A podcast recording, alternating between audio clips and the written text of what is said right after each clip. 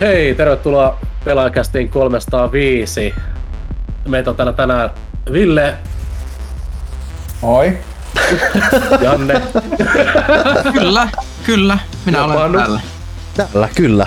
Aivan, yes. Ja min, minä eli Niklas. Ja mä häikäistyn tuolta, mutta ajatuksena oli, että vähän tota, miksataan tätä settiä, niin mä, mä introsin tällä kertaa ja ensi kertaa se on sitten ehkä jonkun toisen homma. Joo, mä hämmennyin niin paljon tästä aloituksesta. Se oli niinku silleen vaan Ville, voi, hä? Mitä? Pitäisikö puhuukin jotain? Että, että, joo, tervepä vaan kaikille. Tervetuloa pelaajakästin pariin. Kyllä. Kyllä. Tää, tää on jak, jakso 305 Kyber Extravaganza 2.0, eli uudistunut pelaajakästä. It's Mm. crazy. Ö, Sä oot, sä oot nyt Janne tätä uudistuspuolta niin kuin vähän niin kuin pohjustanut meillekin täällä, niin kerrotko sä niin kuin kuulijoille, mitä se käytännössä tarkoittaa? Öö, no se tuli lähinnä siitä, että mä tajusin, että me on tehty pelaajakästi öö, hirvittävän pitkään.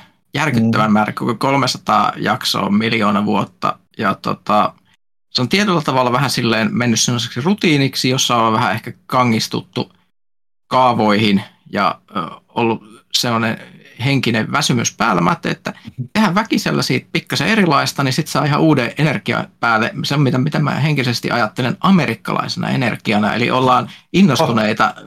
Niin, va, va, vaikka niin tiedätkö, jos et ole innostunut, niin sitten on pyssy ohimolla ja sitten sä oot innostunut. Eli vähän niin semmoinen, Mm. semmoinen Jeff, Jeff Keely-meininki, että että silloin kun kamerat ei pyöri, niin on niin kuin myynyt, mutta sitten kun laittaa kameran päälle, niin sitten on niin kuin semmoinen dollarihymy. Pepsodentit esiin.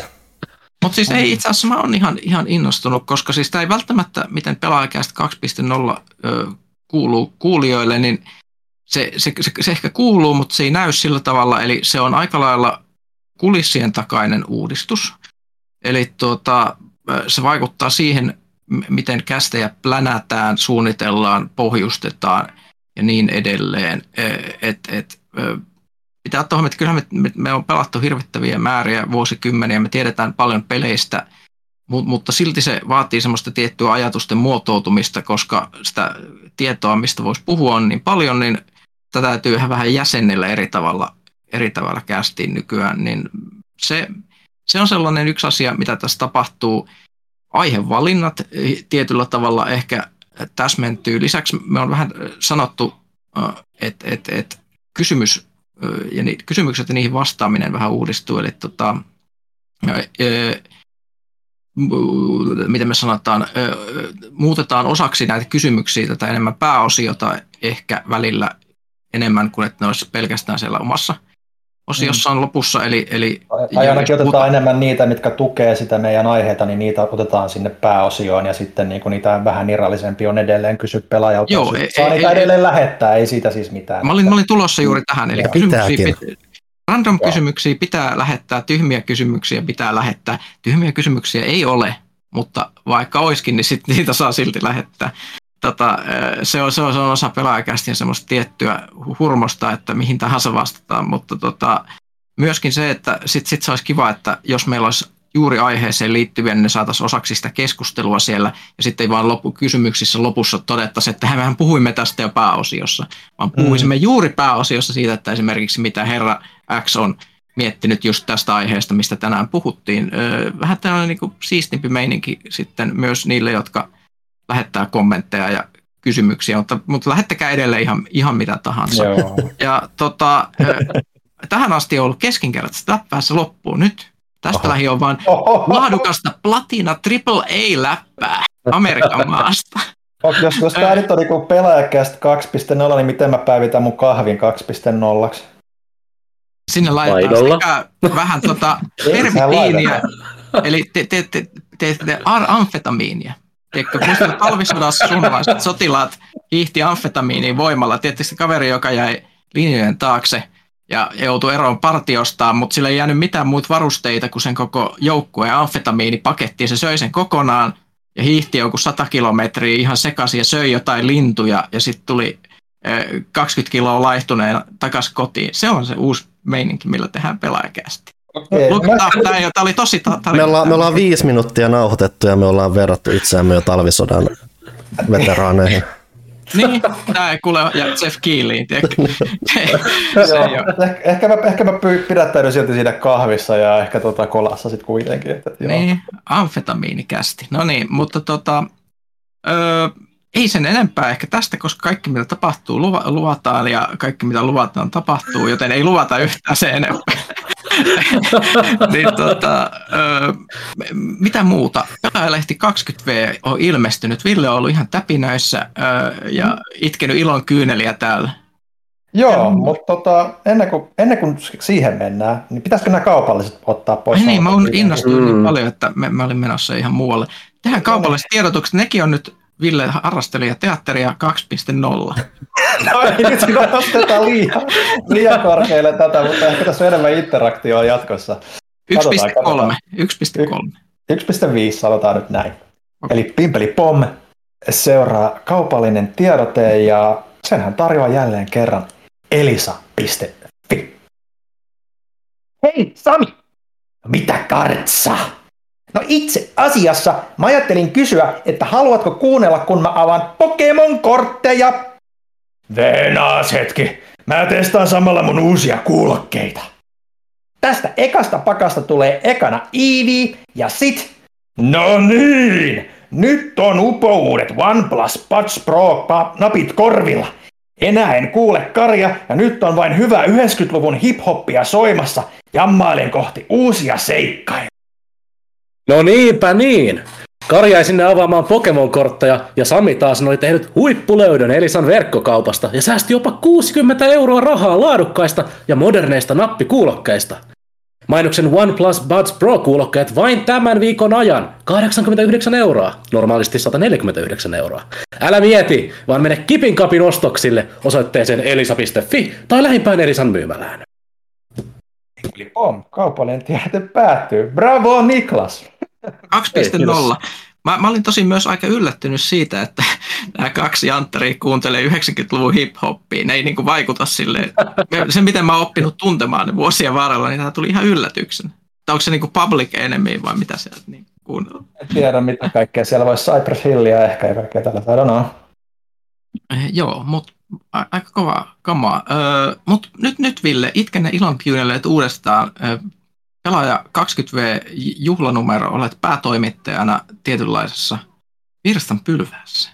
Joo, pelaajalehti täyttää nyt tokaku- lokakuussa, tokakuussa, lokakuussa 20 vuotta ja meidän juhlanumerohan on nyt ilmestynyt ö, kauppoihin ja siitä tuli mielestäni varsin hyvä, mutta ehkä niin kuin semmoisena mielenkiintoisena kuriositeettina, että tosiaan kun 20 vuotta sitten ollaan, me, meistä, meistä taas Janne olla ehkä niin kuin mukana siinä joistain määrin, näinkö, näinkö oli?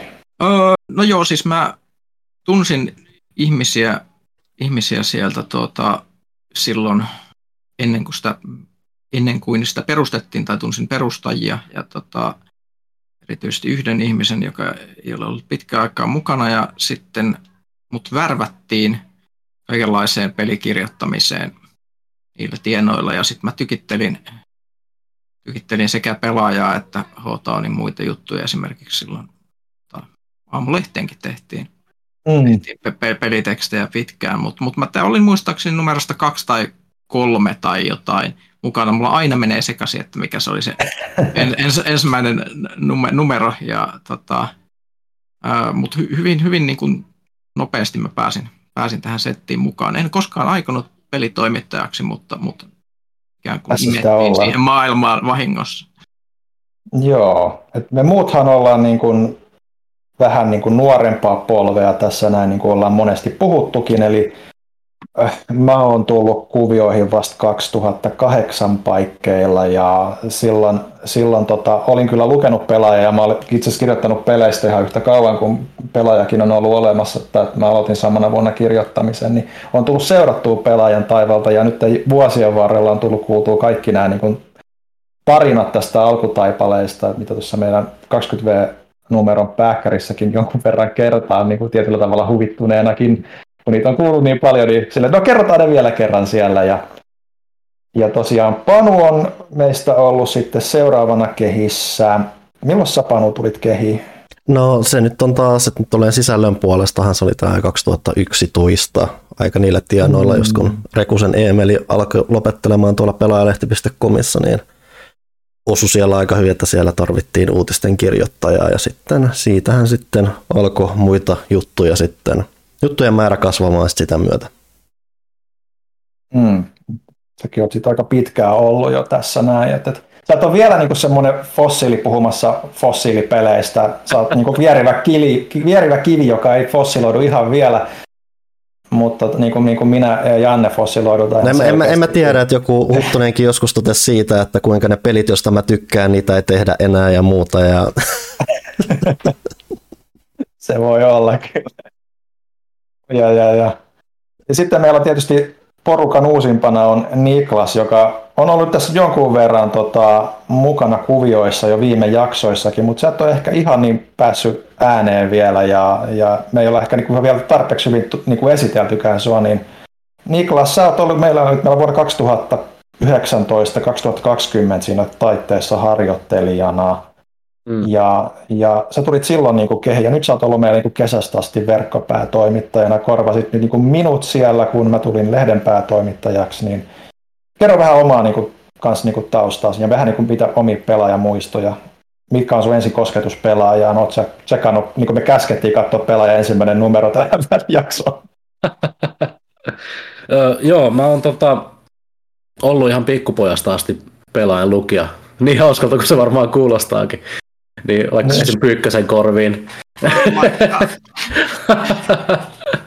niin tota, joo, mä, mä tykkäsin tota, muksena lukea paljon pelilehtiä ja ää, pelaaja oli, pelaaja oli niin kuin isossa osassa ja mä oon aina, aina tykännyt pelaajan graafisesta ilmeestä kaikista eniten, joten se oli aina se, minkä mä halusin sieltä kaupan hyllyltä napata, napata mukaan. Ja tota, mä oon tota, tosiaan 2020 vuoden alusta niin ollut enemmän tai vähemmän mukana näissä pelaajan, pelaajan hommissa ja nyt sitten, nyt sitten vähän enemmän tässä kesäkuusta alkaen.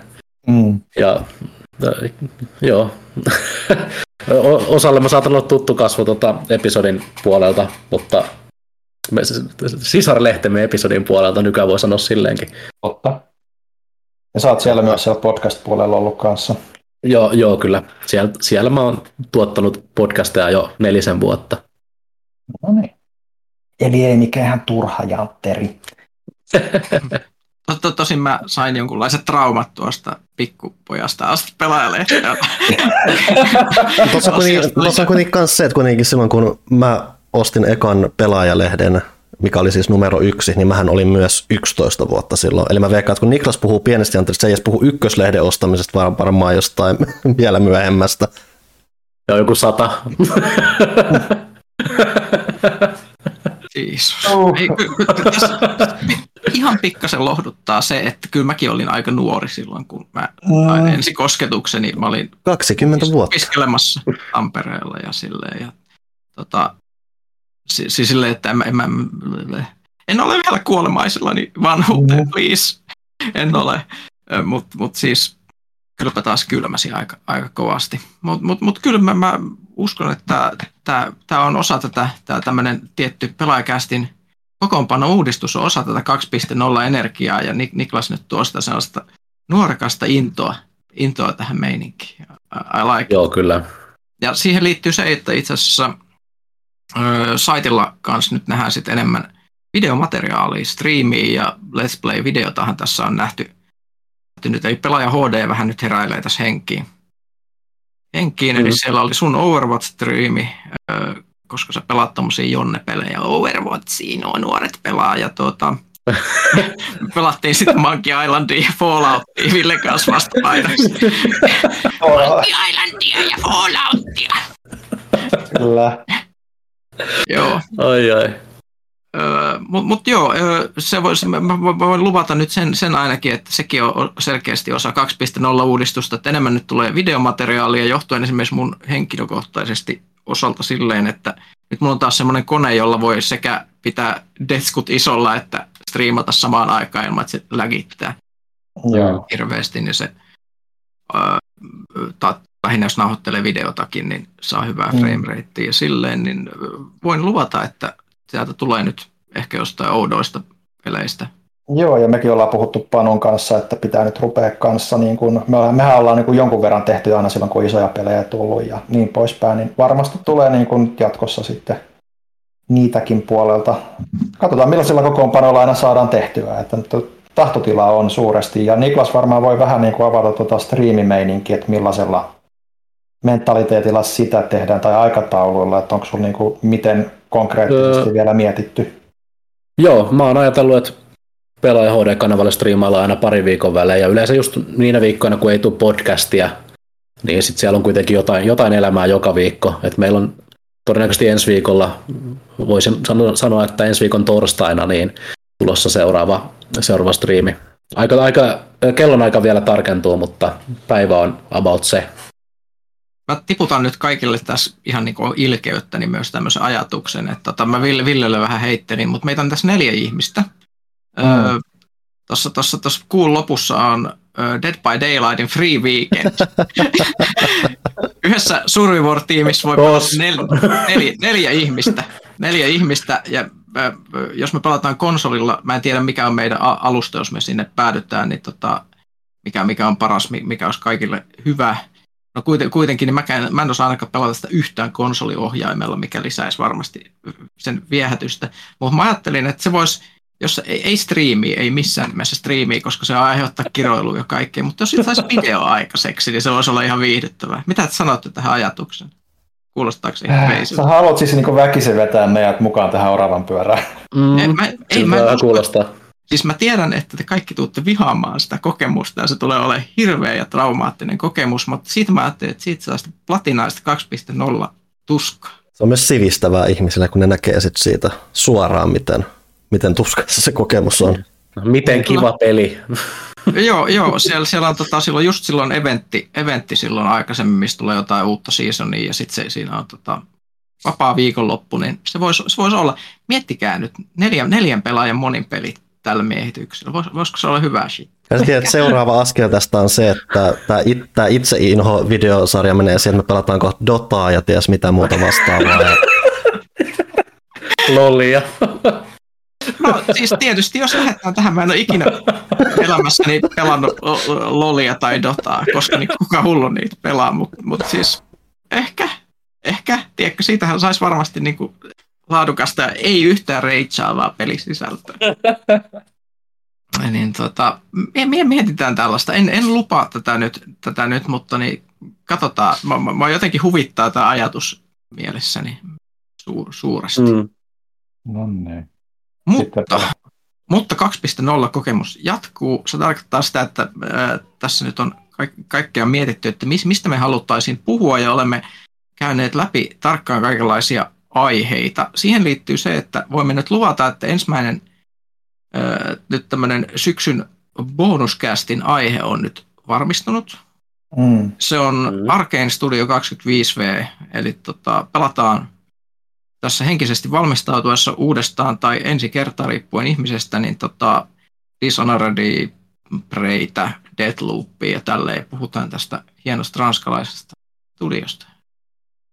Se on mm. tulossa, nauhoitetaan heti kun kyetään, kun on saatu hyvin valmistauduttua siihen, että saadaan sitä hyvää 2.0 platina-sisältöä sisällön puolesta siihen, eikä tule vaan ihan heittämällä. Eli ei, ei, ei luota vielä päivää, mutta it will happen very soon. Ja Joo. Äh, sitten, nyt, nyt Mutta hei, hei, hei, hei, hei, hei, Pyykkönen, Pyykkönen. Nyt kun sä mainitsit nämä, nämä mainiot äh, bonusjaksot, niin jos, jos tosiaan on jäänyt epäselväksi, miten nämä mainiot bonusjaksot pystyy saamaan sitten jatkossa itselleen, niin Pelaajashopin puolellahan on pelaajan tukipaketit, joita voi niin kuin nostaa tällekin, tällekin kaudelle, että saa noin kaksi bonusjaksoa ja sitten noin makeet lasin aluset, mitä tota, mitä Lasse, meidän art director, on suunnitellut vastikkeiksi sitten, ja sitten siellä on myös muitakin vastikkeita lisämaksuun vastaan, jos haluaa. Ja meillähän itse asiassa on muutama uusi tukija sitten viime kerran, ja nehän ovat Tips from China with Love, Jarno Hiitteenkivi ja Tuomas Kuitunen. Kiitos heille tässä välissä. Jatka. Kiitos, Anne. Hyvä. Tota, minä, minä jatkan. Eli, eli nyt aiheita on mietitty tässä todella tarkkaan, että mistä voitaisiin puhua tällä kertaa. Ei puhuta keskinkertaisesti mitä sylki suuhun tuo, vaan puhutaan kahdesta ajankohtaisesta asiasta. Ensimmäiseksi puhumme CD-projektin uutisista ja Cyberpunkista ja sen jälkeen Fallout-sarjan 25-vuotissynttäreistä, joihin liittyy myös kaikenlaista, mitä tuolla saitilla on tapahtunut, mutta tuota, mennään no, mutta itse asiassa aika jännä asia, miten nämä menee perspektiiviin siinä, että kun sä mietit pelaajan 20 vuotta, ja kun niin Fallout on vaan 25 vuotta, että siinä on kuitenkin niin läheinen etäisyys siinäkin, kun sitä välillä miettii, että jotenkin Falloutin muun käsityksen mukaan on melkein jo tässä vaiheessa melkein 40. niin, se aika vääristymä jälleen kerran asialla. Mä tiedän tuon tunteen. Se, se on aina se sama tunne, että kun tajuaa, että 1999 ei ollutkaan viisi vuotta. Mulle 80-luku on aina 20 vuotta sitten, mutta nyt kun pitää miettiä, että pelaaja on 20 vuotta, me ollaan perustettu 2002, niin kyllä se kai sitten oli 2000-luvun alku, oli 20 vuotta sitten. Dear God. Tota, joo. Öö, mennäänkö sitten CD-projektiin ja kyberpunkkiin? Mua nyt yskittää niin paljon, että mä pistän hetkeksi mikrofonin kiinni ja yskin mun keuhkot pihalle. Öö, jatkakaa.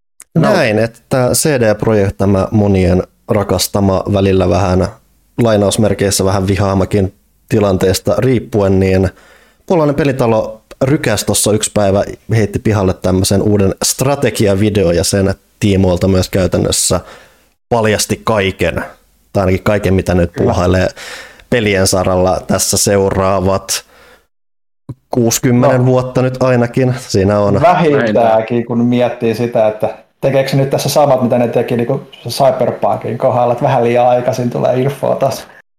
Niin, mutta se on just kun ne on siinä jännässä tilanteessa, että nämä isot pelit kaikki nyt on vähän silleen, että kun just Cyberpunk oli viimeisin ja muuta, ja, niin, ja se oli kuitenkin vielä siinä vaiheessa, kun, kun tämä iso, iso osahan tätä tarinaa on se, että CD-projekt kasvaa nyt aika vauhdilla. Et siinä mm-hmm. missä just Cyberpunkia kun vielä tehtiin, niin ainoat ne sivuprojektit, mitä CD-projektilla oli, niin ne oli sitten just aika pieni, just jotain kventtiä tällaista. Mutta nyt se, melkein se sanoma, mikä tässä vaiheessa on, on se, että hei, me ollaan aika isosti kasvanut, meillä on paljon studioita ja sen myötä meillä on paljon isojakin peliprojekteja.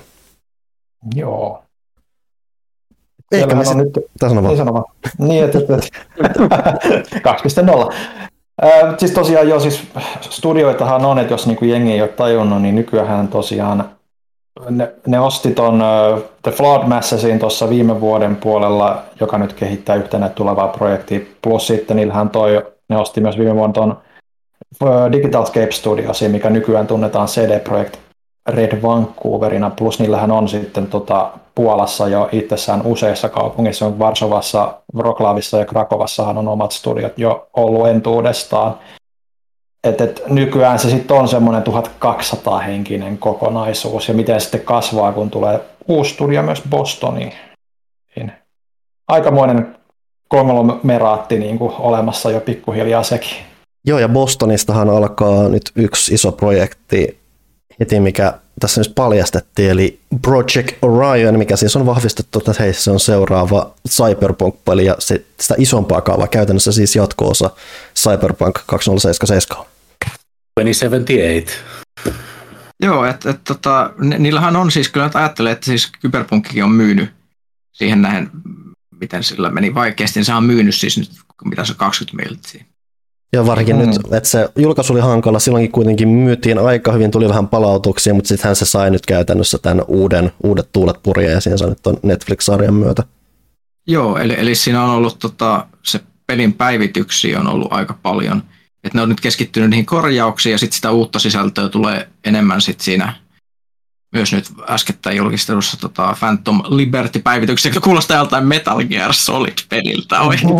Phantom Pain ja Sons of Liberty niin kuin yhdistetään, niin sehän on niin kuin Phantom Liberty. Ja sehän, sehän on sanottukin, että se on vähän tuommoinen agenttiteemainen hiippailu, tai tom, ei hiippailu, mutta vähän tuommoinen just, että tehdään hallituksella vähän tuommoisia salaisia hommia, mitä nyt Joo. alkuun vähän hinkattu. Niin, ne vähän jotenkin joku mä en ole ihan niin syvällä tuossa Loressa, mutta niin kuin mitä Pyykkönen voi ehkä avartaa enemmän, mutta siis mitä mä katselin sitä traileriikin, niin sä oot nytten uusien Yhdysvaltojen salainen agentti. Mitä ikinä se tarkoittaa?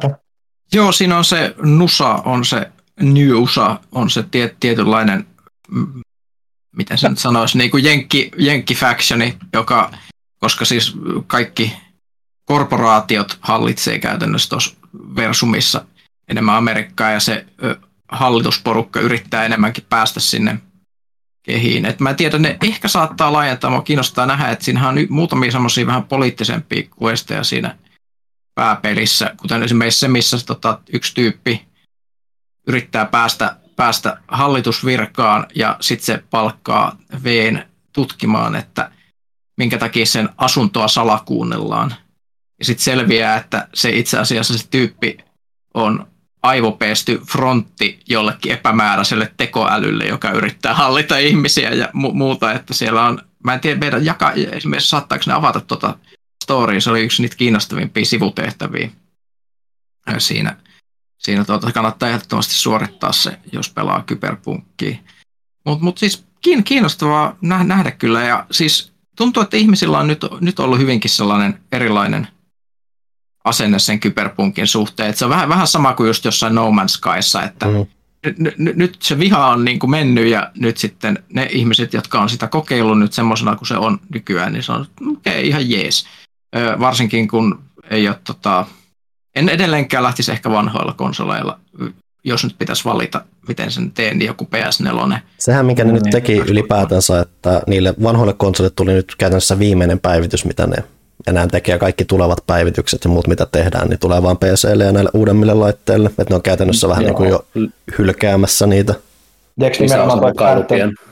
Niin joo, just sen Blizzardin mukaan mm. lukio, että se taitaa olla vaan next gen only.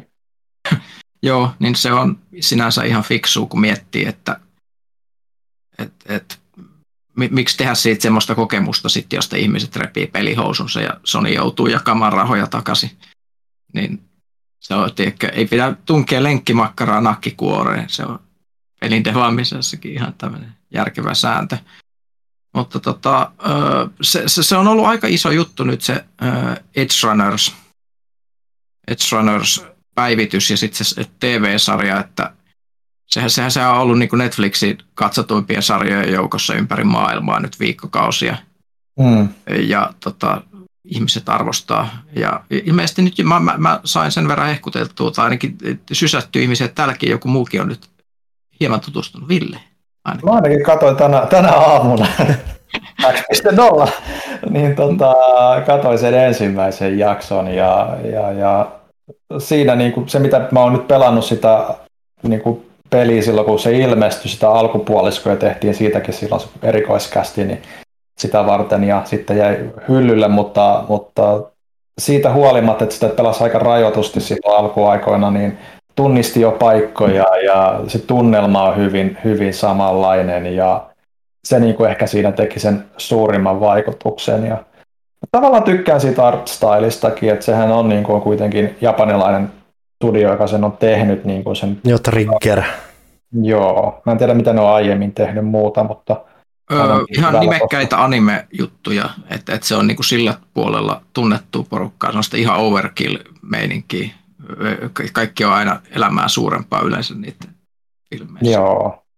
Et, et siinä mielessä mä niinku tikkaan siitä, että se on sellainen, sellainen että se niinku pystyy tunnistamaan niitä paikkoja ja se henki on hyvin samalla. Mutta nyt sitten jälkeenpäin, nyt kun mä rupesin miettimään, että kun säkin Janne suosittelit, että kannattaa ehkä katsoa ennen sitä niin kuin palaa pelin pari uudestaan tai aloittaa alusta, niin, niin tietyllä tavalla sitten kun ei tunne ihan kaikkia paikkoja vielä, niin menetäks mä nyt jotain, koska, koska mm. tota, mä en olekaan, niin sitten jälkeen myöhemmin tunnistaa enää paikkoja ja juttuja siitä pelistä, että menettääkö siitä sitten niin kuin jotain, mutta saa nähdä, saa nähdä. Ei, mä, en, kyllä mä luulen, että se on tuossa järjestyksessä parempi, koska sitten sä voit palata siihen ja sitten kun siinä pelissä viitataan siihen, että hei, muistatko vielä nämä tyypit, jotka nähtiin siinä sarjassa, Mm. Niin sitten sit, sit se menee ja sitten sä voit etsiä ne, etsiä ne paikat. Mä, mä mietin vähän, että mä tota, voisin ehkä tehdä, kun puhuttiin tästä videomateriaalista, niin mä voisin tehdä sellaisen vierailun Night Cityin, että näyttäisin ihmisille niitä mestoja, mitkä siinä sarjassa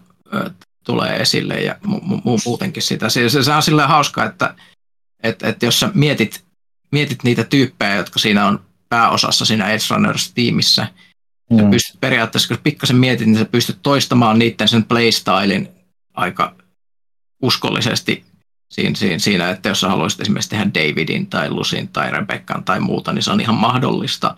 Ja se, se, mikä on silleen, että ne on käyttänyt massiivisesti miet, mietintäaikaa semmoisen tietynlaisen peliuskollisuuteen siinä. No, mm. Mutta mut joo, joo, ei, ei voi muuta, mä niin harmittaa, kun muut, muut ei vielä nähnyt sitä, mutta siis edelleen, nyt on jo mennyt varmaan kuukausi siitä, kun mä oon katsonut se Edge Runnersin tai mm. jotain, ja mä edelleen mietin sitä, että olipas hämmästyttävä hyvä sarja. Siis se on ihan ylivoimaisesti mun suosikkiohjelmi tältä vuodelta niin kuin kaikesta, mitä mä oon nähnyt. Se, se on jotenkin semmoinen, että se vaan on hirvittävän uskollisesti hyvin tehty sellainen tosi nopeasti ja lujaa menevä ohjelma, mikä sopii siihen kyberpunkin tyyliin. Et, et kymmenen jaksoa jokainen 24 minuuttia hirveällä rytinällä mennään. Vauhti kiihtyy jakso jaksolta, kunnes siinä lopussa mennään ihan sellaisella järjettömällä meiningillä kohti semmoista räjähtävää loppua. Ja mm. se, se, mikä se vaikutelma siitä tulee, on se, että siihen ei välttämättä tule toista kautta koskaan, vaan se on niinku, se tarina on sinällään täydellinen se ehkä houkuttelevin aspekti siinä mulle just, että ei tarvitse alkaa miettiä, että ää, nyt tähän pitää kanssa niin. niin, mikä omistautuminen. Niin. Joo, ja se, että kun jokainen jakso on se 25 minuuttia pyöreästi vissiinkin, ja sitten siinä on se 10 jaksoa, niin se ei ole silleen, niin kuin, että se on niin kuin yhden vähän pidemmän leffan mittainen niin kuin sit oikeastaan. Niin, ja, ja, se, oli sellainen, että siis se oikeasti, siis se oli sen, niin kuin kaiken sen äh, toiminnan ja muun osalta oli hieno, mutta se oli sellainen, että se me oikeasti kosketti mua tunteisiin. Se, se, se saa mut emotionaaliseksi, kun mä mietin sitä loppua ja niitä muita. Siellä tulee sellaisia me- hetkiä, että vähän pitää, pitää pyyhkiä silmäkulmaa. et, et, se, se, se, se, oli, se oli jännä, koska siis ne jotenkin onnistuu hemmetin hyvin tekemään sen, että, että tyypit, jotka sä tunnet kymmenen jakson ajan, joista ne ei välttämättä ole kaikki edes kuin jonkun kolme, neljä jaksoa, ja, sit sä, ja, ja, ja sä silti niin kuin jäät vähän kaipaamaan niitä ja sä tunnet, että ne oli mielenkiintoisia ihmisiä, joilla oli mielenkiintoiset storit, niin se on älyttömän hyvä semmoinen tiivistämisen taidon osoitus. Se on vähän, se on just, että kun te, on ylipäänsä tehty tuo valinta, että tehdään siitä anime, japanilaista animaatioa, niin sehän lähtökohtaisesti koko homma on se, että ne melkein vähän pitääkin jaksot pitää sitten tiivinä siinä kahdessa neljässä minuutissa mm. ihan sen tuotannon takia itsessään. Ja se, sen myötä se on varmasti aika hyvin hallittu, hallittu taiteen muoto siellä päin maailmaa tässä vaiheessa. Kyllä, aion ahdistella ihmisiä kaikkia osallistujia niiden katsomisesta, kunnes saa vahvistukset, että kaikki on nähnyt ne kaikki kymmenen jaksoa, koska goddammit, se on Don't, don't clip that. Joo. Ja tota, kyllä siis mä, mä Kyberpunk on jotenkin nyt, nyt herännyt kivasti henkiin. Ja Joo, mä, toi, on, niin, toi on ollut ihan niin kuin tarkoituksella, tai siis totta kai se on tarkoituksella, että se on ajoitettu nyt tähän se sarja, kun se peli toimii, niin kuin, että jengi kun menee sen pariin, niin se niin kuin innostuu siitä ja on tulossa uutta, niin kyllä tämä niin kuin ihan selkeästi niin kuin pitkän aikavälin suunnitelma ollut, että näinhän tämä tulee menemään ja sitten nyt on jatko-osien julkistukset ja kaikki, niin nyt on hyvä aika olla kyllä niin kuin Superpunkin ja sen viihdemaailman ystävä. Ja toi Edge Runners toimii tosi hyvänä sisäänheitteenä, vaikka vaikka on pelannut sitä peliä, niin se toimii tosiaan sille, että se esittelee sen maailmankin ja sen luonteen aika hyvin jo siinä ekassa jaksossa, että, että ei ehkä se maailman kivoin paikka ja niin poispäin. Niin kyllä tämä niin aika, aika mielenkiintoisia aikoja niin kuin Cyberpunkin osalta nyt eletään.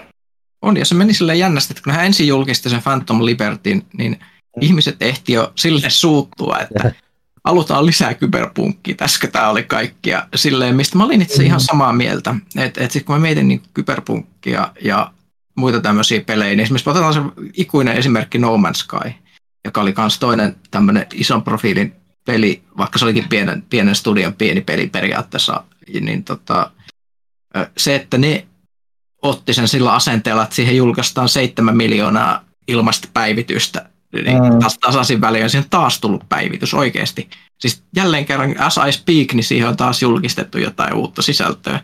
Niin se on, se on ihan siis järjetöntä. Ja siinä mielessä se vähän se ehkä niin kuin ihmisiä, mä ymmärrän, että nihkeitä se, että sitten sanottiin, että Phantom Liberty on nyt sitten niin kuin ainut kyberpunk niin kuin lisäri. Et, et munkin mielestä se olisi ehkä ansainnut enemmän ihan vaan sen takia, että ne ihmiset, jotka hankki sen silloin alussa, niin mm. sais lisää. Että se vaatii kyllä niin kuin lisää päivitystä ja lisää. Toisaalta eh, eh, eh, ehkä se, se, että ne tekee yhden laajennuksen, niin ehkä siinä tulee sitten päivitystä kuitenkin siitä huolimatta. Ja se on mun mielestä niin kuin oleellinen asia, että et, ne jatkaisi sen parantelu, että se vähän niin kuin niille ihmisille, jotka, jotka siihen sit sitoutuu siihen peliin, niin sitten ikään kuin vähän kuin anteeksi pyyntönä tehtäisiin sitä sisältöä, niin se on sellainen hyvän tahdon osoitus. Mutta sitten toisaalta sitten, kun ihmiset ehti tehdä sen hirveän adressin netissä, missä kymmenet tuhannet ihmiset kirjoitti, että haluamme lisää laajennuksia, niin sitten ne välittömästi il- ilmoitti, että okei, nyt onkin tulossa sitten tämä Orion.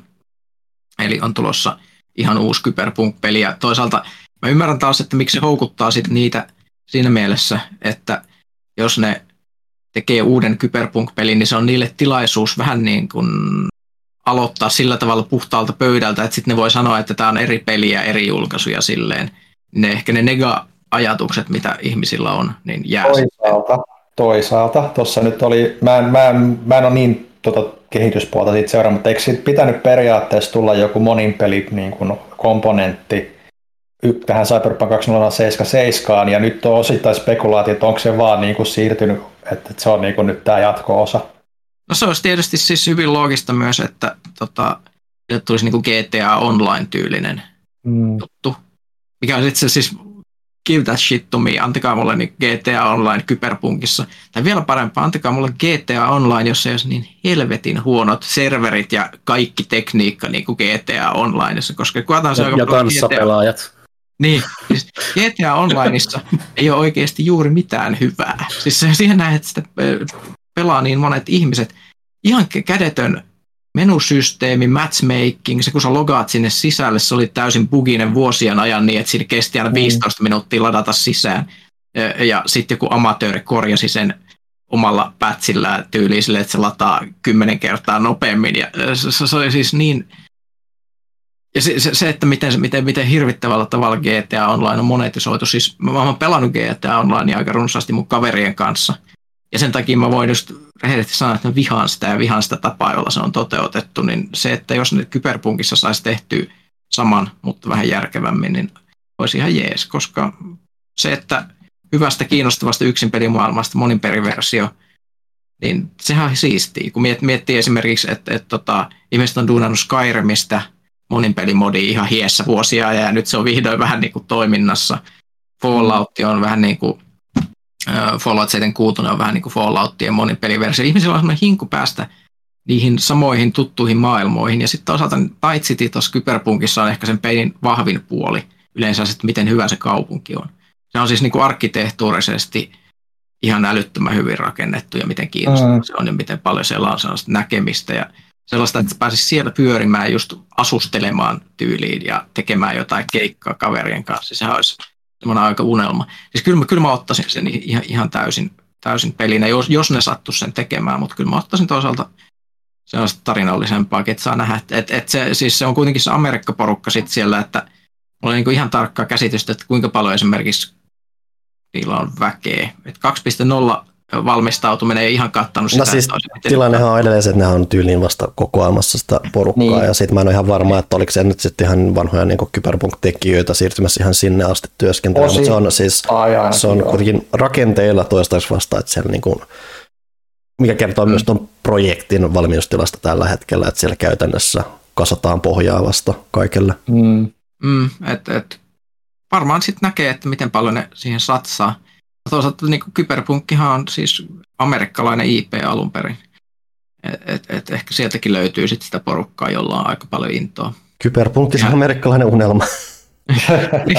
Ky- kyberpunkkihan on siis, kyberpunk on valitettavasti se on niin kuin Amerikka sellaiseksi kuin sen pelättiin tulevan, ja nykyään sellainen, jos ajatellaan niin kuin 80-lukua, niin mm. silloin mietittiin, että tämmöinen olisi pahin mahdollinen tulevaisuus, mikä se on, ja se on, se on nykyhetki käytännössä. Niillä on vain enemmän nahkaa päällä. Ehkä se on ainut ero. Että et siis pahat korporaatiot, niin kuin, jos miettii just, just Arasaka, hallitsee maailmaa, tarkkailee kaikkea ja uh, fucks with people's heads, niin sehän on se käytännössä niin Facebook-alan meta ja tälleen, että siis me eletään, eletään kyberpunkkia, että sen takia se on jännä, jännä, että se genre on yleensä säilyttänyt mitään suosiota, koska se tuntuu nykyään masentavalta realismilta. Mutta mut en, en, en tiedä. Eikös meillä ollut joku... Sano vaan, Ville.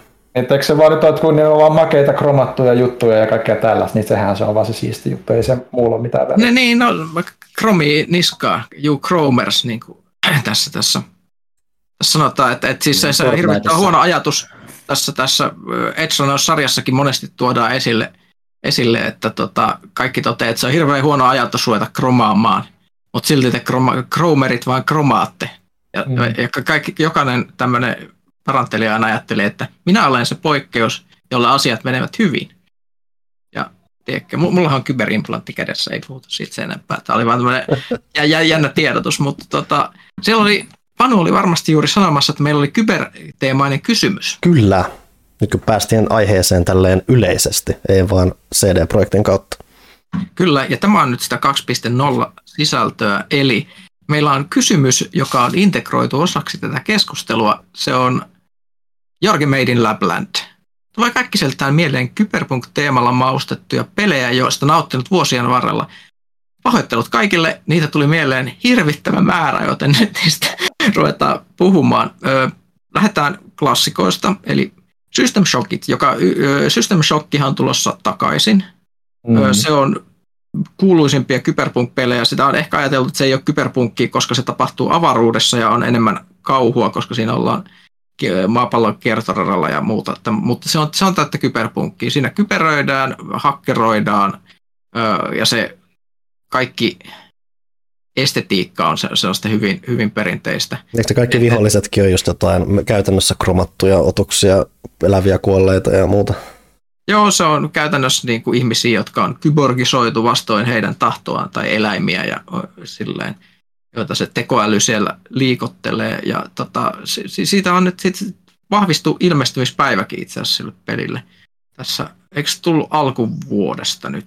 Musta ei elänyt jo hirveän monta Joo, kertaa. siis sehän, että siis tar- tar- tarkkaa päiväähän ei ole taidettu vieläkään antaa, että se on hyvinkin just sitä, että yhdessä vaiheessa piti ilmestyä nyt nyt kesällä ja muuta, että siis elää koko ajan, mutta hiljalleen, kun kyllä se ikkuna tuntuu koko ajan kapeneva. Ik- ikkuna oli viimeksi maaliskuussa eilen, eli, eli tota... Toikin on siis tota, vaan se, että sinne Steam-sivulle on tullut planned release date March 2023, että ne ei ole sanonut mitään virallista päivämäärää, vaan se on vain päivitty sinne sivulle. Voi olla ehkä turvallisempaa pelata System Shock 1 ja 2 retroversioina. Hemmetin hyviä pelejä, mä rakastan sekä ykköstä että kakkosta tosi paljon edelleen. Niissä on ihan mahtava tunnelma. Sitten tota, Deus Exat on tietysti myös.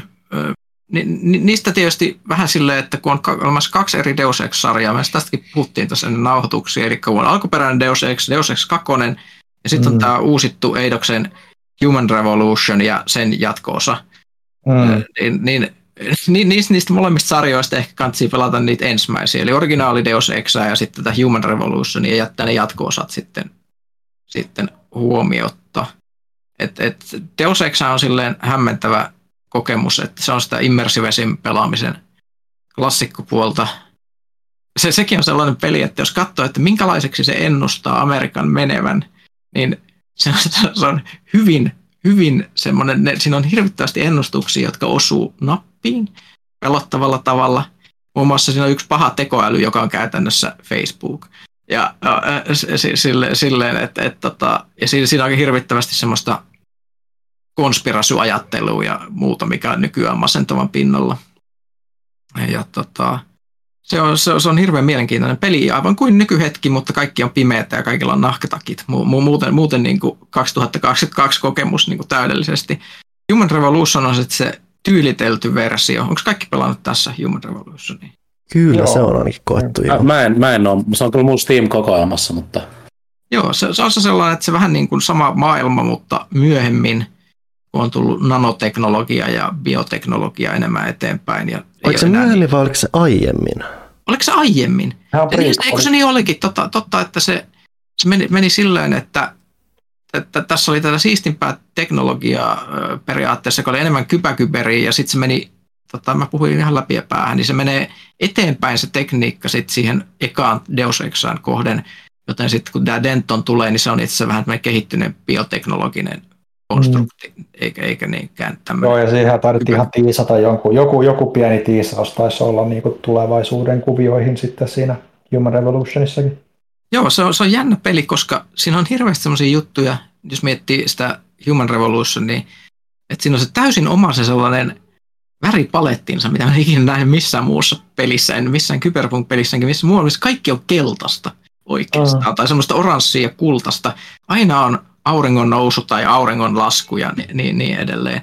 Ja sitten sellainen äärimmäisen hyvä soundtrack siinä, sellainen orkestraalinen, mm. vähän semmoinen välillä jopa Hans Zimmermäinen semmoinen nostatteleva soundtrack. Mä, mä, mä tykkään, tykkään siitä pelistä. Siinä on hyvä kypäkypäri meininki. Mä en, vieläkin ärsyttävää se siinä pelissä, että niiden kyberosien käyttö oli tosi rajoitettu siinä, että sulla aina kuluu patterit niiden mm. käyttöön. Kuka haluaa Joo. käyttää ikinä mitään pelissä, minkä käyttö vaatii resursseja? Se tarkoittaa, että normaali pelaaja, ainakin jos minä olen normaali pelaaja, mä en koskaan käytä niitä ja mä säästän kaikki patterit viimeiseen kenttään. Ja sitten totean, että no nyt mulla on sata kyberpatteria, enkä ikinä käyttänyt näitä mun kyberjuttuja. Nice. Ei, kyllä ne tuli käytettyä aina kiros, kun niitä ei ole ollut koskaan. Ja... No, se, se ei se, niissä tilanteissa, kun tarvitsi, mutta tota, The Human Revolution oli vähän sellainen mielenkiintoinen kokeilu kanssa itsellä, että se, mä pyritin pelastaa hyvin hiiviskelypohjasta, mutta ne kontrollit ei vaan niin kuin tukenut mun mielestä tarpeeksi hyvistä, niin se meni aina sitten siihen, että Adam Jensen tai, tai, vähintään se, tai vähintään se, että se oli kaikki. hauskempi pelaa silleen, että sä vaan lanaat kaikki siellä, koska ne, mm. monet niistä kyvyistä oli just vaan sitä, että Joo. sitä paremmin. Mä muistan tarkalleen niin kuin, tota, yksi meidän avustajista, Kinnusen Aake, niin sehän pelasi sitä aikoinaan sille, että se kuvaili sitä, että se sen loppubossi vai mikä se nyt se lopputaistelu, mikä siinä on, niin sehän oli vaan niin kuin, ultimaattista luovuutta. Se vaan kantoi turretin jostain hemmetin pitkältä sinne ja sitten se lanas kaiken sillä. että Se ei tarvinnut itse tehdä mitään. Siinä on paljon tuollaisia luovia ratkaisuja, mitä pystyy tekemään, mikä aina hämmästytti sillä omalla pelityylillä, kun tuntuu, että se välillä tuntuu vähän liiankin kankealta, niin kuin ehkä tietyllä tavalla, mutta kyllä se sitten taittuu, kun osaa vähän niin kuin ajatella outside the box. Toi on sitä im- immersiosimulaatiohenkeä just. Mm-hmm. Se mä voin mainita vielä eka Deus Exiin liittyen, että mä olen hyvin vähän kokenut sitä, että se on sillä katastrofaalisemmalla mahdollisemmalla tavalla, eli PS2, missä muun muassa se hien, hienous näkyy siinä, miten PS2-pelejä aikoinaan toteutettiin, että siinä on vaikkapa, kun, sä, kun se on kuitenkin semi-isot alueet parhaimmillaan, Siinä on se, että kun sä meet semmoisen yhden pikselin yli, niin se tulee lataustauko. Jos sä meet vahingossa sit pikselin yli uudelleen, se taas semmoiseen lataustaukoon samassa tilassa ja muussa. Se on, se on painajaismäistä. Muun muassa klassinen, klassinen Max Payne-meininki sama. On. Siinä on sama juttu. Toi kuulostaa ensinnäkin jotenkin tosi väärältä, että se peli yleensä on tullut PS2. Mm. Se on se aj- aj- aika ajan henki. Niin, aika hyppy juttu. Miten on mahdollista, että se on tullut? Mulla on se hyllyssä tuolla edelleen jossain. Mitä täältä tapahtuu? Siis jotenkin pää, pää ei nyt niinku räppää tämän ajatuksen ympäri, mutta ei, ei, ei se mitään. Öö, muita mainittuja öö, Shadowrun-trilogia, mikä tuli, se on tota, Shadowrunhan on siis tämä pöytäroolipeli, jossa, jossa ideana on, että öö, on kyberpunk-tulevaisuus, mutta lisäksi fantasia-asiat ovat heränneet maailmassa henkiin. Eli siellä on lohikäärmeitä, haltioita, örkkejä, My god. Piti tuonne. Kuulijoille Panu näyttää siis Deus Ex PS2 kanta tässä videolla. Hei, peilikuvanahan siinä lukee PlayStation 5 melkein. Täällä on vielä, täällä on vielä joku yläkulmassa joku, joku näitä arvo, arvosanajuttuja. Täällä on niin selvästi niin kuin jotkut PlayStation Mediat tehnyt. Täällä on PlayStation 2 Official Magazine 9 kautta 10 ja PSW 9 kautta 10. Mä oon ihan sanaton. Onkohan otettu nimenomaan Nino PlayStation Magazine? Niin se, sehän se, se mielenkiintoisin tässä on. Joo. Oh, mutta mut siis eka Deus Ex on kyllä silleen, että siitä, se tarina ei ole millään tavalla vanhentunut, että vaikka se voi näyttää vähän vanhentuneelta, niin kyllä se on edelleen kokeminen sen storin ansiosta. Mutta palatakseni vielä tähän Shadowruniin, joka on siis fantasian ja kyberpunkin sekoitusta. Siitä tuli aikanaan Nintendolle Nessille tuli peli. Joo. Mm. Ja Öö, mä, mä en pelannut sitä, mun serkulla oli se, mutta mun serkku oli niin innossaan siitä, että se pelasi sitä itse ja mä ei päästänyt mua ikinä pelaamaan, niin mä en voi antaa y- y- tällaista suoraa kosketusta siihen. Muistaako joku vielä itse Shadowrun Nessia? Nessillä tai siellä ei ole totestunut siihen, mutta... Joo, se näytti ihan siistiltä. Siinä oli, mä sanoisin, että siinä oli hyvä tunnelma, mutta sitten tuli sitten tota, kickstartattu trilogia, ainakin se eka osa oli kickstartattu, en muista oliko ne jatko-osatkin, mutta se, se eka osa on vähän sellainen, pikkasen hakee vielä, mutta ne kaksi seuraavaa oli tosi hyvin, varsinkin se keskimmäinen Dragonfall on tosi hyvä kyberpunk-seikkailu. Siinä on sen kunnon punk-asennetta ja muuta. Niitä on pitänyt öö. pelatakin, kun ne on, niitä on jaeltu vähän harva se hetki ilmaiseksi ja muuta, vaan ei ole hyvää väliä vielä ilmennyt. Se henki Joo. vaikuttaa hauskalta. Ja ne, ne, on, ne on silleen, että semmoiseksi niin kuin roolipeliksi ne on tosi kompaktin olosia, että niissä ei mene niin kuin miljoonaa tuntia mm. pelata. Et, et senkin takia, että jos ei jaksa koko trilogiaa, niin ehkä sitten pelaa sen keskimmäisen siitä. Nehän ei siis liity ne tarinat toisiinsa, niissä on vaan sama systeemi ja aina joku sankari, joka sattuu lähteä meininkeihin. Ja se on, vähän se yk- ykkönen on tosissaan aika kuiva, että se on sellainen niin perus Shadowrun kuin voi olla, mutta ne ka- kaksi muuta kyllä sitten lähtee.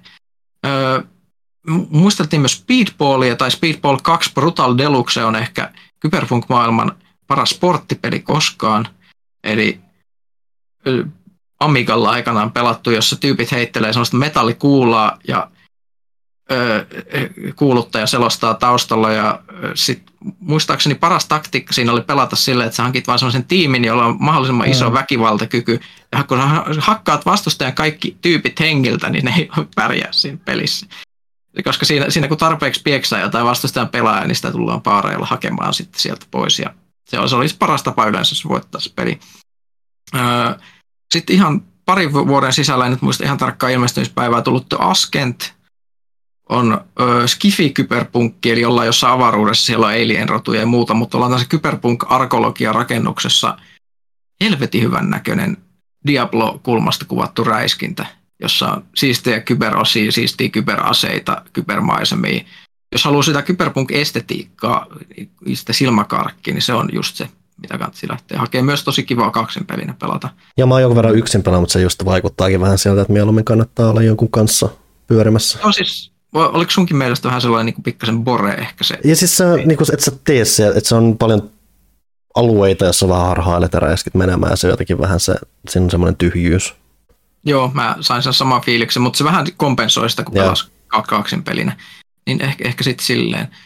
Tota, sitten oli Far Cry Blood Dragon, jo, joka on tota, Cyberpunk-parodia, jossa öö, Cyberpunk-sankari Rex Power Colt kyberkäteensä kanssa taistelee no, robottilohikäärmeitä vastaan ja niin, niin, niin edelleen. Ja se, sehän on semmoinen kanssa aika tiivis Far Cry-kokemus. Että jos mm. nämä normi Far Cry-pelit tuntuu liian pitkiltä, kun niistä tehdään sitä samaa 70 tuntia, niin sehän on semmoinen parikymmentä tuntia ehkä se Blood Dragon. Et, et, et, et se on semmoinen hyvin tiivis. Mä suosittelen sitä, mä tykkäsin siitä typerästä huumorista. Vähän niin kuin joku tekisi jostain kyberpunkista ja Predator-leffoista yhdistelmän ja sit se olisi vaan tyhmää. Se on tosi tyhmää, mutta... Mut... Sopiva kasari. Itse asiassa nyt tälle se... Brainin jälkeen, niin ehkä se on seuraava askel Predatorille. Se, se on. Rex Power Colt. Öö, joo, sitten Syndicate-pelit. Nämä on, nämä on aika interessantteja. Eli nekinhän tuli jo tota, Amigalla tuli aikanaan jo pelattua ensimmäisiä. Eli si- siinä pelataan pahaa yhtiötä periaatteessa niissä originaaleissa. Eli sulla, sä oot paha yhtiö, joka valtaa maailmaa ja lähettää agentteja asialle.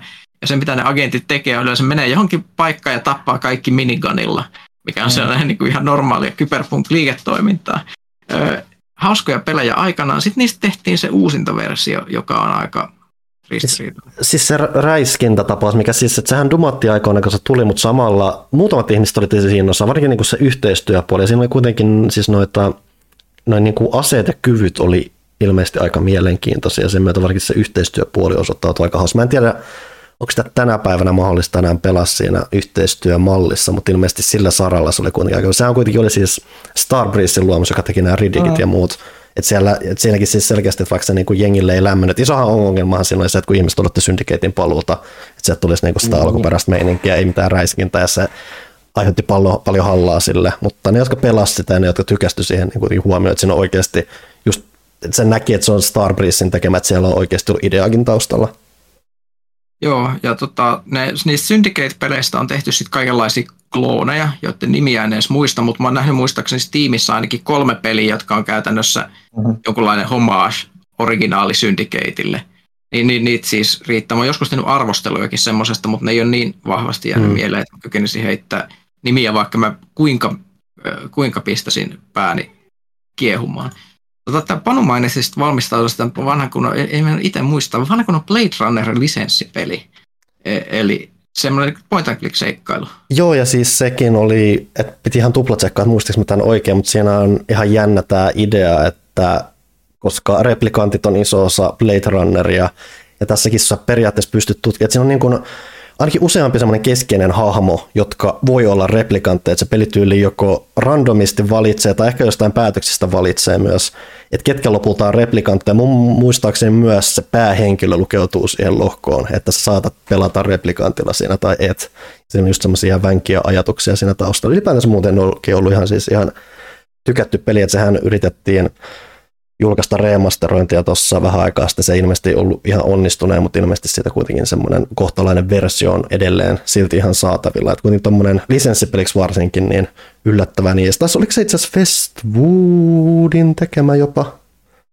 Oh, Siinä on Westwood ja se Night Dive Studios ollut molemmat tekemässä. Joo, siis Night Dive teki sitä ihan uusinta, mikä ei saanut ihan parhaat mahdollista, mutta joo, alkuperäinen oli siis ihan Westwoodin tekemä. Siis heput, jotka on tunnettu paremmin strategiapuolelta ja teki ihan mielenkiintoisen point and clickin. Joo, sitä on se uusinta versio, se Enhanced Edition. Mä, mä, mä oon myös kuullut, että se on vähän ristiriitainen, mutta mä tykkäsin aikanaan kyllä tosi paljon siitä. Se tuntui tosi aidosti siltä, niin kuin sä olisit pelannut Blade Runner-leffaa, mm. mikä on hämmentävää, miten vanha se oli. Se näytti myös siihen aikaan tosi hyvältä. Että se ei ole ehkä ihan täysin ehtinyt vanhentua. Siinä on hyvä jotenkin se vanha tämmöinen polkyn ulkoasu ja esirenderoidut taustat, niin se melkein jopa toimii siihen henkeen, mitä lähdetään tekemään, niin sitä kautta hyvä kokonaisuus siinä mielessä. Joo, sit tota... Ja hauska juttu siis siinä on se, että kun se on vaikka on Blade Runner the Game, niin siis siinä ei pyöritä Harrison Fordilla ympäriinsä, vaan se on siis ihan uusi hahmo ja ihan oma tarinansa ja muuta siinä maailmassa. Joo, se tosin vähän muistaakseni tuntui siltä, että se on vähän semmoinen Harrison Ford light. jos, jos muistan oikein, että, että kuitenkin, koska se niin, niin paljon vertautuu mm. päässä Blade Runneriin, että sille ei voi mitään. Mutta toisaalta Blade Runner on kyberpunk-estetiikan luoja käytännössä elokuvana. Että jos miettii, että ketkä loi kyberpunkin, niin William Gibson ö, oli se, jonka romaaneissa tuli just Neuromancerissa, Mona Lisa Overdriveissa ja näissä, niin tuli, tuli se maailma. Sitten oli nämä tietyt kirjoittajat, jotka teki Rudy Rackerit ja Bruce Sterlingit ja muut, jotka teki novelleissa niin kuin kirjamaailmassa ja sitten tota Blade Runner-leffa. Leffa oli sitten, mikä, mikä loi sen visuaalisen tyylin. Öö, semmoinen on muuten olemassa, olikohan se Bruce Sterlingin tai just jonkun Rudy Rackerin, en muista joltain saitilla. Mä näin Twitterissä viittauksen, että, että ne, ja, se on semmoinen, onko se Mirror Shades tai joku muu niistä klassisista kyberpunk-novellikokoelmista, missä käytännössä se genre luotiin, niin ne jakelee sitä nyt ilmaiseksi siellä laittomasti. Se oli vain kommentti, että jos me kirjailijat ei itse voida piratoida meidän omaa teosta, niin mikä olisi niin kuin se on kyberpunk. Mm-hmm. Et, et sieltä voi mennä, mennä hakemaan, katsi ehkä tutustua, en muista kenen saitilla se oli, mutta, mutta, mutta sattui Twitterissä ihan randomisti silmään muutama päivä sitten. menkää hakemaan sieltä klassista kyberpunk-kirjallisuutta tämmöisessä e-kirjan muodossa. Sitten my- myös mainittava tänä, tänä vuonna juhlia vietti myös tota Quantic Dream, joka on aina ollut Cyberpunk Studio siinä mielessä, että niiden ensimmäinen peli Nomad Soul oli fantasia kyberpunkkia myös. Se on tota, ideana oli, että pe- pelaajan, pelaajan sielu imetään monitorin kautta toiseen maailmaan asuttamaan kyberpunk-poliisin ruumista – ja sitten se poliisi kuolee, niin sitten siirryt aina seuraavaan ihmiseen, joka koskettaa sitä kuollutta ruumista. Ja siinä oli vaihtuvat pelihahmot sillä tavalla, että jos kuolit, niin tarina eteni hämärästi silleen. Siellä on äärimmäisen sekava ja karu ja iso sellainen vanhalta GTAlta näyttävä kyberpunk-kaupunki, jossa on hirvittävästi strippiluolia ja seksikauppoja ja se on sellainen hämärä seedimeininki, mitä ei välttämättä Quantic Dream hirveästi hehkuttelee enää nykyään nykyään näinä aikoina. Se oli tosi kummallinen paikka. Mä tutustuin siihen uudestaan, uudestaan tota, kun mä kirjoittelin Quantic Dream Historiikki-lehteen tänä vuonna. Kannattaa käydä lukemassa sekin. Ja, tota, en David muistanut Bowie myös sitä, mukana että, meiningissä. Joo, joo se, se, että se hemmetin fontti siinä pelissä on se joku hemmetin ihme kyberfontti. Se on täysin semmoinen, että sitä ei voi lukea. Kaikki kyltit ja kaikki menut siinä pelissä on sellaisia, että sä niin kuin tuijotat niitä sanoja ja se melkein silleen kykenee, että tämä on ehkä englantia. Mä niin kuin tiiraan tätä, niin se tekee sen, niin kuin, miettikää minkälaista on suunnistaa kaupungissa, jos kaikki tienviitat ja semmoiset on merkitty fontilla, jota ette osaa lukea. Niin, niin se tekee siitä sellaisen kokemuksen, että todellakin pääsee semmoisiin höyryihin, missä varmasti. Ja sitten tämä uudempi tietysti tämä Detroittihan on myös ihan mm. kyberpunkki. Sehän saa oikeastaan vähän Blade Runner-henkinen myös siinä, että ihmisen luomat tekoälytyypit saavat tietoisuuden ja haluavat oikeuksia ja niin edelleen. Et se ei näytä kyberpunkilta, koska siinä kaikki on semmoista Apple-estetiikkaa periaatteessa. Mutta mm. kykyhän se on, on, on kyberpunkki. Tota, pelasko kukaan Observeri? Se on se, missä on tota, Rutger Hauer, vanha kyberpunk-ihminen mukana. Ei lähinnä oh. nähnyt materiaalia sieltä täältä, kun muut ihmiset on pelannut. Mm. Joo, eli se on, tota, se on se Blooper studio itä-eurooppalaista kamaa. Se on first person masenta, äärimmäisen masentava kyberpunk-seikkailu, missä saat semmoinen joku, oliko se joku viranomainen, joka kiertää tutkimassa asioita kyberpunk-kaupungissa. Mä oon pelannut sen, mä en ihan muista tarkkaan, että kuka, ketä siinä pelattiin.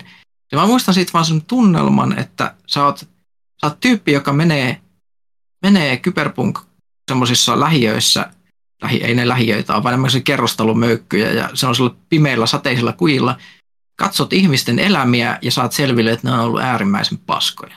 Kaikki on hirveitä ja siis se on niin kuin itä-eurooppalaisen masennuksen semmoinen huipentuma, mikä sopii kyberpunkkiin, koska siis ei ole vaan amerikkalaista kyberpunkkia, vaan on myös tätä eri paikoissa erilaista kyberpunkkia. Sehän mikä...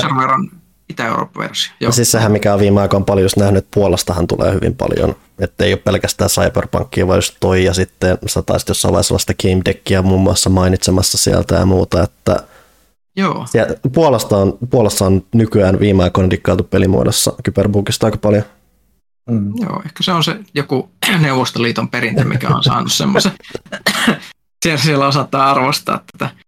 Jos tätä listaa vielä käy läpi klassikko-osastolla, Rise of the Dragon, vanha Sierra-seikkailu, first person Sierra-peli Kyberpunk-kaupungissa. Tosi kova soundtrack, ei ehkä maailman parasta pelattavuutta, mutta jos se on retroseikkailupelaaminen kiinnostaa, niin kyllä mä suosittelen sitä silti. Öö, Bioforge, öö, mm. vielä vähemmän tunnettu, mutta siis se oli tällaista mm. skifi-kyberpunkkia, mutta mut siis tämä kyberparantelun teema oli siinä isosti. Eli sä oot tyyppi, Pelaat semmoisella herää... hirveällä metallimöykyllä, joka oli joskus Joo. joku ihminen, mutta sä et tiedä kuka sä olit. Kyllä, eli se peli alkaa semmoisesta vieraalta planeetalta, third person seikkailu, siis ihan ikivanha, mutta mä tykkäsin siitä ihan kympillä aikana, niin ö, ollaan vieraalla planeetalla jossain tutkimuslaitoksessa. Sä heräät pöydältä ja siellä on kaikenlaisia outoja koeeläimiä ja mutantteja ja alieneita ja muuta. Ja sä oot tyyppi, joka on menettänyt muistinsa, koska sut on paranneltu alien kyberteknologialla. Sä yrität selvittää, kuka sä oot ja selvitä hengissä sieltä pois. Semmoista Resident Evil-meininkiä, ehkä jopa vähän semmoista vanhaa survival horrori kuvakulmien puolesta. Niin siis sehän mikä siinä on, että se on periaatteessa jossain määrin toiminnallinen point and click seikka, mutta tähän siis oli mikä se on Origin Systemsin peli, mikä, jotka tuntee studio, niin voi vähän arvaa, että oli hyvin kunnianhimoinen peli, mikä näkyi ja tuntui, ei aina välttämättä ihan parhaimmalla mahdollisella tavalla, just, että siinä on tilanteet, missä sun pitää tehdä äärimmäisen tarkkaa ampumista ja väistelyä kontrolleilla, mitkä ei todellakaan taivu siihen muuta. Että siinä, on, siinä on paljon ajatuksia, toteutus on välillä vähän mitään, mutta hei, äänen välillä sä voit, sä voit soittaa huilua ja sitten tulee kiva ääni. Kyllä, ja tota, no kyllä mä sen pääsin lapsena läpi, että ei se ole voinut olla ihan mahdotonta. Pelasin se varmaan useampaankin kertaa läpi, koska se Skifi Story oli mun mielestä vaan niin siisti. Se on tosi, tosi varhaisia juttuja. Sitten tämmöinen uudempi, mä en tiedä, onko kukaan testannut täällä Citizen Sleeper, mikä on tämmöinen aikamanagerointi, tarinallinen kyber. Aivan siis jotain tämä tuore jo, että sitä on, se on, se on paljon ihan positiivista siitä joo. Eli siis ideana on, mä oon pelannut sitä tyyliin tunnin ehkä, en, en sen enempää, mutta siis ö, ollaan synkässä skifi-tulevaisuudessa ja sä oot tällainen työläinen, joka on asennettu robottiruumiiseen ja saat heräät avaruudessa jossain tällaisella asemalla. ja periaatteessa sun pitää pitää se sun roboruumis hengissä ja ansaita rahaa ja tehdä masentavia kyberpunk-juttuja työläisenä siellä. Ja se on semmoista niin kuin aikamanagerointia aina, että teet päivässä tietyn määrän asioita ja sitten sä voit kokea tarinallista juttua, paljon tekstiä ja sellaista ö, hirveän hyvä estetiikka ja fiilis. Että et taas sitä hirveät masentamista myös. Sitten tämmöisiä, mitä ö, ei ollut paikalla olleet pelanneet, ö, muistaakseni ainakaan, niin tota, mainitaan Valhalla Kyberpunk Bartender-simulaattori, Cloudpunk ajetaan taksia kybermaailmassa, Game Deck, jossa ollaan jonkinlaisissa kyberpelimaailmoissa, tästä virtuaalitodellisuutta. Se oli se just, minkä Panu mainitsi aikaisemmin. Ja, tulee sieltä puolesta, joo. Sitten tätä myös itä-eurooppalaista outouttamaan, pitkään halunnut pelata ja löytynyt aikaa, I Divine Cybermansi, mm. sellaista happomeininkiä. Ja äh, Ghost Runner, Kyberpunk, tällaista juoksentelu, Ruiner-toimintaa. Sitten on tällainen niin Teknobabylon äh, point and click seikkailu. Ne on ainakin tällaisia, mistä on hirvittävästi kuulunut hyvää. Oliko muille vielä mitään mieleen? No ei, kai tyhjentävä listahan tuossa noin lähtökohtaisesti. Hyvä. Kai se Snatcher pitää mainita, vaikka se niinku... Mm. Se Kojeman, Kojeman Super, tai toi Blade Runner niinku tota, aika hyvin pitkälti sitähän se laidaa niin visuaalisesti ja tarinallisestikin, mutta ole itse sitä niin, kuin niin veivannut, kun se on aika hankala päästä käsiksi nykypäivänä. Onko Police sitten enemmän ihan puhdasta skifiä? Se on ehkä enemmän, että se, sekin multa löytyy hyllystä ihan levyllä, mutta mulla ei ole laitetta millä pelata sitä. Niin se, se on, se on enemmän jo Klassikko. vähän niin, niin. Mutta se on ehkä enemmän sitä skifiä, Joo. sanoisin kyllä. Mutta vähän niin kuin samassa hengessä niin kuin pelillisesti, mutta tyylillisesti ehkä enemmän. Siis se, se on jännä muuten, kun sä mainitsit nyt Kojima. Tietyllä tavalla Metal Gear-sarjassa on hirveästi kyberpunkin elementtejä ollut aina. Ne ei ole vaan no, niin se on peru varmaan siitä Snatcherista ja näistä justiinsa, että nehän kierrättää kuitenkin niitä elementtejä. Niin On kyberninjoja ja nanokoneistoa ja On, se ei ole vaan ikään kuin brändännyt itseään kuuluvaksi kyberpunk-genreen tietyllä tavalla, mutta kyllä Ei. se kuuluu sinne. ehkä. Hyvä. Tuota, olisiko siinä kyberosio? Siirrytäänkö seuraavaan? Meillä on Niin. vielä hei, kuule tuota CD-projektia vielä jäljellä. Täällähän tätä on, se että vielä? sehän, Siellä. sehän on, että Kyberpunkin jatko oli vain yksi näistä monista julkistuksista, mitä tehtiin. Ää, toinen, mistä puhuttiin, oli jo periaatteessa ennakkoon tiedossa. Se oli siis tämä Polaris seuraava niin sanottu mm. AAA-luokan ää, roolipeli, ää, mistä mun mielestä mä en tiedä, että oliko ne aiemmin kuitenkaan sanonut sitä, että tarkoituksena tästä olisi kasvaa myös siis ihan oma saaga-trilogiansa, joka tyyliin tarkoituksena niin kuin tämän pelin seuraat olisi tarkoitus saada niin kuin kuuden vuoden sisällä sit sen ilmestymisen jälkeen, että siellä on kunnianhimoinen putki päällä sen suhteen, että yritetään saada uutta isoa Witcheria ulos ja aika kovaan tahtiin. Joo, siis, siis ne silloin kun ne julkisti tämän uuden Witcherin, tämän Unreal Engine Mm. sopimuksensa, mi- mihin nämä kaikki pelit, niin kuin uudet pelit tulee pohjaamaan, että ne rakennetaan Unreal Engine 5, niin kyllä ne niin kuin antoi ymmärtää, että tämä on uuden Joo. Witcher-saagan alku, mutta nyt se on niin kuin spesifikoitunut, että se tulee olemaan trilogia. En- Ainakin tämä kokonaisuus. Sitten tässä on näitä muutamia sivuprojekteja, mihin palataan vielä, mitkä sitten on erillisiä kokonaisuuksia, mutta kuitenkin AAA-luokan projekteja, mutta tämä nyt on selkeästi tämmöinen yksi iso niiden main focus ja todennäköisesti näiden se seuraava, mikä niin kuin tulee et- tai lähtee käyntiin niin kuin ensimmäisenä, koska se on niin kuin jo julkistettu jo aiemmin. Niin ainakin noista isommista projekteista. Joo, Et sehän sitten tosiaan mitä muuta on, niin toinen on sitten Witcher-projekti on tämä Canis Majoris, mitä siis ei kehitetä suoraan CD-projektin itsensä sisällä, vaan sen tekee ulkoinen studio, mikä on myös aika uusi asia CD-projektille. Toki siellä on sanottu, että täällä uudessa studiossa on paljon siis Witcher-veteraaneja, eli henkilöitä, jotka on työskennellyt sarjan parissa aiemmin. Ja semmoinen työn alla. Siitä hirveästi on niin yksityiskohtia, että sitten onhan tämä The Molasses Floodin, mikä siis on tämä bostonilainen eri, eri studio kuin mitä ne nyt rakentaa, siellä vaan se, minkä ne on Joo. ostanut. Ne tekee myös sitten omaa Witcher-peliään, jossa on siis periaatteessa yksin pelikokemus, mutta siihen rakennetaan rinnalle myös sitten tuommoista monin peliaspektia ja siitä yritetään sitä kautta tehdä silleen vähän eri tavalla houkuttelevampi. Tälleen joo, isommalle, isommalle yleisölle. yleisölle joo, että, että se on se pääfokus siinä. Mutta ylipäätään niin tämä multiplayer, niin kuin mitä ne puhuu tässä, niin nehän on niin kuin myös sanonut, että jo, jokaisessa näissä projektissa, tai ainakin jos mä nyt oikein ymmärsin, niin ainakin on halu, että jokaisessa projektissa myös tämä multiplayer-puoli olisi jotenkin niin kuin mukana, mutta katsotaan. Mutta tässä nimenomaan on sanottu, että se on osa sitä. Joo, että se on jännä, jännä nähdä, mitä sieltä tulee, koska siis toi Floodhan ei ole mikään iso studio ainakaan silloin, kun se perustettiin. Mm. Että se on julka, siis hyvin, hyvin pieni indie-tapaus. Mä muistan joku, mä muistan valitettavasti sen pelin nimen, mutta teki semmoisen just nimensä mukaisesti kuitenkin semmoisen tuluva seikkailupeli, mikä siis oli semmoinen ylhäältä kuvattu seikkailu, aika pieni kokoinen mm. ja muuta, että jännä nähdä, mukaileeko toi peli enemmän sitä, vai onko siellä saatu mm. väkeä, rahoitusta ja muuta, ja tehty ehkä vähän isompaa.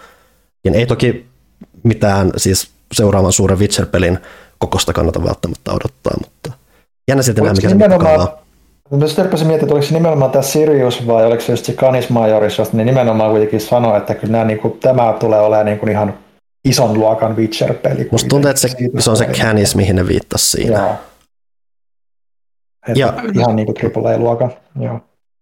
Niin yleensäkin aika jännä nähdä, että Witcher on nyt tollanen, se ei, se ei ole tuommoinen yhden pelin harteilla oleva mm. brändi, vaan se on enemmänkin, että nyt niinku tulee The Witcher Cinematic Universe of Gaming, että et niin. hirveästi erilaista Witcher-sisältöä. Tai ehkä ei niinkään yhden pelin, vaan yhden hahmon ympärille ehkä enemmänkin, että nyt ruvetaan sitä niin kuin siitä Geraltista oikeasti, toki sitä niin kuin on jossain määrin tehty jo, mutta niin kuin nyt selkeämmin siitä irtaannutaan ehkä sitten.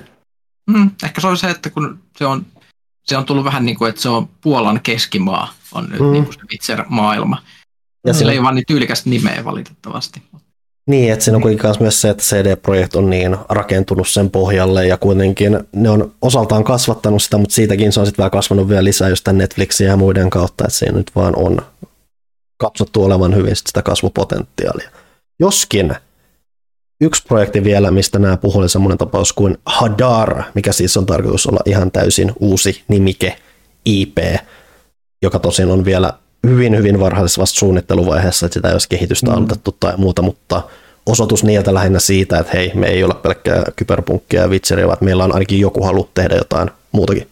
Niin, ja siis onko tämä nyt käsittääkseni, niin mä en ihan muista kaikki CD-projekteja, mutta eikö CD-projekt niin niin ole ihan puhtaasti ollut Witcher kautta CD, tai siis Cyberpunk niin kuin studio, että niillä ei ole ollut varsinaisesti mitään omaa IPtä aiemmin, ja tämä on nyt niiden ihan ensimmäinen oikea oma IP. No siis CD-projekti silloin, kun ne perustettiin, varsinkin siis CD-projekt Red-osasto, mm. Tota, se on ollut, ollut vähän silleen pikkasen pidempään, ja, mutta sitten kun ne rupesi tekemään sitä Witcheria, niin se käytännössä oli se, että miten ne loivat itsensä kunnolla. Et sehän, Et, nehän vähän sai alun, no alu, alu, alu, aivan alku alkuunsahan ne sai vähän hämärämmästäkin toimenpiteistä, mutta nehän yritti, yksi mitä ne yritti aikoinaan varasti tehdä oli esimerkiksi just kääntää siis ää, Baldur's Gate Dark Alliance esimerkiksi konsoleille ja muuta, että ne oli semmoista enemmän niin käännöspuolta tai muuta, mutta sekään ei esimerkiksi onnistunut tai muuta, että enemmän ne pääsi omilleen just sitten siinä Witcherissa, mikä käytännössä oli kai kuitenkin niiden ensimmäinen varsinainen peli. Mm.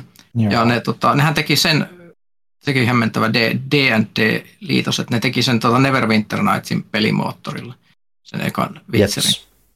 Mikä hassu sille, että tämä on tälleen kerran, että ihmiset aina ajattelee, että pelimoottori luo sen luukin ihan täysin perillä, mutta nehän niissä näyttää ihan erilaiselta. Että mm. se on vaan se tekkipohja, mikä siellä pyörii. Ja, ja se, se, oli silloin, se on, se on aina, mä, mä miljoona kertaa kertonut tämän tarinan, mä itsekin ärsyttää sanoa sen, mutta silloin, että et, et, et, silloin kun mä kävin siellä aikana E3 Losissa, jolloin CD-projekti oli siellä ensimmäistä kertaa koskaan. Ja ne oli silloin niin pieni ja tuntematon yhtiö, että niitä ei ollut päästetty siihen päähalliin ollenkaan, vaan ne oli siellä alakerran Kentia Hallin kellarissa nurkassa, nurkassa ja houkutteli ihmisiä, että tulkaa tänne katsomaan peli Witcheriin, niin saatte kaljaa. Sitten mä menin sellaiseen pieneen hämärään koppiin, missä mulle lyötiin sitten joku koronapullo kouraan ja Yeah, let me tell you about the Witcher, yes. Se, se, se, oli, se oli hienoa, mutta siis kyllä mä, mä, mä olin, Mä, mä, tunnen aina itseni jonkinlaiseksi tien avaajaksi, kun mä kirjoitin PC-pelaajalehteen, että nyt tässä Witcher-pelissä on niinku hyvä fiilis, tää tulee olemaan kovaa shitti. Mm. I called it. Mutta tota, joo, siitä on tullut aika, aika, aika erilainen lafka. Ja sitten niillä on nykyään sitä GOG juttu tietysti ollut kyllä jo pitempään mm. tehty sitä jul- julkaisupuolta. Ja, ja tota, on nykyäänkin, kun Kyberpunkkinkin logaa, niin se periaatteessa haluaa, että sä logaat samaa, vaikka sä pelasit Steamissa, niin se haluaa, että sä logaat samaan aikaan sisään myös siihen Gokkitilille, siihen sun launcherin kautta. Sitten saa jotain lisää goodiesia, jos jaksaa niin tehdä.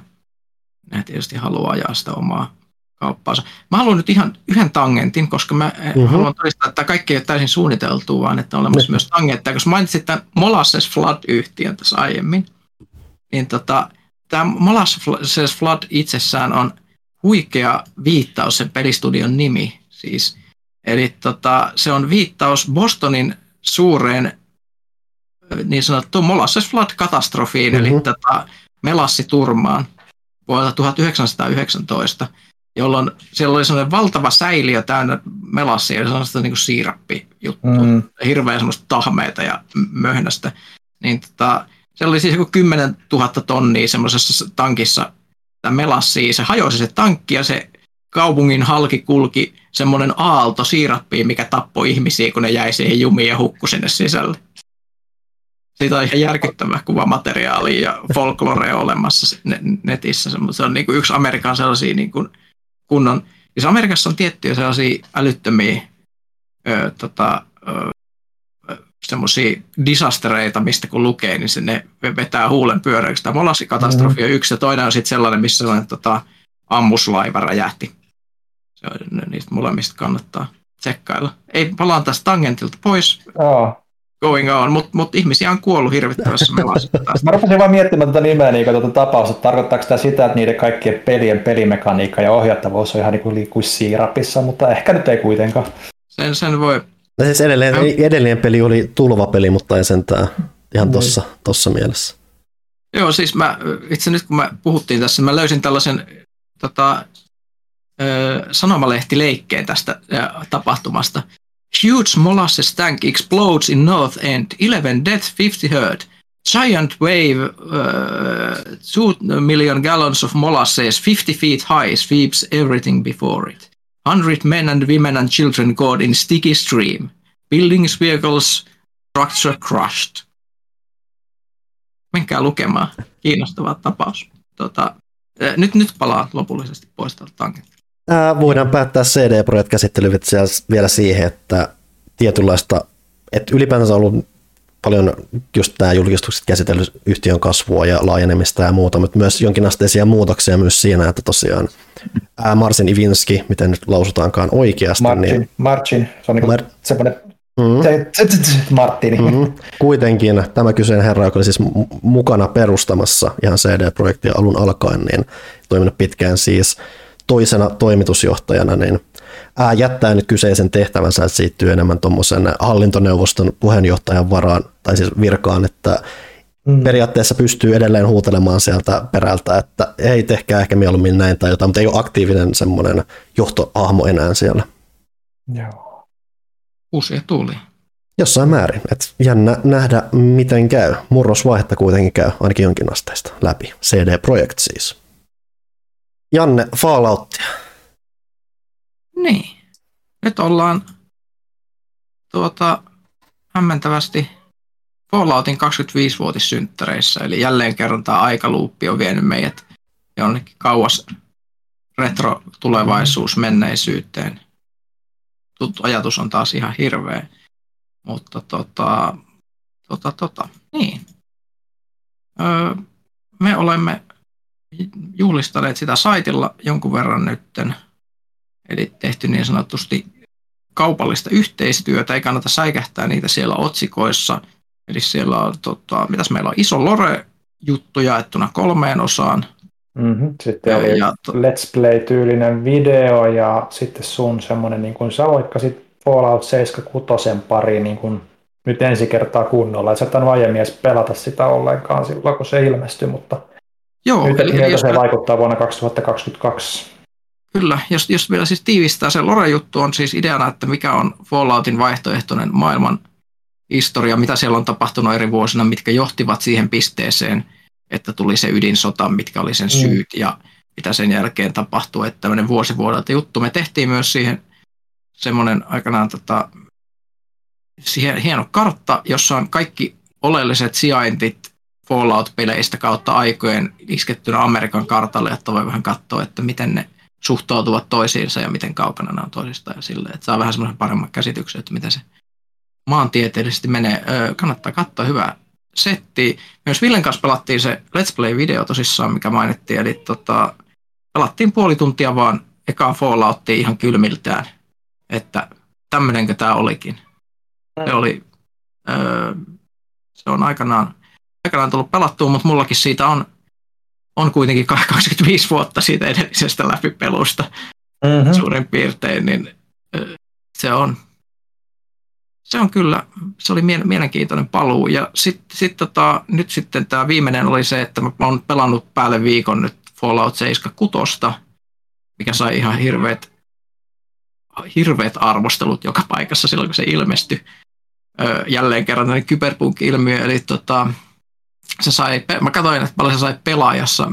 Mä en ollut itse arvostellut sitä, koska en tosissaan pelannut. Se oli sanonut kolme kautta kymmenen. Ja oli kaikenlaisia sanoja, jotka eivät välttämättä imartele sitä peliä. Mutta se, se oli lähinnä silleen, että se toimi tosi heikosti esimerkiksi teknisesti siinä julkaisussa. Ja no. sitten, että se maailma oli vähän kuollut ja tämmöistä. Mutta siihen tuli ihan hirveä määrä päivityksiä, niin mä nyt ihan menin silleen tietämättä yhtään mitään. Menin testaamaan viikoksi Fallout 76 ja päädyin toteamaan, että se on ihan jees. Se on, jos tykkää selviämispeleistä ja Falloutista, niin sitä ei yhtään mitään valittamista. Te toimii teknisesti hyvin. Maailma ei ole enää sellainen pystyyn kuollut, koska siellä on NPC ihan joka puolella pyörimässä, joiden kanssa voi keskustella. Mm. Siellä on ihan oikeat Fallout-questeja. Lähinnähän se puhuttelee ehkä eniten niitä ihmisiä, jotka tykkäsivät Fallout 4 siitä rakentamisesta, mikä oli mun mielestä paras osio siinä mm. voimaisesti. Et, et kun teki niitä settlementteja, että tässä sä voit tehdä oman leirin, jota voi myös siirrellä ympäriinsä. Sulla voi olla useita leirejä. Yksi voi olla vain spoonattuna maailmaan kerrallaan. Mm. Eli siellä on lähes joka paikkaan, paitsi semmoisiin tiettyihin quest-lokaatioihin tai semmoisiin niin kuin ta- keskeisiin taistelulokaatioihin voi rakentaa. Ja ihmiset on käyttänyt sitä aika paljon hyväkseen silleen, että sä voit ottaa jonkun ihan tyhjän tontin tai sitten sä voit esimerkiksi entisöidä jonkun vanhan bussin rämän ja täyttää sen huonekaluilla tai muuta. Mm. Ja siinä on hirveästi valinnanvaraa sen suhteen, että mitä sä teet. Ja sitten sinne voi muuttaa NPCtä asumaan, jotka hengaa sun kanssa. Ja mm. vierailijat voi ostaa sulta tavaroita, sä voit pistää automaattiin ja ihmiset voi ostaa battle sulta juttuja. Mutta mä, mä oon nauttinut itse asiassa koko sen viikon siitä pelistä ihan Joo. Siis ollut ihan positiivinen kokemus, että vaikka tämä oli siis kaupallinen yhteistyö, niin tämä on ihan, mä tykkäsin siitä ihan oikeasti. Niin, eli mä olin just tätä sanomassa, että, että, että vaikka nämä niin kuin on, oli tehty kaupallisessa yhteistyössä, niin ei siinä niin kuin me tehtiin siitä niin kuin aika lailla sellainen kuin me oltaisiin tehty niin kuin normaalistikin, eikä sit niin kuin, siis oli ihan niin kuin toimituksellista sisältöä siinä mielessä, että ei kannata sen niin kuin antaa Joo. Niin kuin pelästyttää siinä, että, että, että se on vaan niin kuin osanäkyvyyskampanja haluttiin, että sitä tuodaan esille. Niin. Joo, ja siis ei, eihän nyt tar- siis se, että kaupallinen yhteistyö, niin se ei tarkoita, että sitten niinku valehdellaan siellä. En ainakaan niinku ilkeis mennä puhumaan mitään mm-hmm. läpiä päähän, niin jos siitä saa muutaman markan, mitkä ei edes pääty mulle, niin, niin, niin se on, se on tota, kyllä siihen voi ihan luottaa. Siis, mm. Mutta mut mietitään Falloutia sarjalla, mikä on kenenkin. Tämä ei ole enää, tämä ei ole enää tämä kästi ei osaa Tällä kästillä ei ole mitään, mitään, nyt voi sanoa, että kaikki on ihan perseestä. Mutta mut, tuota, joo, öö, puhutaan ihmiset, ihmisten, ihmisillä on varmasti hyvin erilaisia, jos kaikki ei pelaa kaikkia sarjoja ja niin, niin, niin edelleen. Ei voi ikinä olettaa, että kaikki olisi pelannut edes klassikoita ja niin, niin, niin edelleen. Se on kaikki omasta maasta kiinni ja muuta. Niin minkälaisia taustoja ihmisillä on Falloutien suhteen? Jatkaa te muut enemmän kuin minä tässä vaiheessa. Mulla se aina osui siihen, että Fallout tuli aikana, jolloin mulla ei ollut mitään vakituista pääsyä PC, että se on aina sille jälkikäteen, pitäisi mennä taaksepäin, jos menee, ja sitten siinä on oma se kynnyksensä, joten mun varsinainen ensikosketus ja paras, paras lainausmerkeissä kosketus on se, että kun Fallout 3 tuli, niin se oli mulle vähän semmoinen ylipäänsä että okei mä tiedän, että on hyvin erilaista kuin mitä Falloutit tähän mennessä saanut ihan eri tekijä, ihan eri tahoilta, ihan eri ideaa melkeinpä, vähän jotain maailmaa on tuttua siinä. Katsotaan, miten se osuu ja jos seitä syttyisi joku, joku isompi hinku sitä sarjaa kohtaan. Ja mähän siis pelasin sen aika laajalti läpi ja periaatteessa dikkasin, mutta samalla se oli jotenkin mulle myös niin uuvuttava kokemus, että mä en ole vaan oikein pystynyt edes kauheasti miettimään Falloutia sen jälkeen. Mulla ylipäänsä siis Bethesda-pelien kanssa suhde on se, että mä en, ne ei jotenkin, vaikka mä tykkään roolipeleistä ja tietynlaisesta vapaudesta tehdä asioita, niin Bethesdan pelit on mulle aina jotenkin vaan todella uuvuttavia mm. kokemuksia, ja sen myötä toi on ehkä ollut vähän jopa tehnyt mulle vahinkoa sen suhteen, että niin kuin Falloutti, vaikka, vaikka, että vaikka olisi niin kuin, sitten tullut myös jotain, jotain Wasteland 2 tai muuta, mitkä menee ehkä osittain siinä hengessä vähän siinä sivussa, ja toki voidaan nyt tässä vaiheessa sanoa, että Fallouttihan tuli alkuperäisen Wastelandin jälkeen, joka tavallaan melkein voi katsoa innoittaneensa ja johtaneensa Falloutia anyway, mutta jotenkin se, muutenkin kuin, mä, niin kuin se post-apokalyptinen meininki, mitä on peleissä vaan pulpunnut yhdessä vaiheessa varsinkin tosi monesta, monesta kulmasta, niin mulla se on vaan tehnyt siitä lähes, että, että mä lähtisin pelaamaan jotain kakkosta oikeasti sille uteliaisuudesta. Ja nyt haluaa, että okei, lähdetään vääntämään katsotaan, mistä tässä oli nyt oikeasti aikoinaan kyse, niin se vaan se kynnys on melkein kasvanut vuosien myötä koko ajan vaan isommaksi ja isommaksi, vaikka kuuleekin paljon just hyvää kuitenkin siitä, että miten just vaikkapa kuitenkin, että kuinka sä voit pelaa täys idioottina niitä pelejä ja muuta, ja että siellä on oikeasti hyviä hauskoja ideoita, hyviä hauskoja tarinoita, mielenkiintoinen maailma, ja maailma, joka kuitenkin eroaa esimerkiksi tavassaan käsitellä sitä maailmaa aika, pal- eri, aika paljon verrattuna siihen, mitä Bethesdan pelit tekee ja muuta, mutta se on vaan se, että se kynnys on koko ajan vaan kasvanut ja kasvanut. Hmm. Mites Niklas? Öö, mun, mun kosketus tota Falloutiin on ollut hyvin, hyvin surullinen. öö, mä oon nyt pelannut yhteensä 30 minuuttia Fallout, Fallout pääpelejä ja tota, öö, se miten mä oon Fallout Falloutiin koskenut aikaisemmin on ollut se tota, Fallout Shelter, hmm, joka on siis niin, se, tota. se mobiilipeli. Mutta se tuli aikoinaan Xboxillekin ja tota, mä naputtelin sitä joskus vuosia sitten. Minkälaisen mielikuvan se nyt antoi sulle sitten, kun sä nyt sitä puoli tuntia sitä pääpeliä? niin, eli 76 pelasin eilen puoli tuntia ja tota, mm. ää, mä muistin, että minkä takia mä en pelaa niitä. Mikä, se on... mikä tässä tapauksessa sitten on se, koska kuten sanottu, nämä loppujen lopuksi on, nyt menee yllättävän laajalla spektrillä sitä, mitä Fallout voi olla.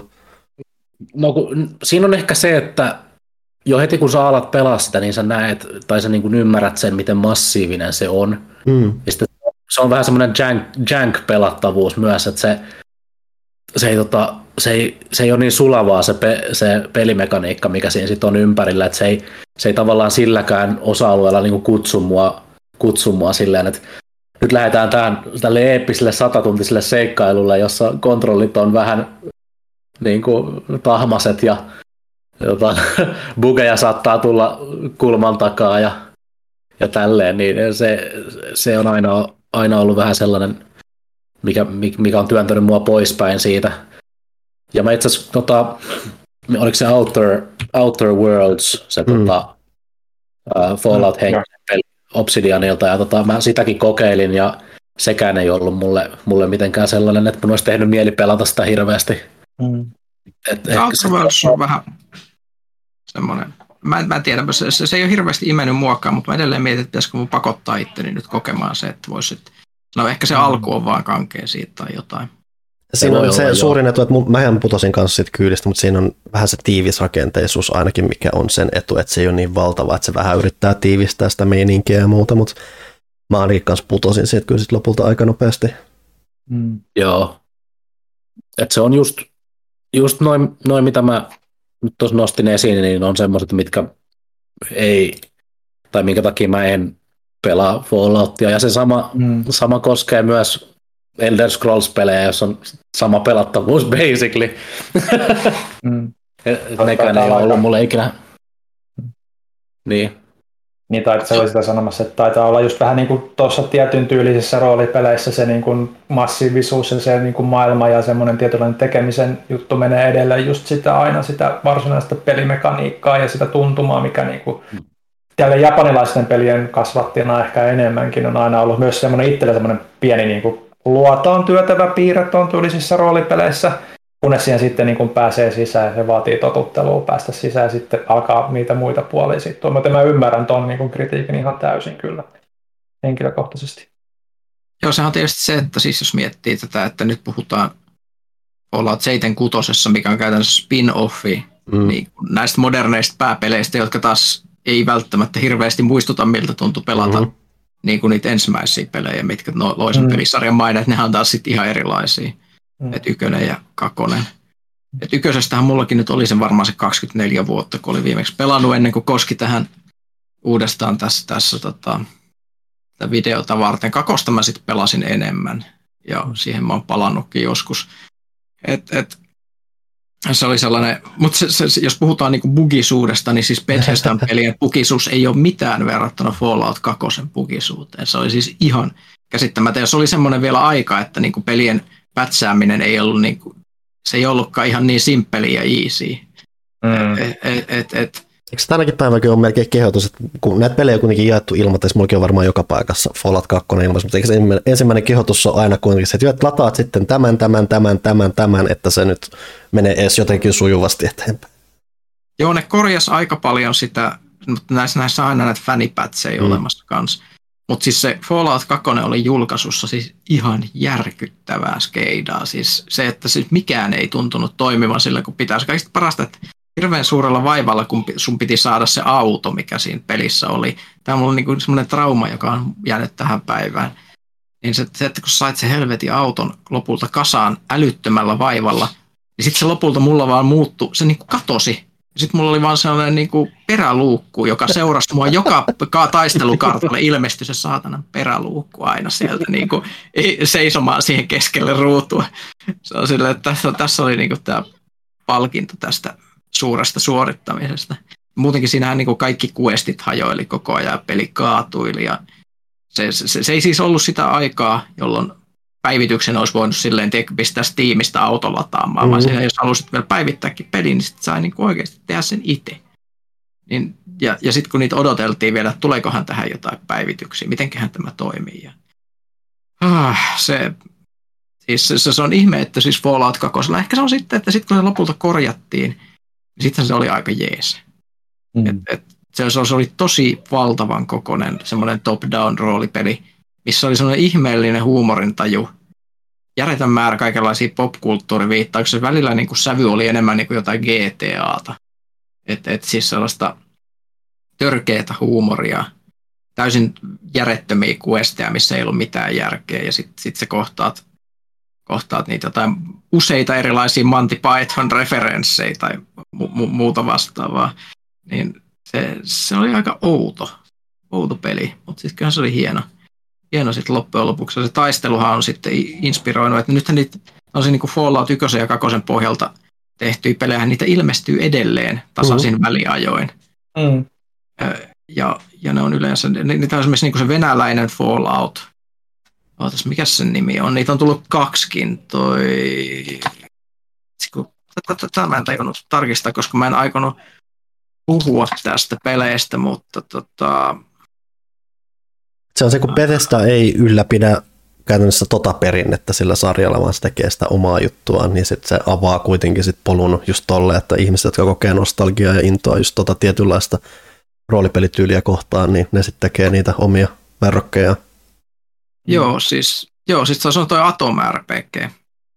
Mä pelannutkin sitä jonkun verran. Se on, se, se on hyvin niin kuin jos olisi Fallout, mutta se olisi tehty Neuvostoliitto-historian pohjalta. Se on, se on aika mielenkiintoinen. Sitten on se tosi hämärä peli, joka tuli joku aika sitten, missä, missä oli vähän stalker-henkinen maailma, missä alienit oli vierailu ja se perustui 70-luvun maailmaan. Ja sekin tuntui, kun olisi pelannut vanhaa Falloutia. Ja, ja, ja, tota, sitten on esimerkiksi toi Rail, Underrail, mikä, mikä tuntuu Aivan myös niin kuin pelaisi vanhaa Falloutia, missä ollaan siis ö, metrotunnelien raunioissa maan alla. Sielläkin on mutantteja ja muuta. Et, et, et se, se, se vanhojen Fallout-pelien semmoinen perintö elää ihan yhtä vahvasti kuin mitä, tai ehkä jopa vahvemmin kuin mitä tämä uuden tämän Bethesda-tyylin. Mm. Ja se et, et, Bethesdan tyyli on niin, kun se on niin massiivinen itsessä, että kukaan ei voi jäljitellä sitä, vaikka Bethesdalla, it, tai no, Bethesdalla itselläkin tuntuu välillä just olevan vähän vaikeus ylläpitää sitä omaa tyyliään erinäisistä, erinäisten mm. teknisten ratkaisuja ja suunnitteluratkaisuja osalta. Joo, ja sitten on vielä toi, mikä on mielenkiintoista, että siis, tää, siis mihin Fallout perustuu, eli Wasteland-sarja. Mm. Eli tota, Wasteland oli se Brian Fargon, Fargon tota, pelisarja. Ja ö, sitten tuota, se tuli, se, se oli kanssa Interplay, se oli 1988. Ja sitten toi, toi Fargohan oli sitten executive producerina tuossa ensimmäisessä Falloutissa. Mm. Et se oli vähän sellaista niin kuin henkistä jatkoa, se ei ollut vaan samalla nimellä. Mutta mm. mikä sitten mielenkiintoista, että sitten perustettiin toi, se Inksile Entertainment. Se perustettiin 2002 ja siis tämä Fargo itse teki sen. Ja se sitten elvytti, sitten nehän, nehän teki ensin tota Bard's Tale, se oli myös toinen tämmöinen klassikko-roolipeli, niiden niin kuin elvytyksiä ja sitten puuhas kaikkea muuta. Mutta sitten 2014 niillä tuli tuo Wasteland 2, mikä tuli joukkorahoitettuna. Jeps. Ikään kuin, että tämä on niin kuin vanhan Falloutin tyylinen peli, mutta niin kuin moderneilla tuotantoarvoilla. Eli se on niin kuin oikeastaan eniten henkistä jatkoa sitten tota, tota, to, noille vanhoille Fallouteille. Ja itse asiassa mä sanoisin, että jos haluaa tietää, haluaa niin kuin modernina ihmisenä tietää, että minkälaista olisi pelata modernia modernia peliä, joka on tehty vanhojen Falloutien, eli Wasteland 3.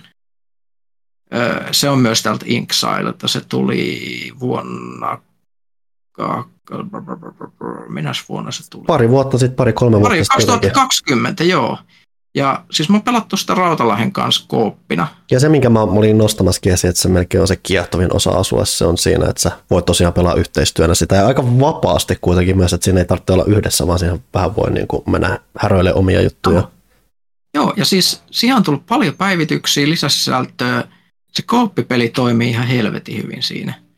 E- e- e- eli jos, jos haluaa kokea, minkälaista on pelata vanhojen Fallout-pelien tyyliin, mutta ei uskalla lähteä tuohon to, to, tota, ikään kuin retromeininkiin. Niin mä sanoisin, että tota, Hemmetin Wasteland 3 kooppina voisi olla. Nämä on sille jännä, että siis nämä kaikki kuuluu nykyään niin Mikkikselle. Mm-hmm. Et, et, et siis tyypit, jotka lähti Interplaylta, kun oli tehnyt Falloutin, niin, niin, niin niitä meni Obsidianille paljon. Mm-hmm. Ja, ja ja Obsidian kuuluu nykyään Microsoftille, Xboxin Game Studioihin. Mm. Bethesda, joka osti Falloutin oikeudet myöhemmin ja alkoi tekemään uutta Fallout-tyyliä, sen osti Microsoft Game Studios, Xbox Game Studios. Ja Inksilen omistaa myös mm. käytännössä nykyään siis Xbox Xbox Game Studios. Eli kaikki Fallout kuuluu nykyään jotain kautta, niin kuin uusi ja vanha, niin se kuuluu Microsoftille. Se on aika hämmentävä, mutta mä tiedän, tiedän, tiedän niin. Ja siis, että voiko, voiko sitten poikia jossain vaiheessa jotain hienoa, että nämä kaikissa saman talon alla on kaikki, kaikki jos mä olisin Microsoftilla ainakin miettisin, että mitä mä saisin revittyä irti siitä, että koko fucking brändi on ikään kuin yhden läjän alla. En, en tiedä. Mielenkiintoista joka tapauksessa. Sehän mitä yl... siis välttyy Xboxilta nyt enää. Se jos ylipäänsä siis, jos sulla on semivahva PC-historia sen aiton ajan niin kuin kovimmille tunnetuimmille peleille yhtä lailla se ollaan siinä maailmassa, missä Microsoft omistaa Doomin ja Quakein ja muuta, että se on mm. hyvin tietoisesti kyllä kerätty, kerätty nämä herkut sieltä päältä.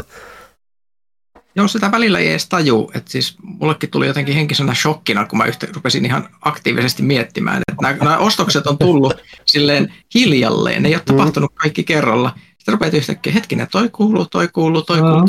Kaikki kuuluu Microsoftille. Missä välissä tämä tapahtuu? Se oli hyvä kyllä katsoa, kun me tuota, kun kuitiin tätä niitä videoita videoita tehdessä, niin Pyykkösellä, kun siellä valitsi niin vähän aikaa, niin kun se näki, että ruksutti sieltä, ei helkkari, näin. Pyörät pyörii God damn it. Kyllä, se on mielenkiintoista. Mutta siis se, että sä voit periaatteessa pelata, pelata niin hirveän erityylisiä. Mun mielestä siis se, että se Wasteland-sarja on vielä sellainen se uusittu, se on, siinä ei ole, kun se Fallout on, niin kuin Simpsoneissa, kun puhutaan Flanderisaatiosta, e, Eli, eli se, että kun Flanders oli semmoinen niin kuin semi-hassu naapuri alussa, mm-hmm Ja sitten mm. se niin kuin, muuttui niin kuin entistä kahjommaksi, niin kuin, että se menee niin kuin enemmän, se hahmo niin kuin, muuntuu semmoiseksi tietynlaiseksi itsensä parodiaksi mm. niin kuin vuosien varrella. Ja Fallout on vähän kokenut sellaista, että se menee niin kuin koko ajan semmoiseksi kahjommaksi ja kahjommaksi ja kepeämmäksi ja kepeämmäksi. Et, ja ne, ne elementit, mit, mistä ihmiset tykkää ja on silleen tuttuja, niin ne, ne, ne menee niin kuin koko ajan niin kuin överimmäksi ja överimmäksi ja ne on aina läsnä. Niin se, se että se Wasteland 3 esimerkiksi, se tuntuu tosi paljon atmosfääri osalta samalta kuin pelaisi ensimmäistä Falloutia, mikä oli sellainen paljon vakavampi peli. Siinä on ne samat, on ollut ydinsota, Amerikan jäännöksiä ja muuta, mutta siinä on sellaista tietynlaista kahjoutta koko ajan läsnä, vaikka on robotteja ja muuta. Et, et, et. Se, on, se on, suosittelen myös sitä. Mm. Oliko jollain muulla jotain sanottavaa, koska mä henkilöisesti ajoin itseni täydelliseen seis pisteessä. No siis lähinnä itse sitä, että kun tosiaan silloin siinä videossa itse totesin, että mä en pelannut alkuperäisiä Falloutteja silloin PC, että se oli just tuli sitten niin kuin se, sitä aikakautta, kun ei enää PC jaksanut pyörittää ja siirtyi ihan puhtaasti konsoleiden puolelle, mutta tuli kateltua kyllä silloin, että ai että toi vaikuttaa aika mielenkiintoiselta, että kun oli kuitenkin vähän niin kuin ei, ei aina niin kuin osannut niin kuin hahmottaa, että minkälainen peli se oli, että aina jotenkin vertaisi niistä kuvista, mitä näki, niin just sitten johonkin syndikeittiin ja tollaisiin, mitä oli pelailu aikoinaan ja, ja, ja niin poispäin. Mutta sitten kun tosiaan kun tuli Fallout 3, niin se on mulle se niin kuin ensimmäinen kunnon kosketus. Ja siinä oli mulla just sitä vähän, mitä Niklas sanoi siitä, niistä kontrolleista, että se oli vähän janky. Toki pelasit myös niin kuin konsoleilla, joka se PS3-versio taisi ollakin se huonoin niistä ylipäätään niin kuin myös teknisesti, niin se vähän niin kuin oli semmoinen, että tämä on mielenkiintoinen ja mä tykkään tästä monin paikoin, mutta sitten siinä on sitten se tietynlainen niin kuin se massiivisuus ja se kädestä pitelemättömyys, mikä silloin, kun ei ollut vielä roolipeleihin hirveästi perehtynyt, ainakaan länsimaisiin, japanilaisiinhan mä olin pelannut aika paljonkin, niin sitten siinä oli just se, että no mä menin jonkin viemäriin ja sitten se oli, kesti vuosikausi, että pääsin sieltä jonnekin pois ja sitten mä en tiedä yhtään, missä mä oon ja se alkoi sitten sieltä, että ei, mä en tiedä, mä en pääse enää takaisin, kun mä kuolen ja teemme mitä tahansa, mä kuolen. Ja se oli just niin kuin klassinen semmoinen maailmanlopun meininki siinä, mitä varmaan niin kuin tavoiteltiinkin, mutta se oli vähän semmoinen niin negatiivinen kokemus sitten loppupeleissä, vaikka mä siitä pidinkin ja sitten se jäi kesken, mutta sitten ehkä just se Fallout New Vegas on ollut sitten, mitä mä oon jonkun verran pelailu ja se niin kuin jotenkin tuntuu tietyllä lailla, ehe, vaikka se oli silloin julkaisussa puginen ja kai se on edelleenkin puginen, mutta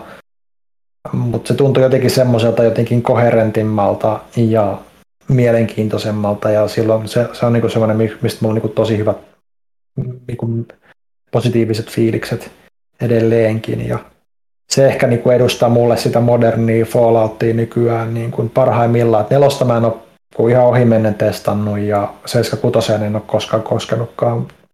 Niin tota, tota, tota, se on ehkä just semmoinen niinku mielenkiintoista, että tavallaan se niinku oma vaikka kolmosessa niinku, ihan, mutta sitten jäi vähän semmoinen negatiivinen fiilis, niin se niinku, Obsidianin visio Falloutista, siellähän oli niitä alkuperäisiä tekijöitä ehkä enemmän kuin siellä kolmostiimin puolella, niin, niin se jotenkin tuntuu semmoiselta, mikä mulle on Fallout, mitä se, mitä, mitä se niinku maailma kuvastaa ja minkälainen se on ja minkälainen se pelimekaniikka on.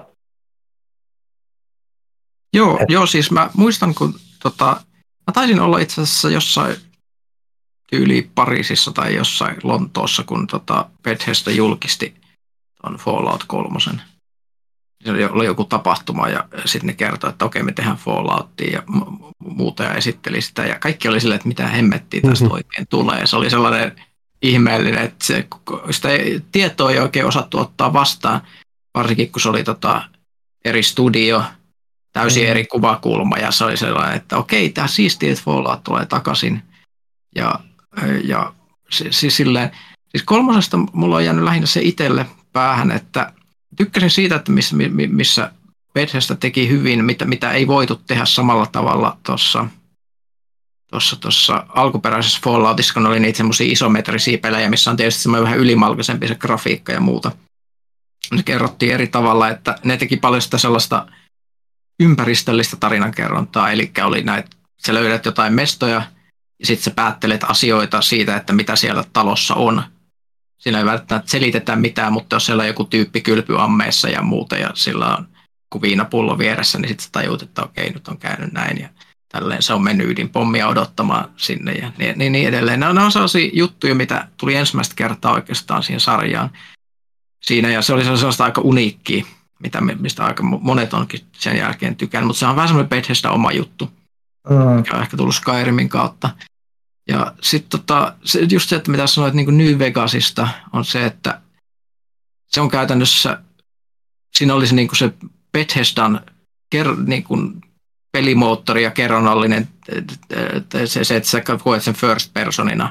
Mm. Se, se, on se moderni Fallout-tyyli, mutta se, oli, se, se, se tuntuu taas niin kuin tarinan puolesta vanhoilta Fallout-peleiltä, niin kuin ykköseltä ja kakoselta, kun se oli nyt Obsidianin. Että se on semmoinen niin kuin vanhan ja uuden yhdistelmä, minkä takia mm. silloin ehkä se fanaattisen seuraajakunta, vaikka se olikin aika pukinen, ja siinähän se story on paljon mielenkiintoisempi. Se on vähän semmoinen raadollisempi se maailma.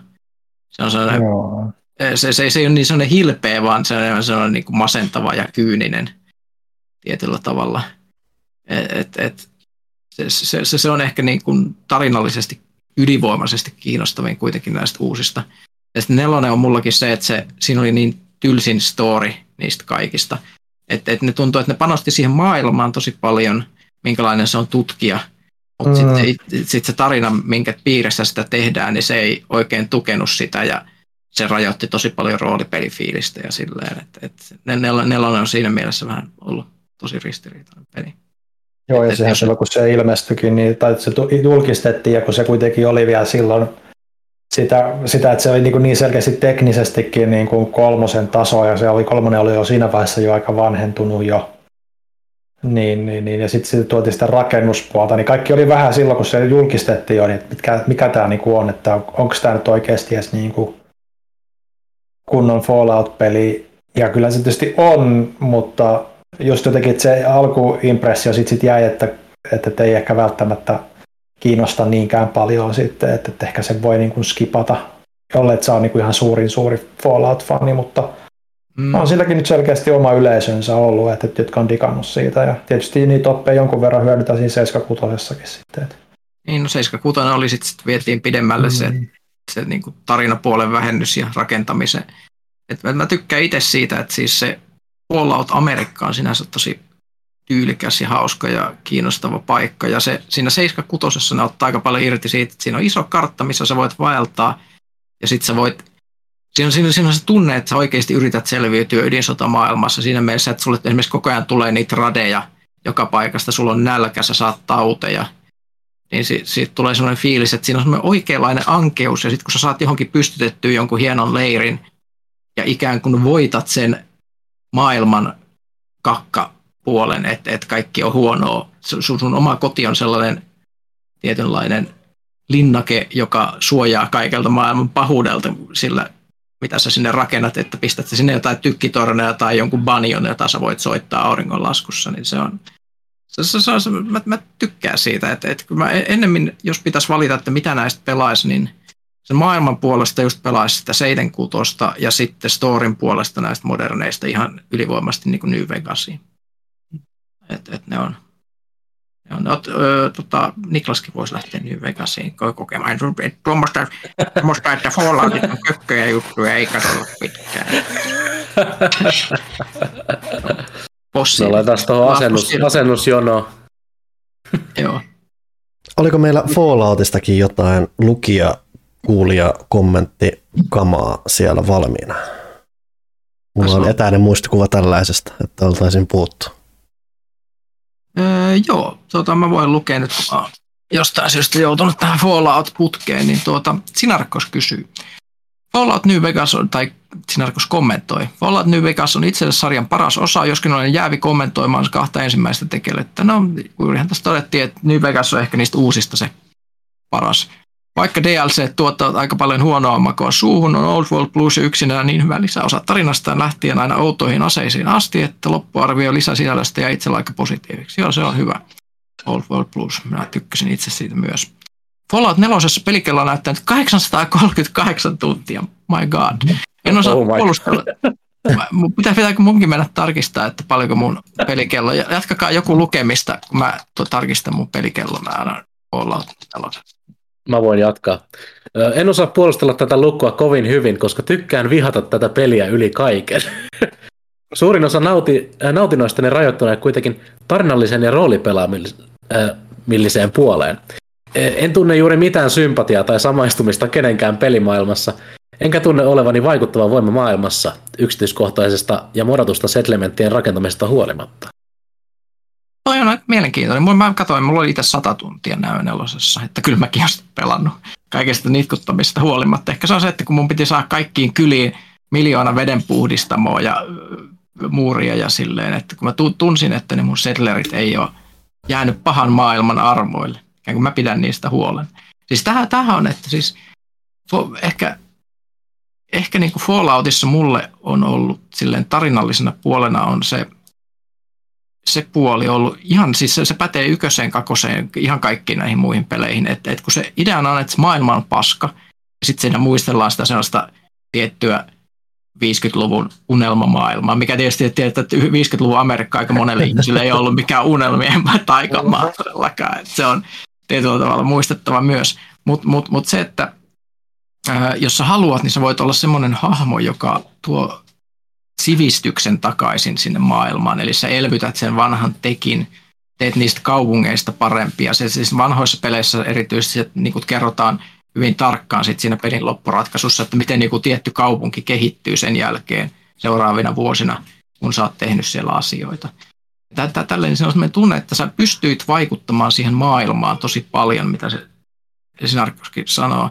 Ja siis mulle, mulle on se, että, että siis mä tunsin Fallout 4 tekeväni sen sillä, että ei niinkään sen tarinan läpäisemisen kautta, vaan sen takia, että mä kokosin niitä isoja settlementteja, joissa asuu paljon ihmisiä, niin mä tiesin, että koska mä oon rakentanut niistä settlementteistä niin Minecraft-hengessä semmosia juhlamestoja, niin tiesin, että kaikki NPCt, jotka ei välitä tästä siis mitään, niin jotka asuu siellä, niin niillä on parempi elämä. Se, se henkisesti lämmittää. Tämä vaatii tämmöistä tiettyä asennoitumista. Horizon modia on kehuttava kertoo myös Sinarkos. Mä en ole pelannut sitä. Se uudistaa Fallout 4 realistisemmaksi, tuo uuden liudan erilaisia workbenchejä, uudistaa taitopuun, pikamatkustus hiiren napautuksella puuttuu, uhuhu, very nice. Hitaampia pikavaihtoehtoja löytyy rahaa vastaan. Pikamatkustus on vähän sellainen, että se vie semmoisissa peleissä, missä on selviytymiselementtejä, niin se vie sitä intoa aika paljon pois. Paraneminen menee ainoastaan laastarilla, taistelu ulkopuolella, perusraakintataso, ja kaikki painaa aivan eri tavalla edelleen. Se kuulostaa siltä, että siis, jos ei haluaisi lähteä tuohon seiten kutoseen, ehkä siihen selviytymismeininkiin ja omistaa nelosen, ehkä olisikin fiksu, että modaa sen tuolla tavalla semmoiseksi enemmän selviytymispeliksi. Se yrittää löytää sieltä sen oman huvinsa, koska sitä storiahan nyt ei saa juuri hirveän helposti korjattua. Siihen on tosin saatavana semmoisia modeja, eli kun nelosessa on se story, että sä oot periaatteessa, sulla on se, ö, tota, sä oot ollut volttiasukas ja sun skidi on varastettu ja sit sä haet sitä skidiä sen koko pelin ajan. Ja se skidi on tosi ärsyttävä goddammit, tai vihaan sitä hahmoa. Niin, tota, ö, se, että sä voit periaatteessa luod, ö, aloittaa semmoisella alternate start-modilla, jos olit joku ihminen, joka vaan asuu siinä maailmassa ja sulle ei koskaan viitata enää siihen ö, sun skidiin tai siihen volttitarinaan, vaan sä oot vaikka tyyppi, joka yrittää selviytyä. Ja mun mielestä se muuttui silloin paremmaksi se peli. Et se päätarina on kyllä ihan hanurista siinä. Mä vi- vihaan sitä vuosi vuodelta entistä enemmän, mitä enemmän mä mietin sitä. Ja tota, joo. Täällä myös Zappa mainitsi, että Outer Worlds olikin ehkä sitä, mitä olisin Falloutilta hakenutkin, ja vieläpä ilman sitä Bethesdan kuuluisaa pukikattausta.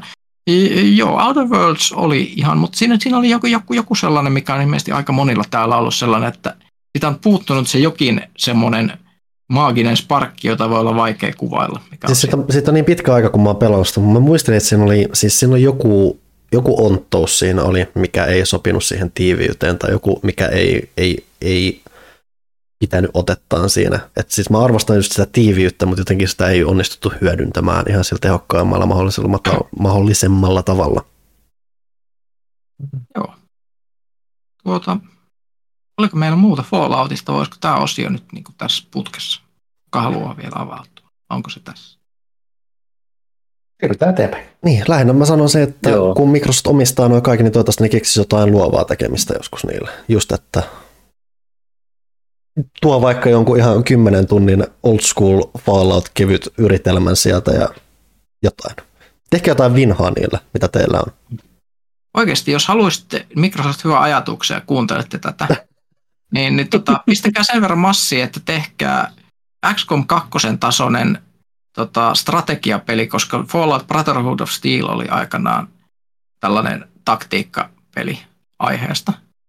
Niin tehkää se tämmöisen modernisoituna versiona tämmöinen hieno strategiapeli Falloutin maailmasta, jossa olisi hienoa top-down vuoropohjasta taistelua. Ne, nehän teki jo Gears Tactics, että siinähän on pohjat ja kaikki valmiina.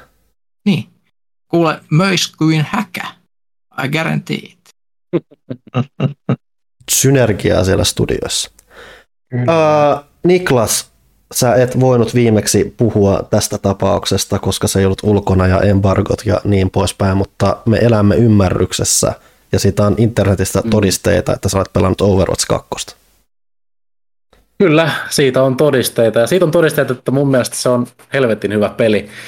Mutta mä olen selkeästi yksin, yksin tällä kukkulalla.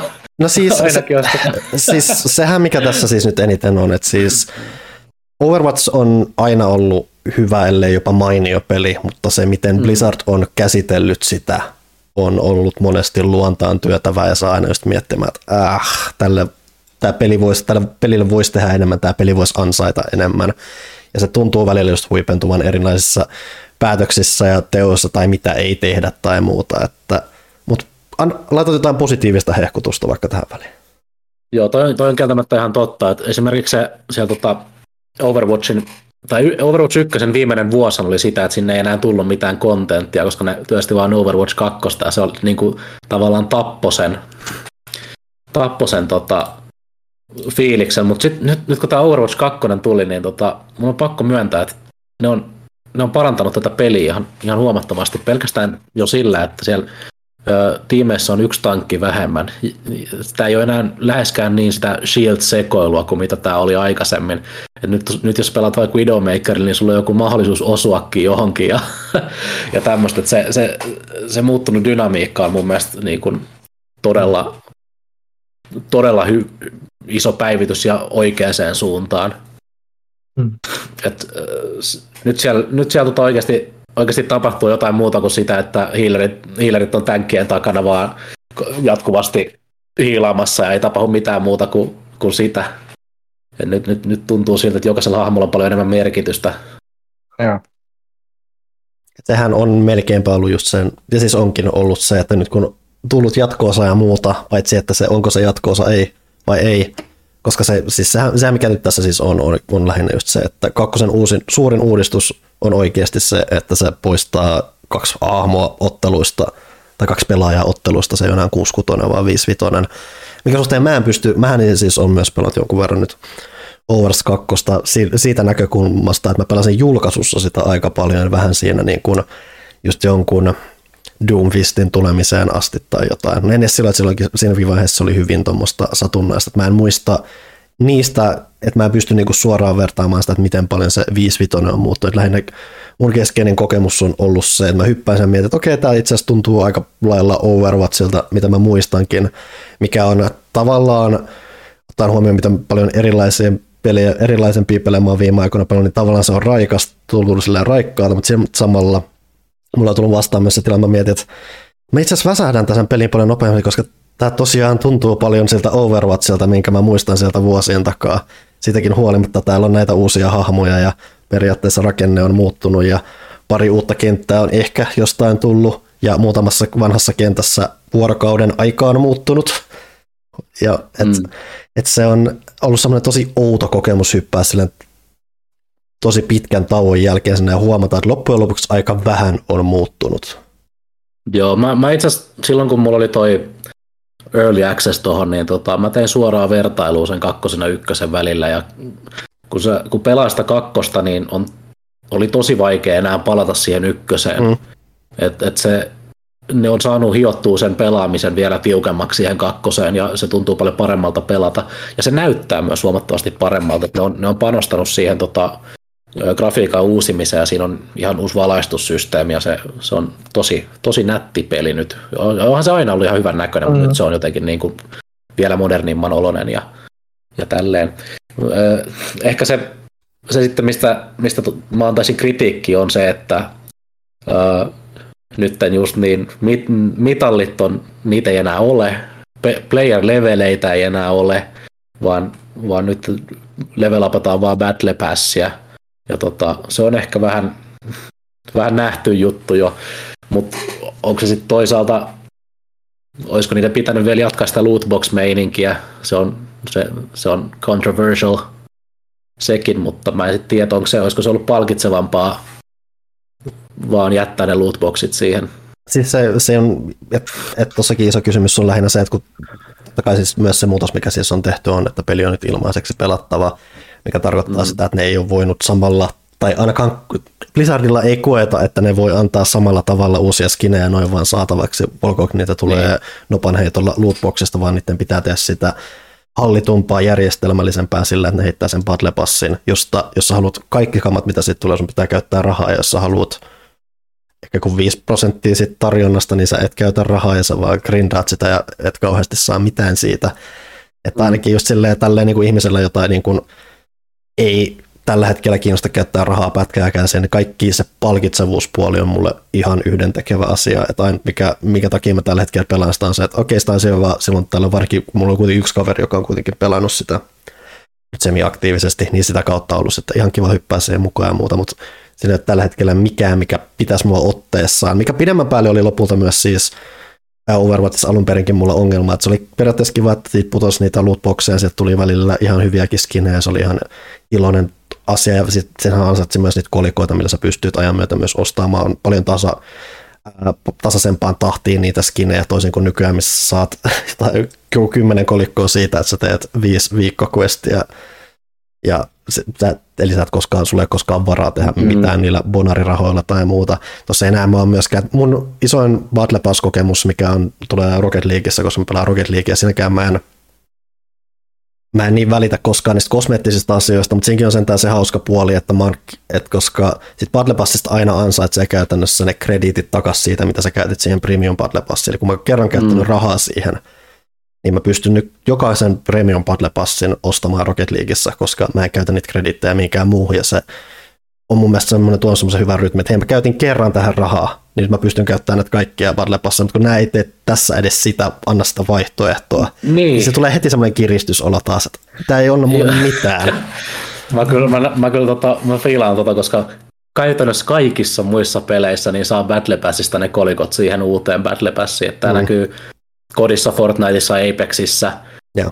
Nä, kaikissa näissä iso, isoimmista. Ja tota, nämä ei, nämä ei lähtenyt siihen, että se, se peli pakottaa sut investoimaan siihen rahaa, jos sä haluat pelastaa silleen täysin, täysin siemauksin, hmm. joka, no, se on, se on mun mielestä ihan fine, koska se on kym, kymppi, kymppi tota, tai 40 vuodessa, mutta ehkä se, se tota, vaatisi vielä vähän jotain, jotain ekstraa se Battle Pass, että nyt se tai se yleinen, että siinä olisi joku parempi koukku siihen pelaamiseen, mm. koska se dailyen grindaaminen ei ole tällä hetkellä hirveän kivaa, mm. tai, tai weeklyen grindaaminen. Että tota, et vaikka sitä peliä on itsessään kiva pelata, niin ne tarvitsisi vielä jonkun, jonkun syötin siihen, millä ne saisi niin kuin ihmiset puolelleen. Nyt, nyt itse asiassa tota, ne vähän jotain sellaista yrittääkin, koska ihan niin kuin tässä pari tuntia sitten, niin ne Twitterissä julkaisi tota, pienen tämmöisen hyvitys, hyvityssuunnitelman siihen, kun niillä on ollut aika tota, kivinen, kivinen mm-hmm. launch, et, tai tämä oli itse asiassa 14 tuntia sitten jo, uh, mutta sieltä on nyt tulossa ilmanen joku legendary kaikille, uh, joku weapon charm ja sitten viikonloppuisin tupla match XP. Et, et, toi on nyt tommonen hätä, hätä hätävarainen paketti, että oi, sori. Et se, se mikä, tässä vaan. Niin ehkä ne, ehkä ne nyt ne näkee, näkee ton, miten toi Overwatch-yhteisö niin on vastaanottanut ton pelin ja kaipaisi siihen vielä vähän, vähän jotain niin kuin lihaa luiden ympärille. Et, et ehkä ne nyt tota, lähtee kehittämään sitä oikeaan suuntaan, mutta aika näyttää.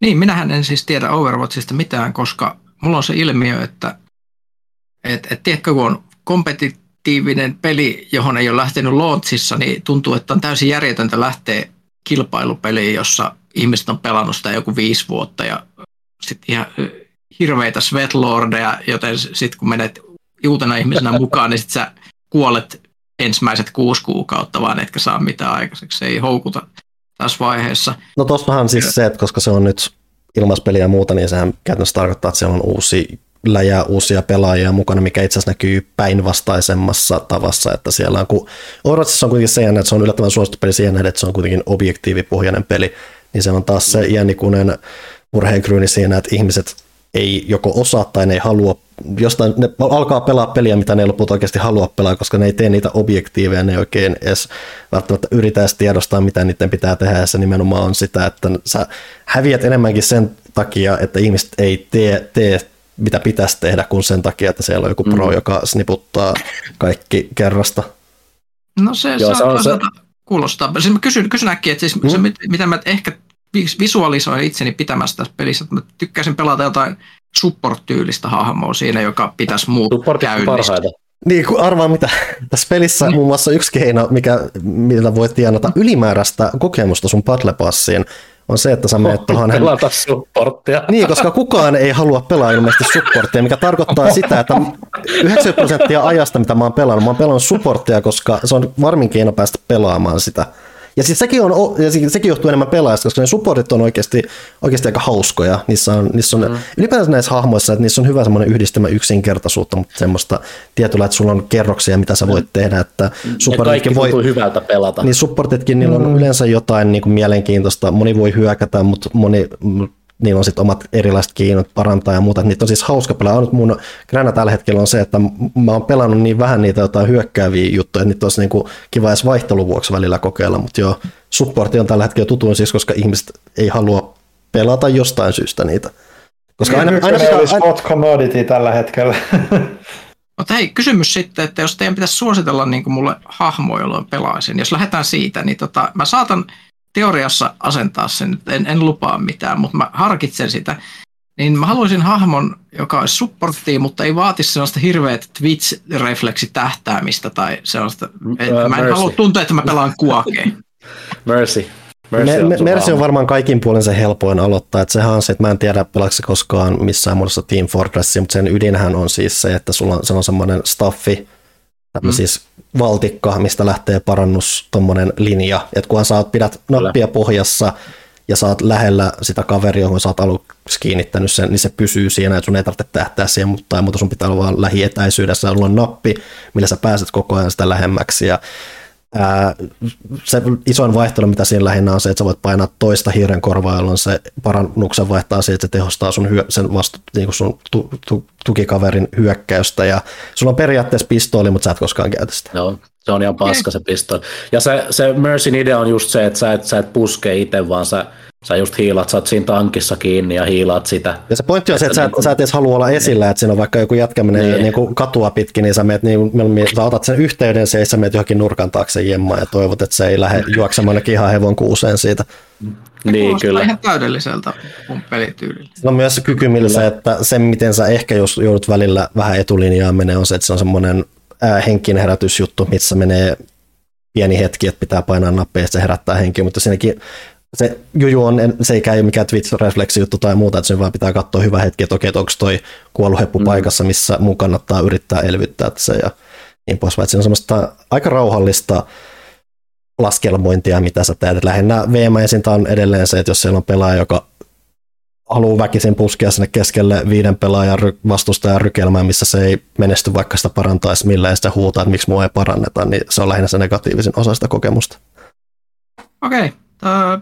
Mm. ei kuulostaisi huonolta. Mä saatan jopa pitää tuommoisesta. Ja siis kuten sanottu, että, että, par, että ne hahmot oikeasti on parhaimmillaan tosi hauskoja. Ja melkein, että mm, mulla ei mitään inhokkia, niin on hauska kokeilla, koska niillä on kuitenkin tyyliin joku perushyökkäys, Mersillä ei ole varsinaisesti edes melkein sitä, ja sitten joku pari-kolme nappia, mistä ehkä jotain erilaista. Yleensä on joku liikkumiskyky, yleensä on joku vähän spessumpi hyökkäys, ja sitten oli joku, joku vähän erikoisen plus sitten joku ultimate. Ne on mm. aika nopeasti opeteltavissa ihan jo sen kautta, että sä vaan niinku luke, luet äkkiä, että mitä ne kyvyt tekee, välillä niinku kokeilukin riittää ja muuta. Että se, siis, se on, oudonta just tässä on se, että se on periaatteessa hyvin lähestyttävä peli, mikä kautta musta tuntuu, että ihmiset vaan ei halua pelata sitä muuten niin kuin sen kuuluu mennä, että se on ne objektiivipohjaisuus tai muuten, koska siis se, se mitä se rakentuu on se, että sehän siis on team, siis deathmatchia ja muuta, mutta et sä herra jumala, se mitä tämä peli on rakennettu, että sä, se ei ole hauska. se peli ei sovellu siihen. Ja se on se, että ihmiset niin kuin, tiedost, että se, ne alkaa pelaamaan sitä peliä, koska se kuulostaa hauskaa, että siinä on periaatteessa hauskat, hauskat hahmot, mutta sitten ne ei jotenkin vaan ymmärrä sitä objektiivipuolta aina niin helposti. Ja se on hauskaa silloin, kun sä et ole voice chatissa. Joo, joo, ei siis ikinä mitään tuommoista.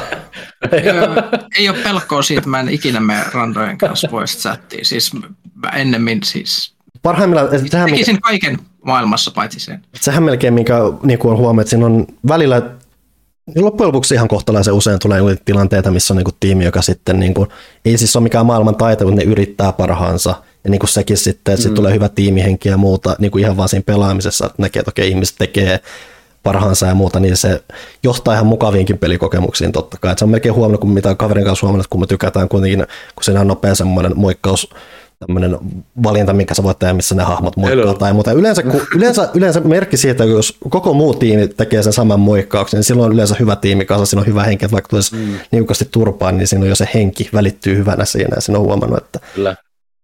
että, että siellä on ehdottomasti ihmisiä, jotka myös niin kuin, on niin kuin, pitämässä hauskaa siellä.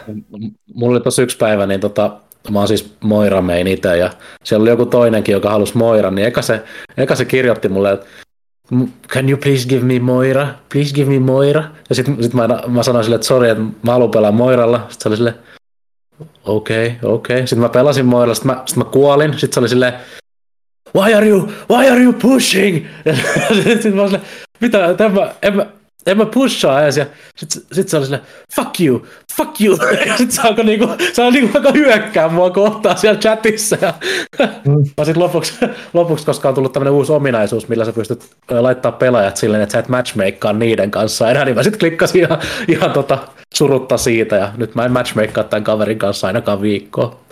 Oli hu- huikea tämmöinen niinku draaman kaari tässä, että melkein myitte mulle Overwatchin, sitten ne, niin kuin, siis, sen, koska niin kuin nyt mä oonkin sanonut, että en mä jaksa asettaa sitä. Siis osa, osataan siinä on myös se, että mä en tiedä saako sitä tekstichattia kokonaan pois, mutta siihen ei koskaan tarvitse kiinnittää mitään huomiota. Ei sinne, ja, ei sinne tarvitse mitään. Et siis, et siis se interaktio lopulta on enemmän sitä, että hei, pelaako nämä ihmiset, yrittääkö nämä pelata vai onko vaan perseilemässä siellä. Ja niitä perseilijöitä ei mm. loppujen lopuksi ole niin paljon ainakaan tolleen niin kuin kasuaalisti, että lähinnä jotkut ei vaan osaa pelaa ja se on paikoin ihan fine, jos ne niin kuin yrittää kuitenkin. Niin. Et mun niinku edelleen se keskeisin ydinongelma, mikä Overwatchissa on ollut, mikä tulee just siihen, että tämä tuntuu tosi samalta, on edelleen se, että Overwatchissa on aina tuntunut se, että se on tuntunut peliltä, jolla on massiivinen potentiaali tehdä asioita, ja ne ei koskaan oikein tee mitään. Et silloin kun ykköstäkin tuettiin, niin se mitä mm. nähtiin, että okei, satunnaisesti tulee uusi hahmo, satunnaisesti tulee, ja kun mä sanon satunnaisesti, niin loppujen lopuksi hyvinkin satunnaisesti tulee uusi hahmo, uusi kenttä. Silloin ei tulla, joku uusi tila saisi niihin aikoihin tulla. Sitten oli nämä niin kuin, tylin ekan vuoden aikana sun tuli nämä niin kuin erikoistapaht, niin kuin joku kuukauden mittaiset erikoistapahtumat. Ja sitten alkoi vaan kierrättää niitä mm. seuraavina vuosina. Et se, niin kuin, mm. se tuntui siltä, että, se, että kun mä, oon, mä kuukausi sitten jo huvikseen mietin, nyt että kun Fortniteissa nyt paljon puhutaan, niin mä kokeilen sitä. Ja Fortniteissa on se, että mä en välttämättä tykkää pelata sitä, mutta mä arvostan kaikkea sitä kokeilullisuutta, mitä siinä ympärillä. Että siinä on jotain, että sä voit istuttaa puita sinne pelimaailmaan ja sitten kun sä myöhemmin tuut sinne jossain toisessa pelissä, niin siellä on kasvanut puu ja saat kamaa siitä. Ja just on niin kuin kaikkea, nyt siellä on jotain limaa, mitä sä voit poimia, sä voit mennä seinien läpi ja muuta. Niin kuin asioita, mitkä tavallaan tekee siitä pelistä hyvin hankalan niin kuin kilpailulliselta kannalta, mikä just on Overwatchin lähestymistila tai siis lähestymistapa on paljon se, että, että mitäs nämä tosi, tosi niin kilpailulliset pelaajat, mitä ne on mieltä ja koitetaan muuttaa sitä kautta tätä peliä tosi paljon ja muuta, että se lähestymistapa ei, ei, ei, ei ole mun mieleen ollenkaan. Mä toivoisin, että tuossa on niin paljon enemmän potentiaalia tehdä just olla vähän leikkisämpi näiden asian kanssa. No, silloin tällöin tosiaan niitä jotain arcade-pelitiloja esitellyt tai muuta, mutta nekin on tosi syrjään vaan tungettu ja monet on väliaikaisia just ja muuta. Että se, se on niin peli, joka on lähtökohtaisesti hauska, mutta se ei osaa pitää kokonaisuutena hauskaa itsensä kanssa ja se on melkein se mun isoin ongelma ja sen myötä mä aina putoon siitä pois. Mä oon tota, jutellut noiden Overwatch 2 devien kanssa ja ne, ne on, ne on itse tietenkin tosi innoissaan tästä, mutta mä, mä huomasin, että ne, niinku niiden intohimon kohteet on erityisesti semmosia kohtia tästä pelistä, mikä ei niinku tavalliselle pelaajalle välttämättä välity. että ne devit on tosi innoissaan siitä, että siellä on uusia, uusia niin kuin, tota, repliikkejä, jotka tul, tulee vain, jos tämä hahmo tekee tämän hahmon kanssa tämän asian. Ja, ja just tämmöisiä, että vitsi tätä uutta karttaa oli ihan supermagea tehdä, ja tässä on niin kuin, tämmöisiä viittauksia meidän kehittäjätiimiin ja tällaisia. Mikä, Et, se siis kertoo just vähän just sitä, mikä se yleinen lähestymiskulma. Ylipäänsä se, mitä niin tämä Overwatch 2 on nyt tuodessaan tullut just, että hehkutettiin periaatteessa on uudet hahmodesign. Okei, Mörsillä on lyhyemmät hiukset, Diiva pitää hiuksia ponnareilla ja joku logo on muuttunut jossain hihassa ja sillä, että okei. Okay. Jollain on kapeammat kasvot. Ja just sitten on just tämä tapaus, että hei, tämä yksi vanha kenttä on tullut takana, mutta sen sijaan, että se on yöllä, niin se on päivällä. Et se on niinku, se koko ajan tuntuu siltä, että niinku, se työ menee jotenkin väärin paikkoihin, tai että sille ei ole vaan, että jotenkin tuolle pelille suosiosta huolimatta ei ole annettu sitä budjettia, että voidaan tehdä enemmän. Toki siellä on jossain vaiheessa tulossa ne PvE-puolet, mitkä mua kiinnostaa enemmän, koska lopuksi toi voi yhte- ja siellä on ollut yhteistyökokeiluja, ja sekin on ollut, siellä on ollut kokeiluja asioita, mutta kun niiden asioiden kanssa ei ole menty pidemmälle, että se, tunt, se on peli, aina tuntunut peliltä, joka voisi, joka pitäisi olla enemmän, mutta se aina tuntuu siltä, että se on vähän semmoinen vajanainen. Ehkä, si- ehkä siitä tulee nyt jotain isompaa, kunhan ne saa sen tota, kampanjansa sieltä joskus valmiiksi. Mä toivon, että se ei ole sit samanlainen kuin Crossfire X, että et, tota, sieltä tulee jotain erillisiä kampanjoita, jotka maksaa erikseen, ja sinne onkin ihan kökköjä. Ja... Niin sekin on kyllä jännä nähdä, miten ne tekee, koska toi ilmaisuus ja just toi mm. ilmoitettiin vähän just silleen, kun ne muut, ne, kun alun perin kampanjat kaikki niin oletuksena mm. oli, että ne tulee kaikki samaan aikaan, kun julkistettiin ylipäätänsä, että Overwatch 2 niin. tulee silloin kolme, neljä vuotta, viisi vuotta sitten, mitä? Et sekin määrä, mitä tässä on ollut aikaa, että me odotetaan tätä peliä. Ja sitten kun se tulee, niin se on okei, okay, että se on tämmöinen paikoitelle. Et to, toki siellä on siis ne muutamat uudet kentät ja yksi uusi pelitila ja muuta, mutta sitten lähinnä just se, että niiden rinnalla ne uudistukset on luokkaiset, että hei, kartassa on vaihtunut vuorokauden aika ja hahmolla on lyhyemmät hiukset, niin se on vaan jotenkin niin. Joo, ja se siis... rahan käytön tapa tuntuu niin oudolta siellä, tai resursseja. Siis Tuossa just nimenomaan, että, että mikä itse harmittaa eniten, koska mä tykkäsin silloin Overwatchissa, mä pelasin silloin, kun se ilmestyi, niin jonkun aikaa. Ja mä, mä, kuten kaikki tietää, jotka kuuntelee kästi, jotka kaikki tietää, että mä en ole hirveästi semmoinen modin peli-ihminen mm. loppupeleissä kuitenkaan, niin siinä oli just se, että se ohjattavuus ja kaikki ne erilaiset hahmot oli makeita. Mä koko ajan ajattelin, että vitsi tästä saisi makeen yksin pelin. Ja nyt kun sitä luvattiin niin kuin tähän kakkoseen ja nyt sitä ei vieläkään niin kuin tähän launchiin saatu, niin se tavallaan niin kuin vähän on syönyt sitä niin kuin innostusta, mikä tässä, niin kuin, että palaisikohan Overwatch 2 pariin. Et niin kuin nyt mä oikeastaan niin kuin, yksin pelikin on niin, kuin niin hyvä tapa sit saada niin kuin opettaa niitä hahmojen niin kuin, ominaisuuksia ja niiden niin kuin sitä vuorovaikutusta keskenään pelaajalle, niin kuin, joka ei tohdi niin kuin, lähtemään sinne monin peliken areenalle niin kuin saman tien. Niin, niin, niin, nyt mä vaan odotan, että tuleeko se yksin peliseltä ja onko se missä se on ja onko se hyvä vai ei huonoja uutisia, koska sehän ei ole yksin peli. Ja siis tämä on yhteistyötä. niin, niin, mutta siis niin kuin siis silleen. Basically. Niin, se on se 4-5 pelaajaa yhteistyössä ja sitten varmaan samanlaista kuin silloin muutama vuosi sitten oli siinä Blackwatch-eventissä. Mä en mm. tiedä, tota, jotkut kuuntelijat saattaa, saattaa muistaa, mutta tota, Keskeinen pointti on siis... se, että se on niin erilainen tapa käyttää niitä hahmoja, mikä musta tuntuu, niin. että se on melkein se mm. oleellisin asia, mikä tuosta pelistä puuttuu. Vaikka Joo, sulla just, just niin se, kuin... se yhteistyö, vaikka mm. se olisi, vaikka yksin pelit on väärä termi, mutta siis niin kuin kampanja, niin, mm. niin just se, että se niin kuin tuo just sen tietynlaisen niin kuin kilpailullisen elementin ehkä vielä siitä pois, niin mm. se on aika semmoinen pelottava monille. Niin. Se, ja siis se siinä on myös se, että kun sulla on tommosia, että sun ei tarvitse kilpailla koko ajan, niin se sitten Mm. Siinä vaiheessa mä melkein sanoisin, että ne yksityiskohdat, ne pienet asiat, ne vuorovaikutukset, mistä nämä kehittäjät ilmeisesti on ihan fiiliksissä, niin nehän sitten nousee mm. paremmin esiin, koska sulla on parempi tilaisuus kiinnittää niihin huomiota, mutta et niissä, noissa yhteyksissä käy melkein enemmän järkeen kuin se, että saat kesken kilpailuisen tilanteen, missä sun pitää kiinnittää enemmän huomiota sitä vastustajan kuin se, että oh, heijastuuko tuossa ikkunassa nyt jotain todella oleellista mm. ja jännittävää. Joo, mutta kuten, kuten sanoinkin jo, niin aika näyttää, että mihin suuntaan Overwatch 2 menee. Että kyllä tää, niillä, on, niillä on helvetin hyvä, hyvä niin kuin peli, pelimekaniikoiltaan oleva mm. peli, mutta ne tarvitsisi jotain ekstra, ekstra herkkuu siihen vielä, että ne saisi ihmiset pysyä siinä mukana.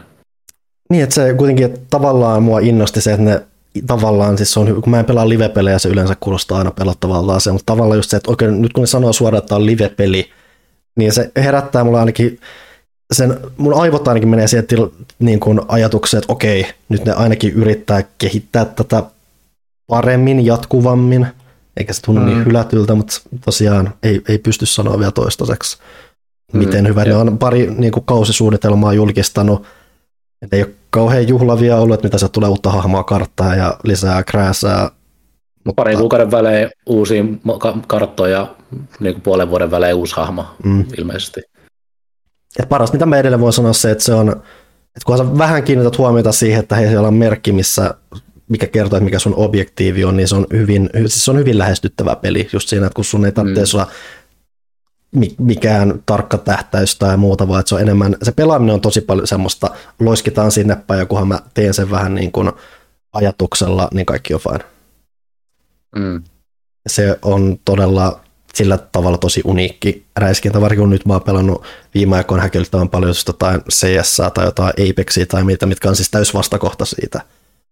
Mm. Niin siis se on tosi jännä pelata jo sitä kautta, että okei, täällä nyt ei ole niin väliä, että mä tähtään tarkasti tai kärkyn tässä jutussa, vaan että mä oon koko ajan vähän semmoista, se on enemmän semmoista flow-pelaamista, mikä tavallaan Joo. korostaa kuitenkin myös sit sitä ongelmaa sit siinä, että kun se kaikki alkaa tuntua sit hyvin samalta, varsinkin jos sä joudut pelaamaan sitä supporttia koko ajan hyppimään siellä, mitä Muuta ei, ei se ole mikään joutuminen. se on, se on tota, kutsumus. niin, niin kai sitten. Oliko meillä vielä jotain muuta puhuttavaa kuin Overwatch vai jauhetaanko me tästä vielä? Mä voisin vielä yhden anglen tuoda Overwatchista esille, mikä, mitä te ette välttämättä mm-hmm. odota. Mm-hmm. Pieni tangentti.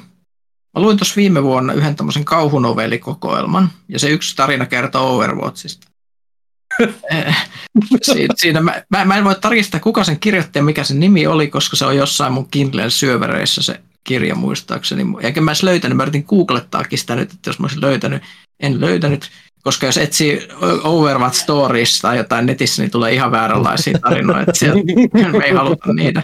Mutta tota, äh, siis tässä tarinassa tämmöinen tyyppi, joka pelaa ainoastaan Overwatchia, se on elämässä ainut ilo, ja se on päättänyt, että Tracer on se waifu. Ja mm-hmm. sitten sit se on yksinäinen, mutta se tu- yhtenä päivänä Tracer alkaa puhua sille sieltä pelistä ja sanoo, että jos sä tapat tarpeeksi ihmisiä, että mä saan verta, niin mä voin tulla tosi elämässä sun vaifuksi. Mm. Se on se juoni. Okei. Okay. Se alkaa murhaamaan ihmisiä, jotta se vaifu tulisi sieltä. Mm-hmm. Se, se, se on tota... Öö, mä, mä en tiedä mitä muuta mä saasin, mutta mut se oli really horrifying. Yes. Ja se mitä, muuten, mitä toi... ihminen ei tekisi Tracerin eteen toisaalta? Hmm. Tässä on edelleen se, että siis toi puhuu kuitenkin taas sen puolesta, että niissä hahmoissa on paljon persoonallisuutta jotain, mikä niin kuin vetää puoleensa niin sekä just pelilliseltä hmm. kannalta, että just silleen muutenkin, että niillä on kiva pelata. Väärältä kannalta. No myös vähän vääriltä kannalta myös, mutta se puhuu siitä, että se hahmovetoisuus on tosi vahva osa sitä, mutta ne ei ole vaan päässyt välttämättä vetämään sitä täyttä potentiaalia siinä, siitä irti. Hmm. Nimenomaan. Ehkä se oli kuitenkin Overwatch-avautumishetki siinä. Mainitsenko mä pari sanaa sellaista tapauksesta kuin Street Fighter 6? Mainitse ihmeessä, saat sitä tulla. jonkun verran sitä petaa. Tästä. Beta oli suljettu sellainen tuossa viikonloppuna ja se oli taas, se oli, se oli kyllä sitten semmoinen hauska kokemus, että kun sitä alkoi pelaamaan, niin se tuli kans niinku heti melkein se välitön tarve, että nyt pitää Slackissa huudella Villelle, että mikä on uutta ja kaikkea muuta. Mm-hmm. se on, siinä on semmoinen tietynlainen, kun uutta Street Fighteria ei kuitenkaan joka päivä tule, niin se on kuitenkin se, että loppujen lopuksi kun alkaa jotain muutoksia luettelemaan, niin ihmiset, jotka ei pelaa vähän sillä, että okei, että joku, joku tuommoinen yksityiskohta muuttuu tai muuta, mikä just varsinkin tälle Overwatch-keskustelun jälkeen voi kuulostaa ehkä vähän oudolta, mutta on ne silti tuntuvia juttuja ottaa huomioon kuitenkin, miten tiiviitä taistelupelit on toiminnaltaan. Ää, suojattu beta tosiaan ää, dikkailin aika paljon näin alkuun, että se oli, että mulla on se, että mä Street Fighter 5 putosin aikoinaan aika kovaa, että mä pelasin just silloin julkaisussa, no. arvostelin sen, ja, mutta kun se oli just se, että se oli nimenomaan tosi vajanainen ja kulkkokokemus. Joo, se oli julkaisussa hyvin, hyvin raakile ja mm. se oli hyvin niin kuin verkkopainotteinen, mikä tietysti ymmärsi tietyllä tavalla, mutta nelonen oli ollut niin semmoinen makea paketti myös niin kuin yksin pelaajalle ja paikallismonin peli pelaaville, niin, niin, niin se tuntui jotenkin vähän viimeistelmältä. Mutta se kyllä parani sitten kyllä vuosien mm. varrella, mutta kiva nyt tähän, mitä ne tekee tähän, että onko ne ottanut opikseen? No, kaikki markkinointi ja tämmöinen tuntuu viittavan siihen, että niillä on ainakin joku parempi käsitys siitä, että mitä tämän kanssa tehdään. Että sehän mitä, yksi kuvaus, minkä mä näin niin tuon pelin markkinoinnista, että kaikki mitä, kaikki mitä niin kuin Capcom näyttää Street Fighter 6 huokuu semmoista kuvaa, että se peli on niin semmoinen tosi itsevarma atleetti, joka tietää, nyt se tulee ulos, nyt se tekee kaikki maailmanennästykset ja se lähtee kotiin jo rentoutumaan. Että se on semmoinen itsevarma kuva tosiaan kaikesta. Ja sitä vähän huokuu jo tuossa, että sehän mitä tässä on nyt, että ää, jo paljon niin kuin osoitettu esimerkiksi sitä vastaan, että siinä missä Street Fighter 5 on tosi raakille ja muuta, niin tässä tuntuu pukkaavan kaikkea, että tämä oli siis täysin nettipelikeskeinen beta, mutta siis on ollut just kaikkea, niin kun tiedetään, että sieltä tulee erikoisempaa yksin pelitilaa, missä luodaan omaa avataria. Tässä jo pääsi luomaan semmoisen oman hahmonsa, ja se hahmo, hahmo-editori on jo kerännyt omia uutisiaan siitä, että jos lähdette googlettamaan Street Fighter 6 Character Editor, niin se tulee melkoisia hirviöitä vastaan, mikä lähtökohtaisesti ihan positiivinen asia, koska se osoittaa, että sillä voi tehdä aika paljon asioita, ja mikä siinä ylipäänsä se, kanssa se ää, se konteksti, missä niitä hahmoja käytetään sen, sen, sen varsinaisen tarinatilan ohella, kun on kuitenkin semmoinen Battle Hub, mikä on semmoinen iso arcade-areena, mikä oli niin tuossa tässä, tässä ää, betassakin se keski, että sä pyörit siellä ja, ja. menet arcade-koneelle istumaan ja muuta, niin se on ihan hauska, miten loppujen lopuksi aika erilaisia hahmoja siellä näki siitäkin huolimatta, että esimerkiksi ne ostettavat vaatteet tai muuta, mitä siellä oli lopulta aika rajalliset. Siinä oli jo siinä ihan hyvä värikäs meininki. Ja niin kuin siinä, että kun se Battle Hub on kuitenkin se keskeinen tämä nettipelipuoli, niin siinäkin on vähän niin kuin tuotu semmoista hauskuutta. Melkein, mulle melkein niin suurin yllättävin iloisin yllätys oli se, että siellä on esimerkiksi arcade-nurkkaa, missä tuntuu päivittäin oleva vaihtuva Capcomin arcade-peli, mitä sä voit käydä pelaamassa. Että siellä oli jotain Magic Swordia ja Final Fightia yhdessä vaiheessa Super Street Fighter 2, mitä pystyy mennä pelaamaan, jos tuntuu ottaneensa liikaa turpaa. Ja iso juttuhan sitten siinä varsinaisessa itse pelissähän on se, että kaiken tämän sälän ohella, mitä ne tuo mukaan, niin nyt, nyt Capcomillakin on tiedostettu se, että taistelupeleissä on tämä taistelupeleillä on aika iso lähestyttävyysongelma. Mm. Niin, että oh. esimerkiksi Jannehan kanssa aikoinaan ilmassu, että se ei vaan niin kuin näe niitä houkuttelevana ollenkaan, että kun ne on, tuntuu just siltä, että se on ainoastaan just yleisölle, joka käytännössä on pelannut niitä ikuisuuden, jotka tietää sen tyylin, miten niitä pelataan, niin se on mm. puhuttelee enää lähinnä niitä ihmisiä. Et nythän nämä yrittää parantaa sitä sillä, että tässä on kaksi eri kontrollimahdollisuutta. On se perusklassikki, millä mä aika nopeasti päädyin pelaamaan ihan jo puhtaasti sen takia, että mun ainakin vanhoilla hahmoilla, että tässä oli kahdeksan hahmoja niistä, mm. kuusi oli vanhoja tuttuja, tosin totta kai muutamilla uudistuksilla. Mä yritin vanhoilla hahmoilla pelata modernilla niin kontrollityylillä, mä menen myöhemmin tarkemmin, niin mun aivot ei taipunut siihen, että mulla oli pakko ainakin sillä saralla käyttää sitä klassista tyyliä. Että klassinen tyylihan on siis se, että sulla on käytännössä kuusi hyökkäysnappia, joilla sä teet asioita mm. ja sitten tatti ja sitten sä teet, mm. jos nämä perus, että neljännes ympyrä, liike ja lyönti, niin sä teet Riula, Hadoken, tulipallo ja niin poispäin.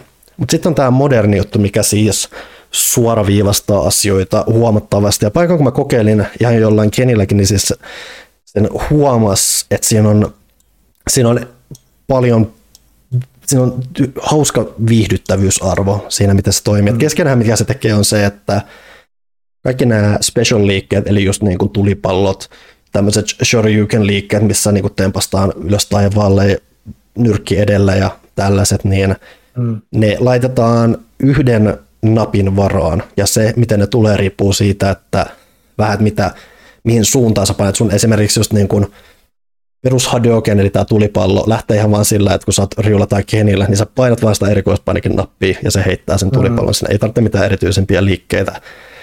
Tämmöinen tornadopotku vaikka lähtee sillä, että sä painat hahmolla taaksepäin ja sitä, sitä erikoisliikennappia, niin se tekee sen.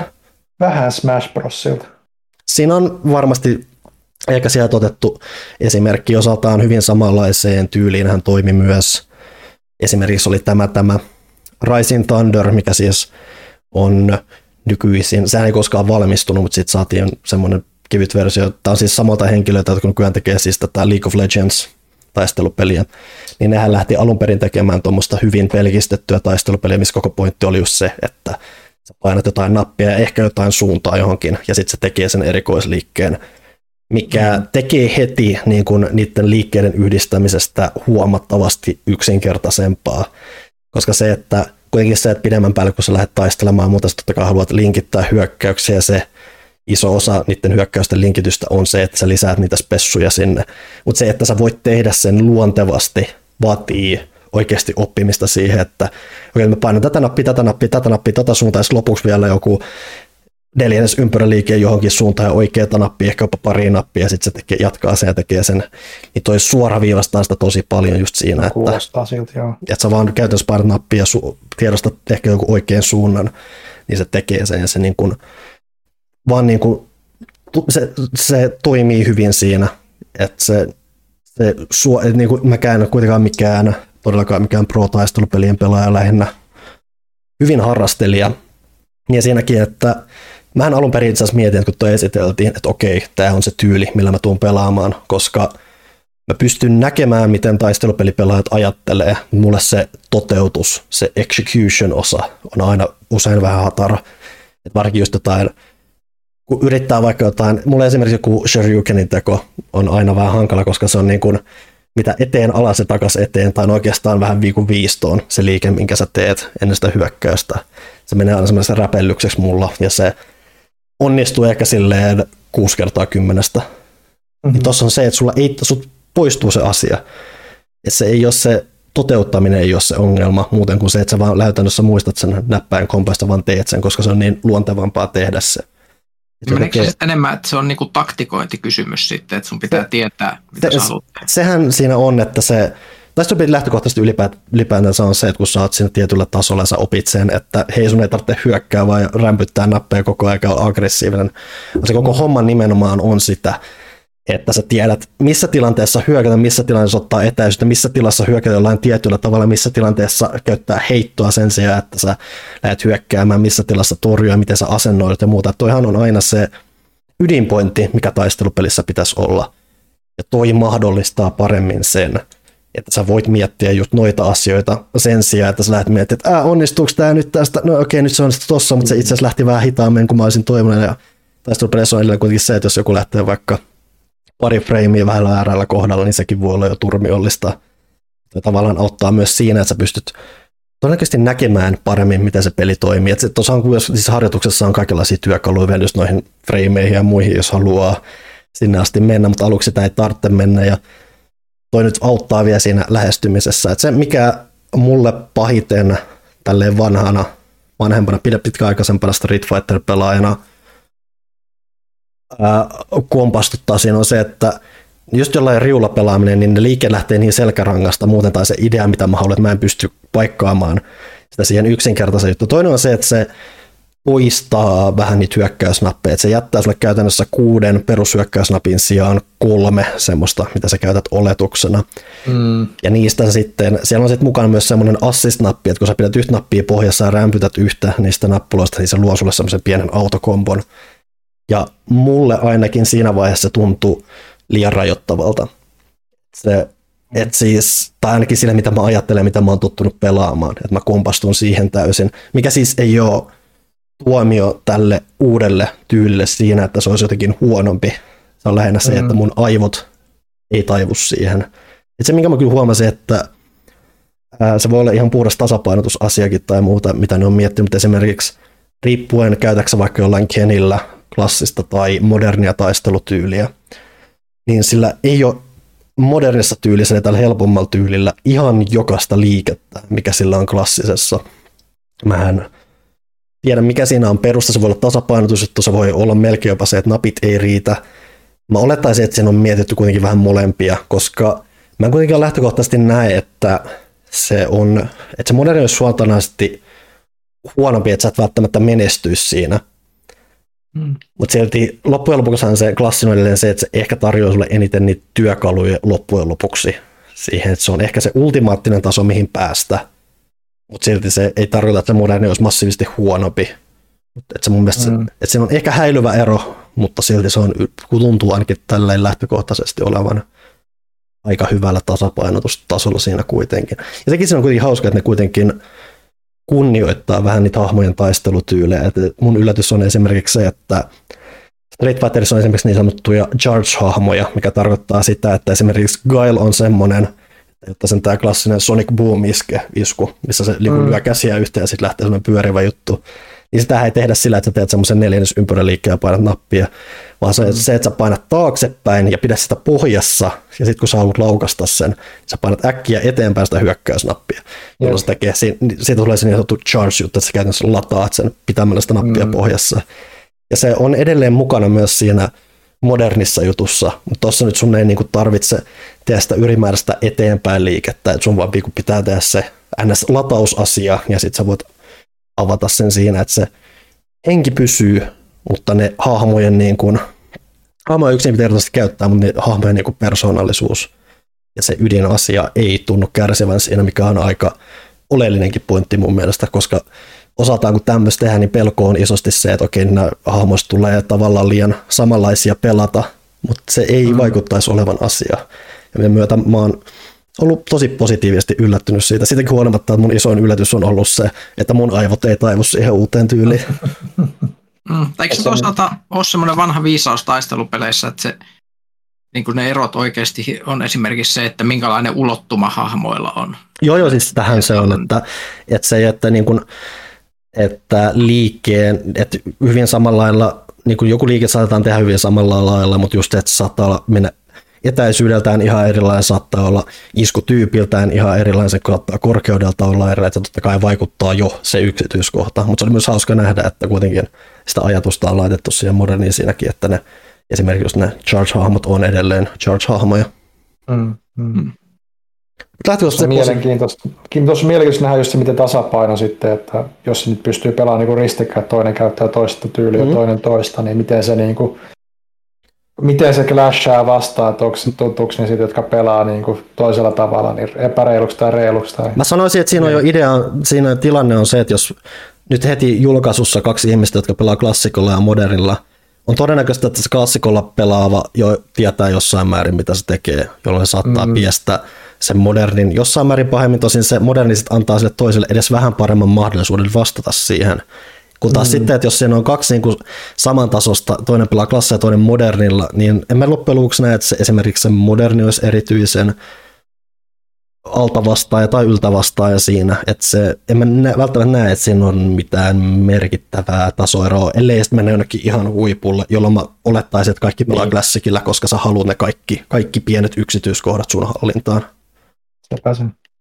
No niin peruspelaajilla mä en näe, että se moderni on liian liian niin kuin mikään rajoittava. Mm.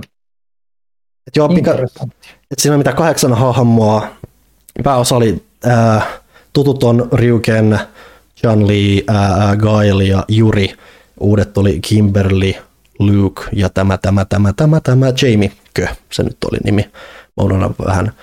Et aluksi oikein mikä hahmo ei niin lämmitä, mä pelasin jonkun verran Kenillä siinä, että sillä oli kuitenkin periaatteessa aika paljon erilaisia liikkeitä, vähän vähän jopa uusia siinä, että sillä oli kiva lähteä leikkimään siinä, mutta lopulta sitten mä huomasin, että itse asiassa Kimberly on aika ja se hyödyntää paljon tuommoista, että sillä on liikkeitä, missä niinku, esimerkiksi tämmöinen sprinttijuttu, missä niinku lähtee, että mä tykkään niinku liikkeestä, missä sä mitkä vaikuttaa tosi paljon hahmon liikkeeseen. Se on just tämmöinen sprintti, että se lähtee niin kuin vaan ryntää vastustajaa päin ja sitten riippuen siitä, että annako sen osuutta painaksi siinä välissä jotain, se tekee erilaisia asioita. Sitä oli hauska käyttää, se myös pystyy teleporttailemaan ympäriinsä ja heittää räjähtäviä spray-kannuja, mitä voi käyttää ansoina ja muuta, että mä tykästyin siihen tosi paljon lopulta. Et jännä nähdä, että miten, miten vänkiä niistä muista tulee, siinä on niitä 18 hahmoa sitten lopulta julkaisussa ja kuitenkin jonkun verran ihan uusia tuttavuuksia ja kuitenkin varsinkin tuttavuudet jonkun verran muuttuu, että mä aluksi mietin, että mä alan pelaa Jurilla, jota mä käytin silloin Super Street Fighter 4, kun sitä esiteltiin. Mä en mm. tiedä tosiaan, miten paljon teki muutoksia vitosessa siihen, mutta tossa tuossa toimii aika eri lailla siihen, mitä mä olin tottunut pelaamaan. Jonkun verran opin käyttää sitä, mutta se ei ole ihan niin luontainen mulle, kun se oli nelosessa, niin mä päädyin käyttää sitä Gimberliitä enemmän ja sillä, sillä oli hauska pelaa lopulta, kun sitä alkoi handlaamaan. On sanottava, että se spesiaalinappi kuulostaa siltä, että se olisi semmoinen, mikä auttaisi just silleen, että kun itse pelannut 100 miljoonaa vuotta sitten Street Fighter 2 kolikkopelinä ja mm. ei haluaisi opetella niitä kaikki 270 asteen käännöksiä vasemmalta oikealle, kolme mm. nappia pohjassa tyylisiä juttuja, niin ne, ne se kuulostaa itse just siltä, mitä Se on, lo- se, se on looginen lisäys, mitä mu- muuta muut taistelupelit on tehnyt ihan syystä. Et siis se Mm. Poistaa hyvin, hyvin oleellisen esteen sieltä. Et Mm, just kaikki joo. se, että siis on tarinatilaa ja muuta tämmöistä. Tässäkin, mikä siinä oli mukana, että siellä on siis taisteluja, missä on, missä on extreme-taisteluja, missä näet niinku pelkästään perustappeluja, vaan siinä on jotain gimmikkejä mukana, että joku härkä saattaa mennä sieltä alueelta ja sä et välttämättä yritä piestä niinku vastustajaa niin, että sen niinku elinvoima palkki menee tyhjäksi, vaan että sä yrität niinku vetää enemmän semmoista linjaa silleen, että se ei tule sun luokse ja se menee vastustajan päähän. Niin kuin yritetään vähän kikkailla säännöllä ja mulle, mikä on mulle kanssa silleen positiivinen yllätys siinä, että taistelupelien pitää oikeasti jäl, niin kuin leikkiä itsellään ja ideoillaan enemmän ja koittaa keksiä vähän muitakin kuin vaan sitä yksi yksi tavataan perustaistelemista ja muuta. Ja mä oon monta kertaa hehkuttanut sitä Arc System Worksia tai muuta, joka on yrittänyt esitellä vähän eri pilotiloja, pelitiloja ja muita. Sarjan mm. hyvä nähdä, että Capcom ainakin yrittää miettiä muutakin kuin sitä tarinatilaa tuossa, että kaik- kaikin puolin tällä hetkellä Street Fighter 6 on erittäin lupaava. Nice. Nice. Hyvä. Mennäänkö seuraavaan osioon? Mennään ihmeessä. Tauon kautta varmaan. Kyllä.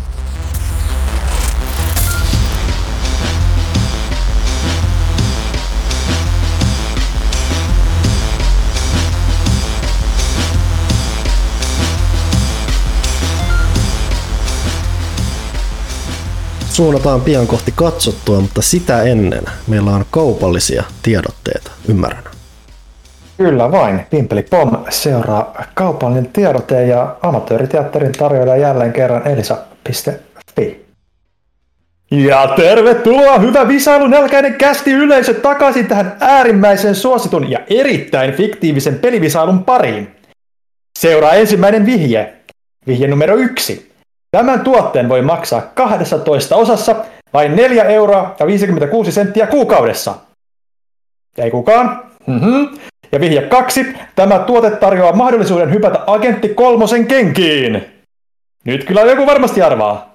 Ai ei vai? Vihje kolme. Pelin kantava teema on maalipurkkien avaaminen ja tällä läträämme, no niin siellähän soi summeri. Pekkahan se siellä kilkattaa. Kerro meille vastauksesi, Pekka. No tota, kyseessä on Splatoon 3 peli. Tiedän tämän, koska olenhan Pekka. Kyllä! Splatoon 3 tuo koko perheen harmiton ja rakastettu maalipyssyhippa K7 tuo iloa ja väriä syksyn pimeisiin iltoihin. Nyt ei muuta kuin kipikapin ostoksille osoitteeseen elisa.fi ja Nintendo Switchin Splatoon 3 vaikka lisäohjaimen kanssa koriin ja kassalle. Impeli Pome. Kaupallinen tiedote päättyy tältä erää. Nice. Siellä oli vähän improa seassa. Se oli aika Kyllä. kova. Täytyy olla välillä. Nyt on vuosi katsottu osio. No niin. Meillä on viime jotain yhteistä katsottu. Alkoikin, että se asia oli mitä kahden minuutin mittainen, mutta Mario, Mario leffa-traileri. No, öö, ku, ku, kuka on kovin Nintendo-fani tässä joukossa? Se varmaan Ville. No kyllä se varmaan minä on. Mutta Ne, tota- niin, no, miltäs nyt tuntuu, kun on nähty Mario-traileri? No siis se ei ollut niin paha kuin mä pelkäsin, sanotaanko nyt näin, että yleensä kun joku tällainen animaatiojuttu tuodaan ja vaikka se on animaatio ja se tavallaan henkisi sitä tietyllä tavalla se tyyliä tuollaista noin, mitä niin kuin peleissäkin on, niin onhan se nyt erilainen, mutta se oli oletettua, mutta se ei ollut niin pahasti erilainen kuin mä pelkäsin. Et, et, et, visuaalinen tyyli on hyvin lähellä sitä, mitä niin kuin odottikin, ja huumori on just sitä semmoista niin kuin, vähän niin kuin jenkkityylisempää. Ehkä mä olisin toivonut pikkasen japanilaistyylisempää, mutta mä tiedän, siis mulla jäi ihan mukava positiivinen fiilis. Jack Black oli aika mm, toimiva Bowser, ja mä en nyt oikein tiedä, jengi ei tykkää siitä Chris Prattin tota, Mariosta, mikä on ihan ymmärrettävää, koska Charles Martinet on kuitenkin on aika hyvä ääninäyttelijä, silloin skaalaa aika paljon moneen muuhunkin kuin pelkkään siihen itsemiihin. Niin tota, olisi tavallaan ollut hauskaa, että se olisi ollut siellä. Mutta toisaalta mä alan olla myös sen verran vanha, että mä en toisaalta enää ehkä jaksa välittää, että onko se sama ääninäyttelijä vai en mä ehkä päässyt semmoisesta niin kuin ajatusmaailmasta yli pikkuhiljaa. Mitäs muut? Uh, mun mielestä, mä, mä voin sanoa nopeasti, että uh, mun mielestä se oli hyvin Illumination, se oli just sitä, mitä mä odotinkin niitä. Mä oon, mä oon siis tota Illumination apologist, mä, mä, mä, mä, mä tykkään kaikesta, mitä ne tekee, vaikka hirveän moni ei tota, niistä välitäkään. Mä, mä oon aina tota, pressinäytöksissä katsomassa, kun tulee uusi kätyrit elokuva, mä oon siellä, että jes, nyt, nyt lähtee. Mm. mä oon katsomassa tota, uuden, uuden tota, Kätyrit kaksi Gruun tarinan tuossa muutama kuukausi taaksepäin, ja olin varmaan ainoa siellä lehdistönäytöksessä, joka naureskeli. Ja tota, se oli vielä suomeksi dubattu, niin se oli, niinku, sillä oli extra flavoria. Niin tota, mä oon tota, ollut niinku hypeista tästä Mario-elokuvasta ihan vaan sen takia, että se on Illuminationin leffa. Ja mä en siis Mariosta sinänsä niin paljon välitä, että en, en oikein päässyt niihin peleihin oikein messiin. Anteeksi. Mutta tää, tää toi mulle uskoa siihen, että tämä leffa on nähtävä. Kai sä katsoit trailerin myös siis suomeksi. Kyllä. Koska tästä on myös suomenkielinen versio, jota mä en ole jaksanut uskaltanut katsoa. Joo, ja juttuhan on se, että se lehdistönäytös tulee olemaan suomenkielisestä versiosta, joten mä tuun katsomaan tämän suomeksi. Kysymys kuuluu, kuka on suomenkielinen Maria? Onko se Samuli Edelman? Tiedä. Tiedetäänkö se? Ilmeisesti ainakin Mikko Töyssy taitaa olla tota Bowser. Nimi ei sano yhtään. Mä, tiedä, mä en tunne suomalaisia näyttelijöitä yhtään. no niin, ja tämä oli ihan yhtä tyhjä kanssa kertoa mitä. Olisikohan nämä peräti listattu tänne? No ei ainakaan tule äkkiseltä. Ää, mun pikainen analyysi trailerista on se, että se on itse asiassa visuaalisesti tosi vängän näköinen, ainakin siihen mm. asti, kunnes kukaan hahmo ei ala ilmeilemään koska, tai puhumaan ylipäätänsä, koska ne kasvuanimaatiot on tosi kriipejä. Ja mä tiedostan todennäköisesti, miksi ne on tehty, että se on varmaan otettukin vähän niin kuin hahmoista, tai siis näyttelijöistä sen verran, että tämä puhe, mitä tulee, että se näyttää luontaiselta, että se puhuu sitä asiaa, mitä se sanoo, mutta se näyttää Mario-hahmoilla hyvin kriipiltä. Ja asiaa ei kyllä auta myöskään se, että tämä siis tässä on just kuin mitä, niin kuin vähän niin kuin mitä Niklas sanoi, että se on hyvin Illumination siinä mielessä, että se mm. ääninäyttely on siis, se kuulostaa amerikkalaiselta animaatioelokuvalta, mikä mm. on hyvin tietynlainen asia, mikä näyttää erittäin oudolta Mario-elokuvassa, vähän tympeältä, hengettömältä, se tuntuu viemään sitä sielua siltä, mikä nyt siis on aika hällä väliä loppujen, kun mä en edes, että siis, että en tiedä, onko koskaan ollut katsomassa tätä, mutta hei, se nyt on, menee tätä, tästä aihealueesta, mistä olen kiinnostunut, pelit ja elokuvat, niin kai sitä mm. pitää kommentoida. Ää, et se oli hauska nähdä, mä en tiedä, oletteko nähnyt ranskaksi dupattua versiota tästä Marjosta, Joo, koska en siis puhu ranskaa, en ymmärrä mitään, mä en välttämättä tiedä mitä nyansseja siitä, saa, siitä jää ohi, mutta se puhe on enemmän Mariota kuin mitä Chris Pratt suorittaa.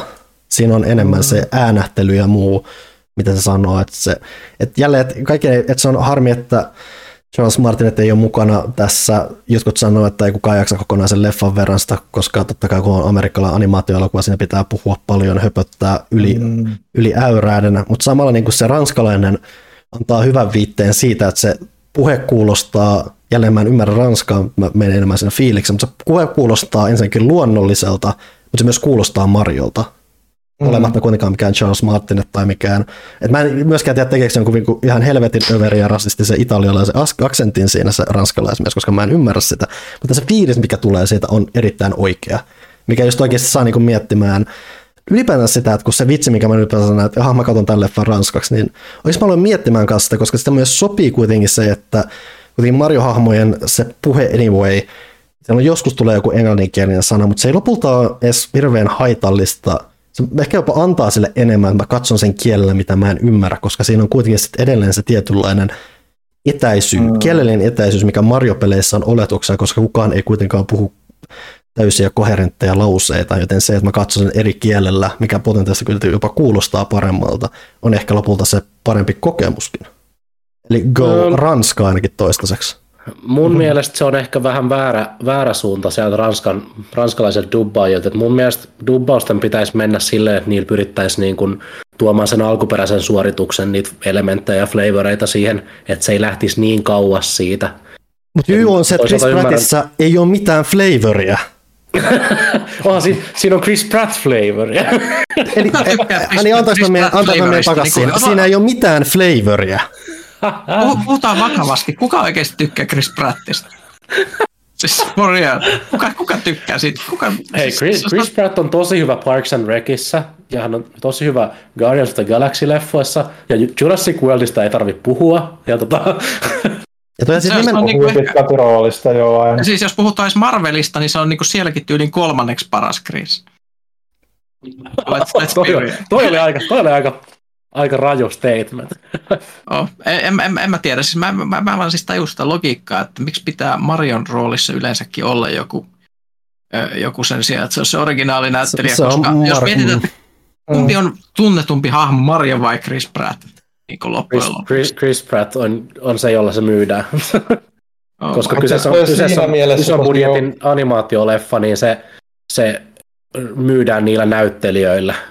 Kuka, kuka esim. menee katsoa jotain DCn superlemmikit elokuvaa? Ei kukaan, jos siinä olisi The Rock ja Kevin Harttia pääosassa. Mutta se kyllä säkin menit katsoa Minionit. Niin, mutta siinä, siinä olisi ollut Steve Carell, mutta mut pakotettiin katsomaan se suomeksi.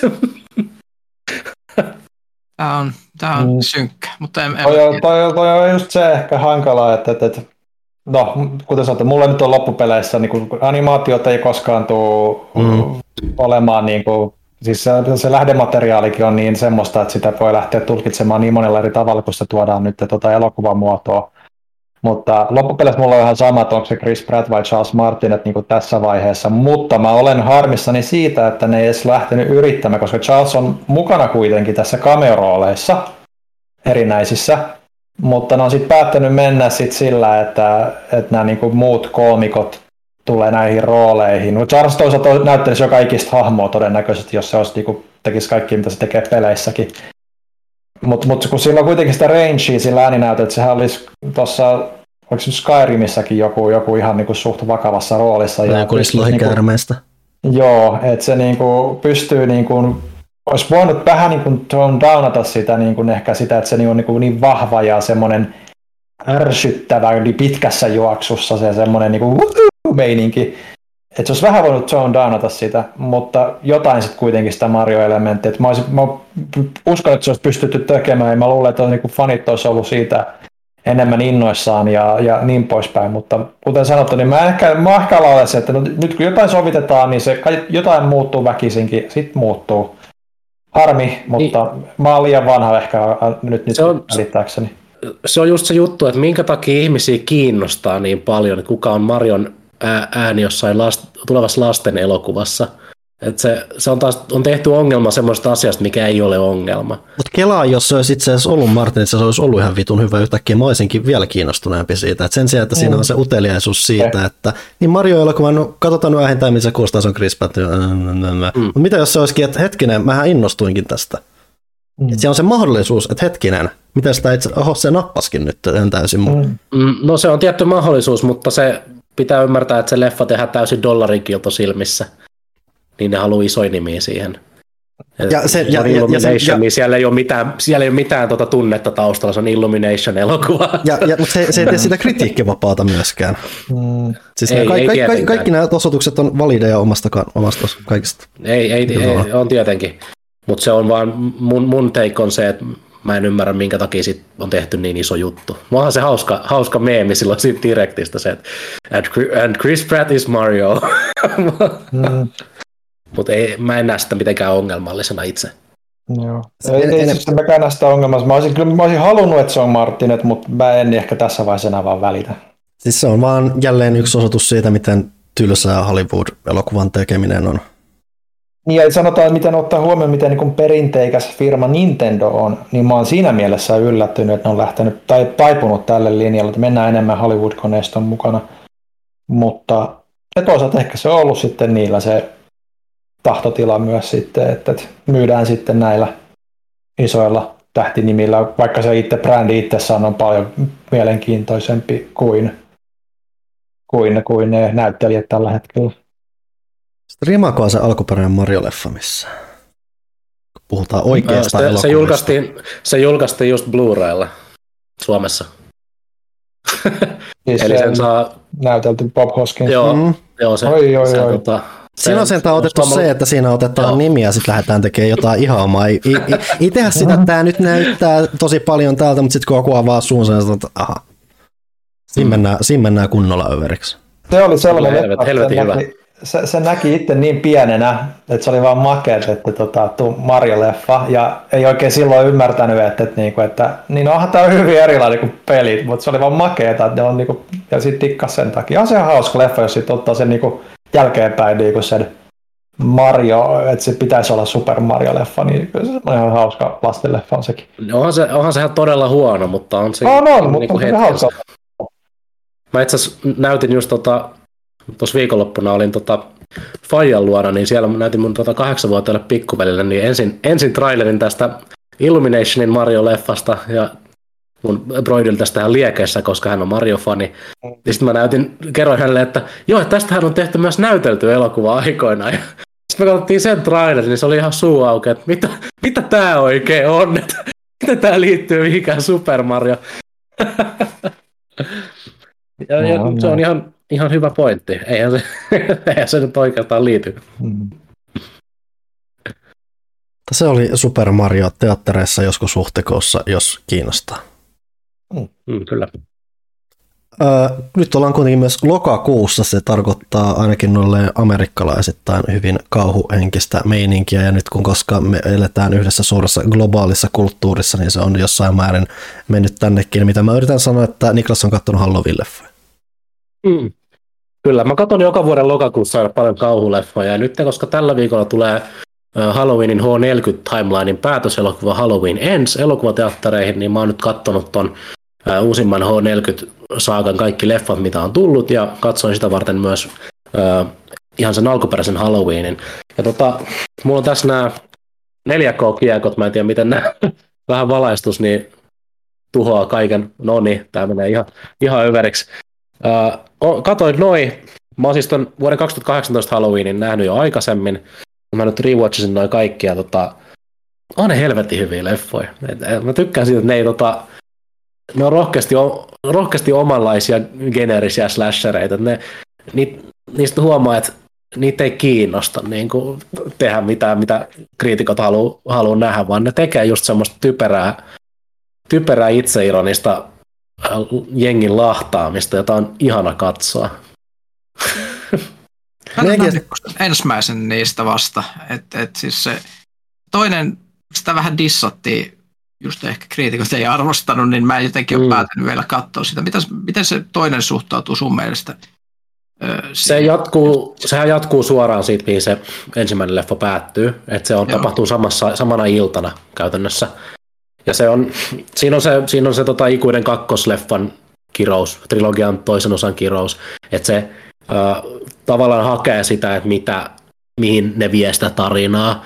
Että tossa ne jahtaa sitä Michaelia, koska palomiehet menee sammuttaa sen talon ja Michael karkaa sieltä palavasta talosta ja sitten ne jahtaa sitä siellä, kun äh, siellä tota, kaupungissa, kun on Halloween-yö ja sitten se vaan menee talosta taloon ja pistää jengiä kylmäksi. Et se on niinku periaatteessa hyvin, hyvin perinteinen Halloween-elokuva. E, et se, se tota, on tosi luova niiden tappojen kanssa, et, et, joka on se, mihin se nojaa. Koska sitten toisaalta ne aikaisemman elokuvan päähenkilöt on jätetty vähän pienempään osaan, että tapahtuu niin kuin jotain, tai tämä on tavallaan niin kuin täyteen elokuva, joka kertoo niistä kaupunkilaisista, jotka lähtee jahtaamaan tätä Michaelia. Kuulostaa älyttömän huonolta idealta. Lähtee jahtaamaan Halloweenina Michael Myers. Joo, ja pesäpallomailoilla. Se voi päättyä vaan, vaan hyvin. Mutta se on jännä, Joo. jos miettii niinku originaalia Halloween, niin sehän, sehän on aika sellainen pienimuotoinen. Siis siinä on, siinä on paljon sitä, että Michael katsoo pensasaidan takaa hiljaa rauhallisesti. Se, sehän ylipäänsä, että sehän just, että varsinkin semmoisessa niin kuin varhaiseksi slasher-tapauksessa, sehän se ei ole mikään verinen tapaus, se on just se, paljon semmoista rauhallista, just semmoista varovaista meininkiä monin paikoin. Mm. Joo, Joo, siinä, se- on ehkä niinku crazyin tappo on se, missä se tyyppi naulataan seinään sillä keittiöveitsellä, joka kestää äärettömän paljon painoa jotenkin. Joo, se on hieno. Toi on ihan totta. Mun, mun mielestä toi, se alkuperäinen Halloween, niin se on, se on ehkä tota, nykypäivänä niin se ei, ole, se ei ole niin tehokas, joka on tietty ihan ymmärrettävää. Et, et mun, mun mielestä on hienoa, että ne on saanut rebootattua ton kolmannen kerran ton franchisein nyt tota, tähän niin nyky, nykyyleisölle. Ja tota, Carpenterkin on tyytyväinen, mitä se on tarjonnut, että saa aina hihkuu ilosta, kun se voi ottaa uuden checkin vastaan. Joo, joo, kyllä, aivan, aivan varmasti. Ja to, noihan on siis Blumhousein leffoja, noin uudet Halloweenit. Et niissä on tavallaan, tavallaan niissä näkyy se, että ne on Blumhouse-leffoja. Ne on vähän niin kuin kevyen, kevyemmän skaalan iso, isoja kauhuleffoja. On, se, on, on, onko se sitten hyvä vai huono juttu, niin se varmaan riippuu siitä, kuinka paljon tykkää Blumhousein leffoista. Blumhouse on tosi mixed bag tuotantoyhtiö, että ne tekee paljon paskaa, mutta ne tekee myös aina välillä jotain hyviäkin leffoja. Mm. Se on, mut, mut joo, siis en mä tiedä, mä itse olen aina ollut, aina ollut suuri Carpenter-fani, mutta sitten sit just niinku ensimmäisen Halloweenin jälkeen ne oli aika yhdentekeviä ne kaikki jatko-osat siitä. Ja, ja kolmashan ei edes kerro Michael Myersista. joo, joo. Eikö ylipäätänsä vähän halu ollut tehdä enemmän sitten semmoinen antologiasarja, mutta sitten kun ihmiset oli, missä tämä Michael on, niin... Joo, kyllä, se oli just se, mitä tapahtui. Yleisö pilasi taas kaiken. Niin kuin aina. Joka kerta. Ei jos Chris Prattiäkään Marjona, jos yleisö tietäisi paremmasta. Ja meillä olisi Ugly Sonic vieläkin. No, tai meillä ei olisi koko leffa ollenkaan. niin. niin, no se on ihan totta. Mutta joo, lähti vähän sivuraiteille. Niin, Halloweenista ja kun päästiin puhumaan niistä tapoista, niin mulla tuli ajatuksena mieleen se pieni haaste ihmisille, että kertokaa mikä on sille elokuvissa mieleenpainuneen tappo. Se ei tarvitse olla kauhu elokuvassa, mutta tappo, mikä on tapahtunut elokuvassa, on nyt vahvasti mieleen jostain syystä. Mä teen ensin minitangentti. Kun mä, sä mainitsit tuon Blumhousein ja me puhuttiin, puhuttiin myös Kyberpunkista, niin nehän teki Kyberpunk-leffan mm. myös tässä. Eli uh, tota... Tarvitsetko upgradea? Joo. Joo, se on helvetin hyvä. Siis joo, siis mä katsoin sen ihan randomilla, mä en tiennyt mikä se oli, vaan joku ilta, että tuolla olisi tämmöinen elokuva pistää pyörimään. Sehän oli hemmetin kova leffa. Joo, kyllä. Se on todella pienen budjetin leffa myös, kolme, kolme miljoonaa vaan. Ja se näyttää paljon kalliimmalta. Kyllä, mutta se mun mielestä hyvin tavoitti kyberpunkin sellaisen aidon hengen siinä semmoisessa karuudessa, missä mentiin. Et, mm. et, et, et, et, suosittelen ehkä sitä nyt tämmöiseksi Halloween kauhuelokuvaksi ihmisille, jos ollaan kyberpunk-tunnelmissa. Mutta let's get back to business, eli nyt Joo. niin, eli kuitenkin kun ollaan kauhun ajalla, niin mieleenpainuvat tapat elokuvissa. Onko ensimmäisiä ehdokkaita innokkaana nostamaan nostojaan? Sä olet sinä, koska äh, sinä ehdotit tätä aihetta, jos en ole aivan sekaisin. Niin Näinhän se kylmästi lykkää se sinne suuntaan. No niin, kai se sitten. Ei koskaan pidä kysyä, vaan, vaan aina tulee se hiljaisuus, pitää aloittaa. Eli mulla itse asiassa ylipäänsä tuli vähän niin kuin ylipäänsä ajatuksena just siitä, kuinka Halloween just on silleen, kun miettii tänä päivänä ylipäänsä kauhuelokuvia, mutta niin se al- alkuperäinen Halloween, että miten loppujen lopuksi varsin erilainen kokemus ja kokonaisuus se on monin paikoin eri jutuissa just siinä tunnelmassaan. Ja siinä, että vertaa roiskuu joka paikkaan, niin jotenkin mun ajatus harhautui just miettimään sitä, että, että just niin kuin, että mulle niin kuin melkein mieleenpainoja sen myötä niin kuin tehokkain tappo, minkä mä olen nähnyt elokuvassa, on itse asiassa kans just siinä, että se tulee, se ei ole niinkään semmoinen, että se on tosi in your face ja semmoinen hirveä splatter juttu, että verta lentää litratolkulla ja jokain hyppää naamalle, vaan se on itse asiassa tuossa Psykossa, Psykossa, Hitchcockin klassikkoelokuvassa on ää, kohtaus, joka kun mä törmäsin siihen, niin melkein jopa putosin tuolilta siinä. Et sekään ei ollut niinku sellainen, että, se, että mä olisin säikähtänyt tai muuta, vaan se on vaan niin sellainen kokonaisuutena yllättävä, vaikka on absurdi, vaan niin, niin sääntöjen vastainen, kun se tapahtuu. Että kysehän siis ei ole tästä ikonisesta suihkukohtauksesta, mikä toki monin paikoin on syystäkin ikoninen, vaan tilanteessa, missä, mä en muista, miten, sit on pitkä aika, kun mä oon nähnyt tämän pätkän, mä en muista, kuka tämä hahmo on, joka joutuu kokemaan kovan kohtalon, mutta siis tämmöinen mieshahmo lähtee käppäilemään tähän murhaajan taloon, lähtee kävelemään ää, asunnossa tai talossa ympäri ja se, miten se on niin kuin aseteltu se, että miten se tapahtuu. Kaikki nämä niin kuin kuvakulmat ja kaikki, että siinä niin selvästi rakennetaan jotain, että nyt ollaan tutkimassa tämmöistä paikkaa, mutta kaikki se asetelma, mikä siinä on ja kaikki se, se shotti, mikä on, mitä sä katot ja muuta, on semmoista, se on hyvin semmoista rakentavaa, mikä niin kuin kaikki elokuvakieli, mitä sä oot katsonut, niin on opettanut sulle, että okei, tämä johtaa jossain vaiheessa johonkin, ei välttämättä mikään massiivisen, mutta tässä nyt ollaan matkalla johonkin pisteeseen, mutta ennen kuin sinne pisteeseen päästään, niin siinä yhtäkkiä sen on vaan semmoinen hyvin semmoinen perustavanlaatuinen yläkuvakulma, missä niin tämä hahmo on pienenä alakulmassa. Ja just silleen, että sä että niin kuin tilanne, missä ei niin kuin odota, että tapahtuu mitään, niin yhtäkkiä tämä murhaaja vaan tulee, puukottaa sitä jätkää ja se tilanne on ohi. Se vaan menee siitä tuosta noin, vaan se on äärettömän tehokas. Se on just kaikkia sääntöjä vastaan niin mainiosti, nyt mun yläkerrassa aletaan poraamaan. Kiitos siitä. Se on niin tehokas ja sääntöjen vastainen just silleen tosi mitoitetulla tavalla, että se just niin kuin järkyttää ei pelkästään sen takia, että nyt joku murhattiin tuossa ruudulla, vaan koska se käytännössä murhaa enemmän asioita kuin vaan sen hahmon siinä, ja se, sitä kautta se on vaan todella yllättävä ja vaikuttava. Vähän samaan tapaan mä aikoinaan tykkäsin kun tämä Resident Evil 2 uusi versio tulee se tapa, millä sulle esitellään tämä Mr. X ekaa kertaa. Et kun niin monessa tapauksessa, kun sä kohtaat jonkun ison pahan, niin se tulee jossain välinäytöksessä tai muuta, mutta Resident Evil 2, kun sä kohtaat tämän eka, eka kertaa tai jonkun kolme metrisen kaapin, jolla on Fedora päässä, niin se ei tule mistään välipätkästä, vaan yhtäkkiä astuu semmoinen palava helikopterin takaa. Sä oot koko ajan kontrollissa siinä ja sä vaan mietit, mitä tässä tapahtuu, pitäisi mun tehdä jotain, se tulee kohti, mit, mitä, mitä hähkä, että kaikki niin kuin se odotukset ja kaikki kaikki, mitä sulla on sitä tilannetta kohtaan, niin vaan rikotaan ja sun pitää yhtäkkiä vaan käsitellä sitä asiaa, mitä siinä tapahtuu, oppia vaan käsittelemään ja niin kuin tiedostamaan, että okei, nyt pitäisi ehkä tehdä jotain tai mitä nyt on tapahtunut, tai että se on vaan semmoinen, se käytännössä vetää maton alta todella niin kuin odottamattomalla tavalla, mutta ilman, että niin kuin, että kun yllätyksiä voi tehdä monella eri tasolla, ja nuo molemmat tapaukset on semmoisia vieläkin yllättävämpiä kuin mitä niin kuin y, y, tuntuu moniulotteisemmilta kuin semmoinen peruspöö-meininki. Mm. Hyvä. Se, minä otan Krö seuraavan, eli tuota, tämä ei ole mikään kauhein hienoin vaikuttavin edes, mikä on jäänyt, vaan se on, joka on jäänyt eniten mieleen, joka eniten tulee aina esille puheessa, kun kaverien kanssa puhutaan, eli Alice Cooper polkupyörän kanssa.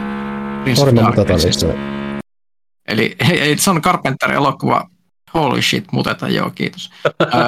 Prince of Darkness, ja tota, siinä on hetki, jolloin tyyppi astuu kujalle, Alice Cooper tulee ja lävistää sen polkupyörän rungolla. That's it. Kaveri jää seisomaan sen polkupyörän puorikkaan varaan. Se ei mitään järkeä, se tulee aivan puskista. Ja se on semmoinen, että Alice Cooperin polkupyörän runko tulee mun kaverien kanssa randomisti esille keskusteluissa sille aina yhtäkkiä ilman mitään järkeä samalla tavalla, joten se on saanut paikkansa. Ei, ei siinä mitään sen kummempaa. Se on puhuttava, muistettava tapa.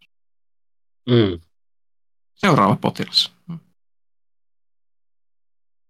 Odotatko mua? Uh-huh. jahas, jahas, melko yllättävää.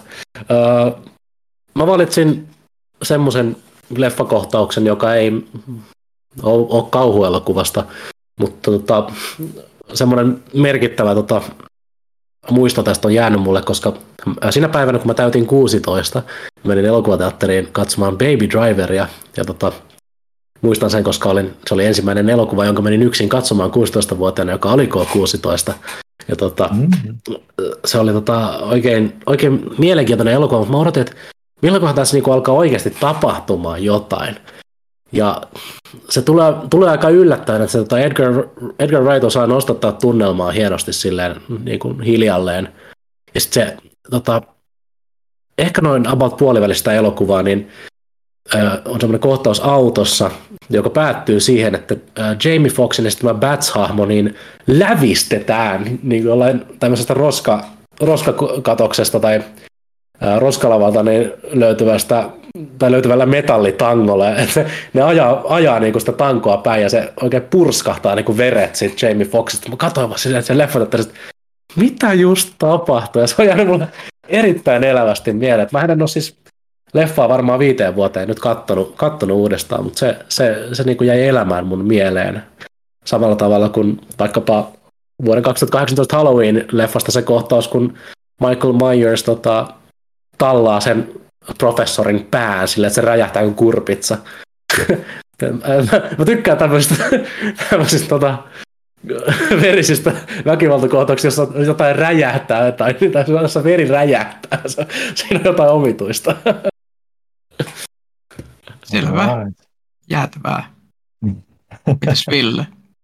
No, mä tota, kun tätä pohdittiin vähän etukäteen, niin mä, mä totesin, että kyllä se varmaan joku Tarantino-leffa on, ja mulla nyt itsellä mä oon aina tykännyt Kill Bill ykkösestä ja kakkosesta, niin kuin ne on mulle ehkä ne, mistä mä oon tykännyt eniten, ja siinä mielessä just ää, koko elokuvan, tai koko kahden elokuvan saaga, mitä niin kuin rakennetaan siihen, että meidän pitää tappaa Bill, niin se on ehkä semmoinen, mikä on jäänyt tietyllä tavalla mieleen, koska se kontrastiero kahden ekan, ekan ja tokan elokuvan välillä on niin kuin järkyttävää, että, siinä ekassa leffassa tulee ruumiita ihan paljon, ja sitten kun se tulee iso confrontation Billin kanssa, niin spoiler, se on niin kuin tämä kuuluisa viiden pisteen tökkäsy.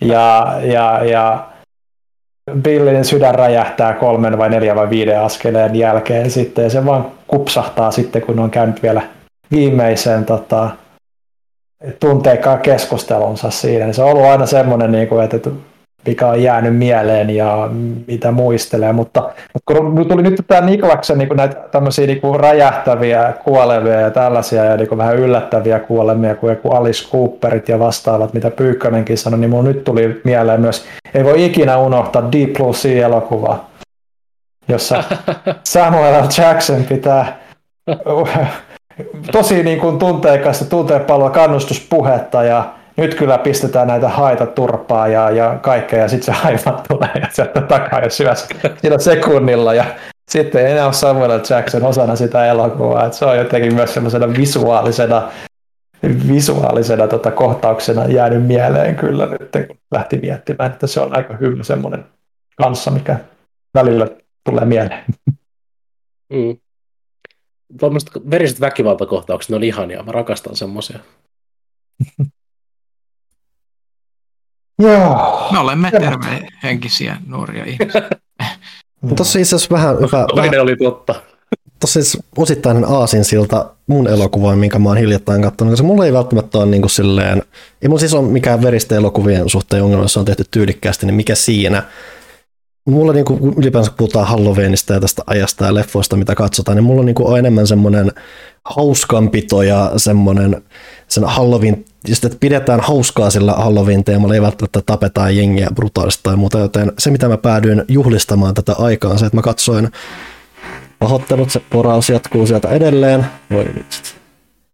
Ää, katsoin ensimmäistä kertaa alusta loppuun asti Rocky Horror Picture Show, mikä mun mielestä kuvastaa aika täydellisesti sitä Halloween-ilottelua, mikä mulle nappaa, että ne, jotka ei siis tunne, mikä se on, 75 alkujaan tullut. Tim Curryn nostatti maailmankartalle musikaali, jossa siis kaksi ihmistä ajautuu rengasrekon johdattamaan semmoiseen mystiseen kartanoon ja siellä sitten on tuommoiset tietynlaiset Halloween-bileet päällä. Ja se johtaa asiaan jos toiseenkin ja siellä on, sehän on siis rakennettu vähän tuommoisena tietynlaisena kunnianosoituksena, parodiana just kauhuelokuville ja muulle, mutta samalla se tekee kuitenkin enemmän, että iso osahan siinä on just tämä tietynlainen ää, seksuaalisen, avu, seksuaalisen ää, avoimuus, sukupuolinen avoimuus, mikä varsinkin ajalle ei ollut välttämättä mikään itsestäänselvyys, ja se tehdään tosi tosi vahvasti. Et se on se, että kun sä lähdet katsomaan tätä, sä katsot jotain lavasteita siinä, niin ne ei näytä edes lavasteilta. Et se, niin se on, näyttää melkein jossain hallilta kuvatulta, ja siinä on just jotain kiertettykin jotain vanhoja Hammer-leffojen jotain juttuja tai muuta, mutta se ei haittaa, koska se koko juttu, että kun sä voit miettiä jostain elokuvassa, missä on Tim Curry, niin siis ne hahmot vaan vetää sen kaiken kes- kaiken keskittymisen niin kuin itseensä ja sitä myötä tekee siitä vaan ihan uskomattoman hauskan kokonaan. Se, se just ylipäätään, kun se ei ole vain sitä Tim Curry, vaan se on just ne tukihahmot, mitkä on siellä ilottelemassa ja niillä on omia keskinäisiä konfliktejaan siellä ja pieni hetki. Toi voisi olla aika tota, kontsaa, jos Panu menisi vaan kameran, kameran kanssa sinne naapurin ovelle. Talvette! Yritän avautua tässä hienosta elokuvasta. En oikein. No Mut siis, nimenomaan. Mutta siis oikeasti siis ehdottomasti suosittelen katsomaan, että sehän on vielä, että se on siis niin kuin oppikirja esimerkki kulttielokuvasta kaikin puolin, mutta sillä just hyvällä, hyvä, niin kuin hyvällä tavalla. Että just se, että se vaan niin kuin se visio ja se nimenomaan ne näyttelijäsuoritukset nostaa sen vaan niin omalle tasolle, että just niin kuin, että vähän niin kuin elokuva, jota ei välttämättä toisessa muuten voitu tehdä kuin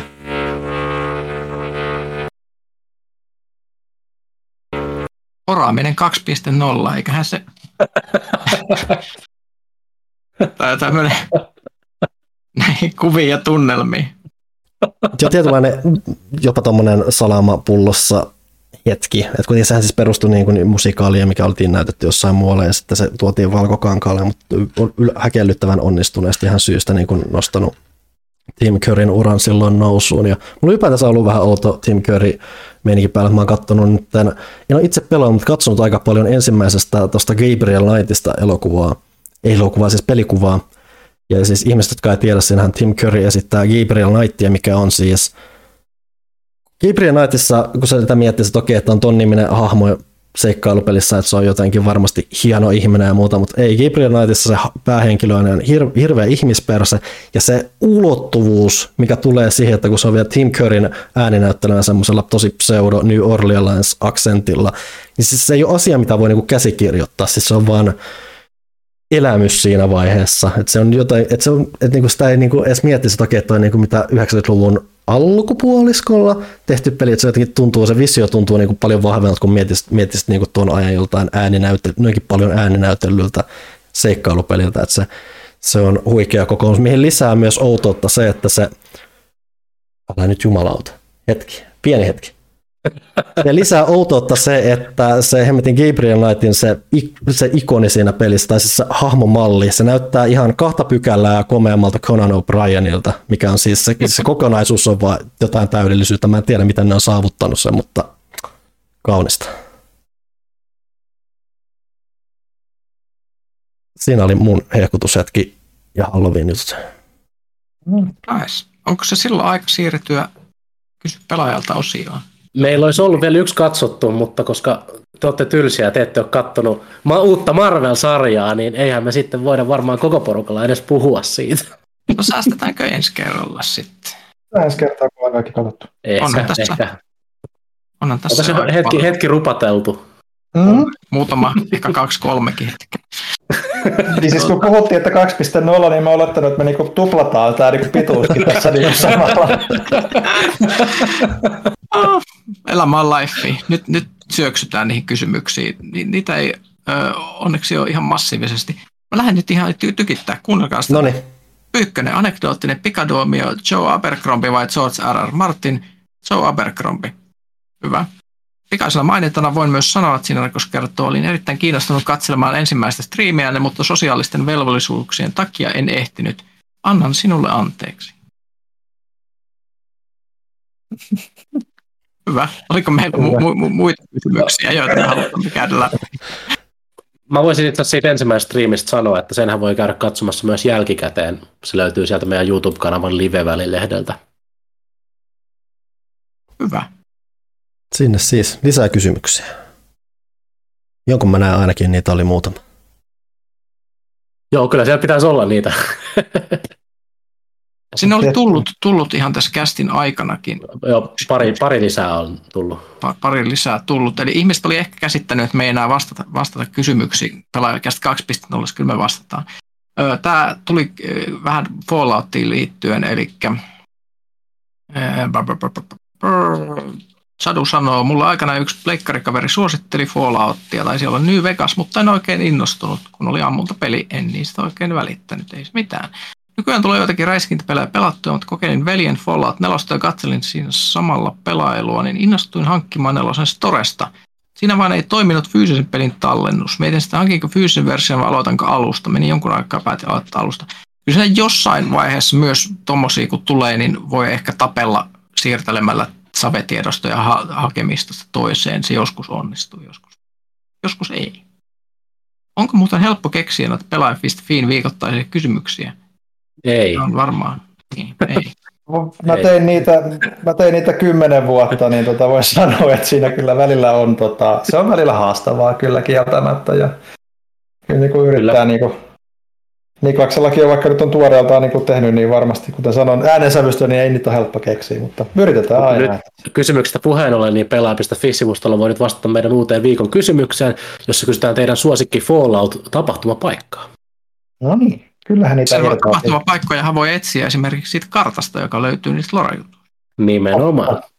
Katso, tää on sitten 2.0, hei jahuu! Yeah.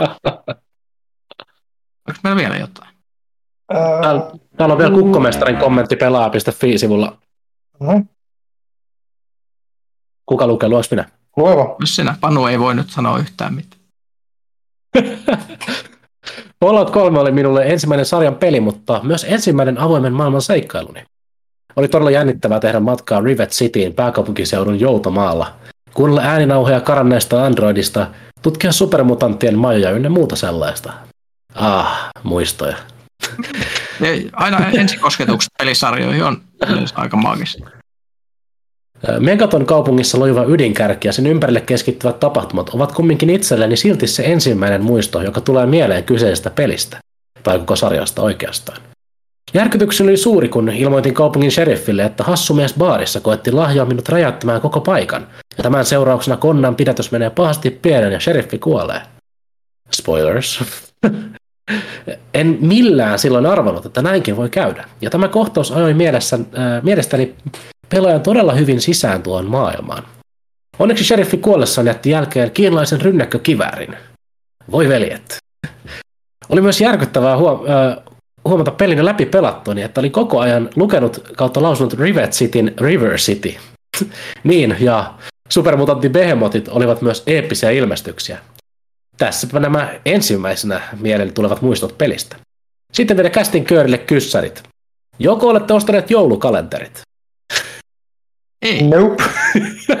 en, en ole ihan vielä? vielä. Kyllä ne myydä, niin ne on jo kau- kaupat hyllyt pursuaa jo. Oi ei. Mä, mä, mä kommentoin tuohon vielä tosissaan se, että vaikka me on täällä höyrytty siitä, että mikä on paras Fallout-peli missäkin ja suhteessa tälleen, niin aika monesti niille ihmisille oikeasti se, missä ne tulee johonkin sarjaan mukaan, niin se on aina se osa, joka on se maaginen tapaus. Se on vähän sellainen Mm. henkilökohtainen kokemus. Siihen ei välttämättä liity mitkään muut tekijät kuin se, että ne varhaisimmat muistot. Mm.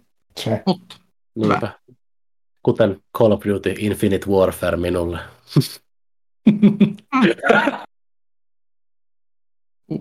Anteeksi, mutta se ei ollut vitsi. Uh, jos pitäisi valita Taffelin sipsikalenterin ja T-joulukalenterin välillä, niin kumman valitsisitte? Onko Taffeen sipsikalenteri, tuleeko siellä enemmän kuin joku yksi sipsi per luukku? Ja tulee y- ymmärtääkseni niitä mini, minipusseja. Kuulostaa koska se vähän ra- raskaalta. on, on, ja siis se, että kuinka vihaiseksi ihminen tulisi, jos saisi liian vähän sipsejä kerralla. Mm, Et, niin. et, et, et, jos syö yhden sipsin, niin sittenhän siitä tulee vaan vihaiseksi. Mm. Viime vuonna mulla oli, ei herran jumala, Panu on koko loppujakso hiljaa. Joo, eiköhän se ollut tässä. viime vuonna mulla oli muumi T-joulukalenteri, se oli tosi jees. Okei. Okay. Mä ite, ite aina himoitsen niitä olut joulukalentereja, mutta ne maksaa joku 100 euroa. Sitten mä mietin, että mä en ehkä ole valmis investoimaan 100 euroa joulukalentereihin. Ja se loppujen lopuksi on että just tolleen jännittävimmät, mielenkiintoisemmat tapaa sitten just olla vähän silleen, että no nyt ehkä menee mo- monin paikoin ylitse, joten ehkä ei. Niin, nimenomaan. Ylipäätänsä niin kuin, Ja- hmm, 24 olutta, vaikka se jakautuukin neljälle, pä- niille päiville, niin se kuulostaa vähän raskaalta elämäntavalta. Niin, no tokihan ne voi kaikki säästää siihen jouluaatolle ja viettää kivan perhejoulun. Et, tota. Joo, tässä oli nämä kukkamestarin ö, kommentit. Aiku. Pelaaja.fi-sivusto on nyt cleared, mutta meillä on vielä jossain muualla kysymyksiä. Oliko? Osaanhan On. vastattiin ja kyllä pää, pääosiossa, Mm. ei siinä mitään. Tarkistetaan vielä. No questions left unanswered. Syvä hiljaisuus tähän. Nyt, Joo, nyt se poraaja tulee saisi tulla se. No, ei. No niin. Joo, no nyt ei ainakaan mulla tule vastaan, että Niin, no, vielä. paljon näihin vastattiin näihin pisimpiin jo siinä pääosiossa, eli nyt voin sanoa, että tällä kertaa on nämä niin kuin. Vapaus. Kyllä. Ja, ja tässä on nyt maistiainen ehkä hieman pidempi kuin aiottiin, mutta 2.0 joka tapauksessa. Pituuskin oli 2.0. Ei siinä mitään. Tulevaisuuden tavoitteena on karsia pituutta hieman pidemmäksi, mutta ehkä tästä, tässä tämä oli tämmöinen hinta, että nyt kun ihmiset on energisoitunut tästä uudesta lähestymistavasta, niin se vaan tiedätkö, juttu lähti kulkemaan. Tällaista on. Kyllä. Mm. Ja jos et, jos et tämänkään pitkän kästin myötä niin saanut näistä tarpeeksemme, niin pelaajan 20-vuotisjuhlanumero on nyt kaupoissa.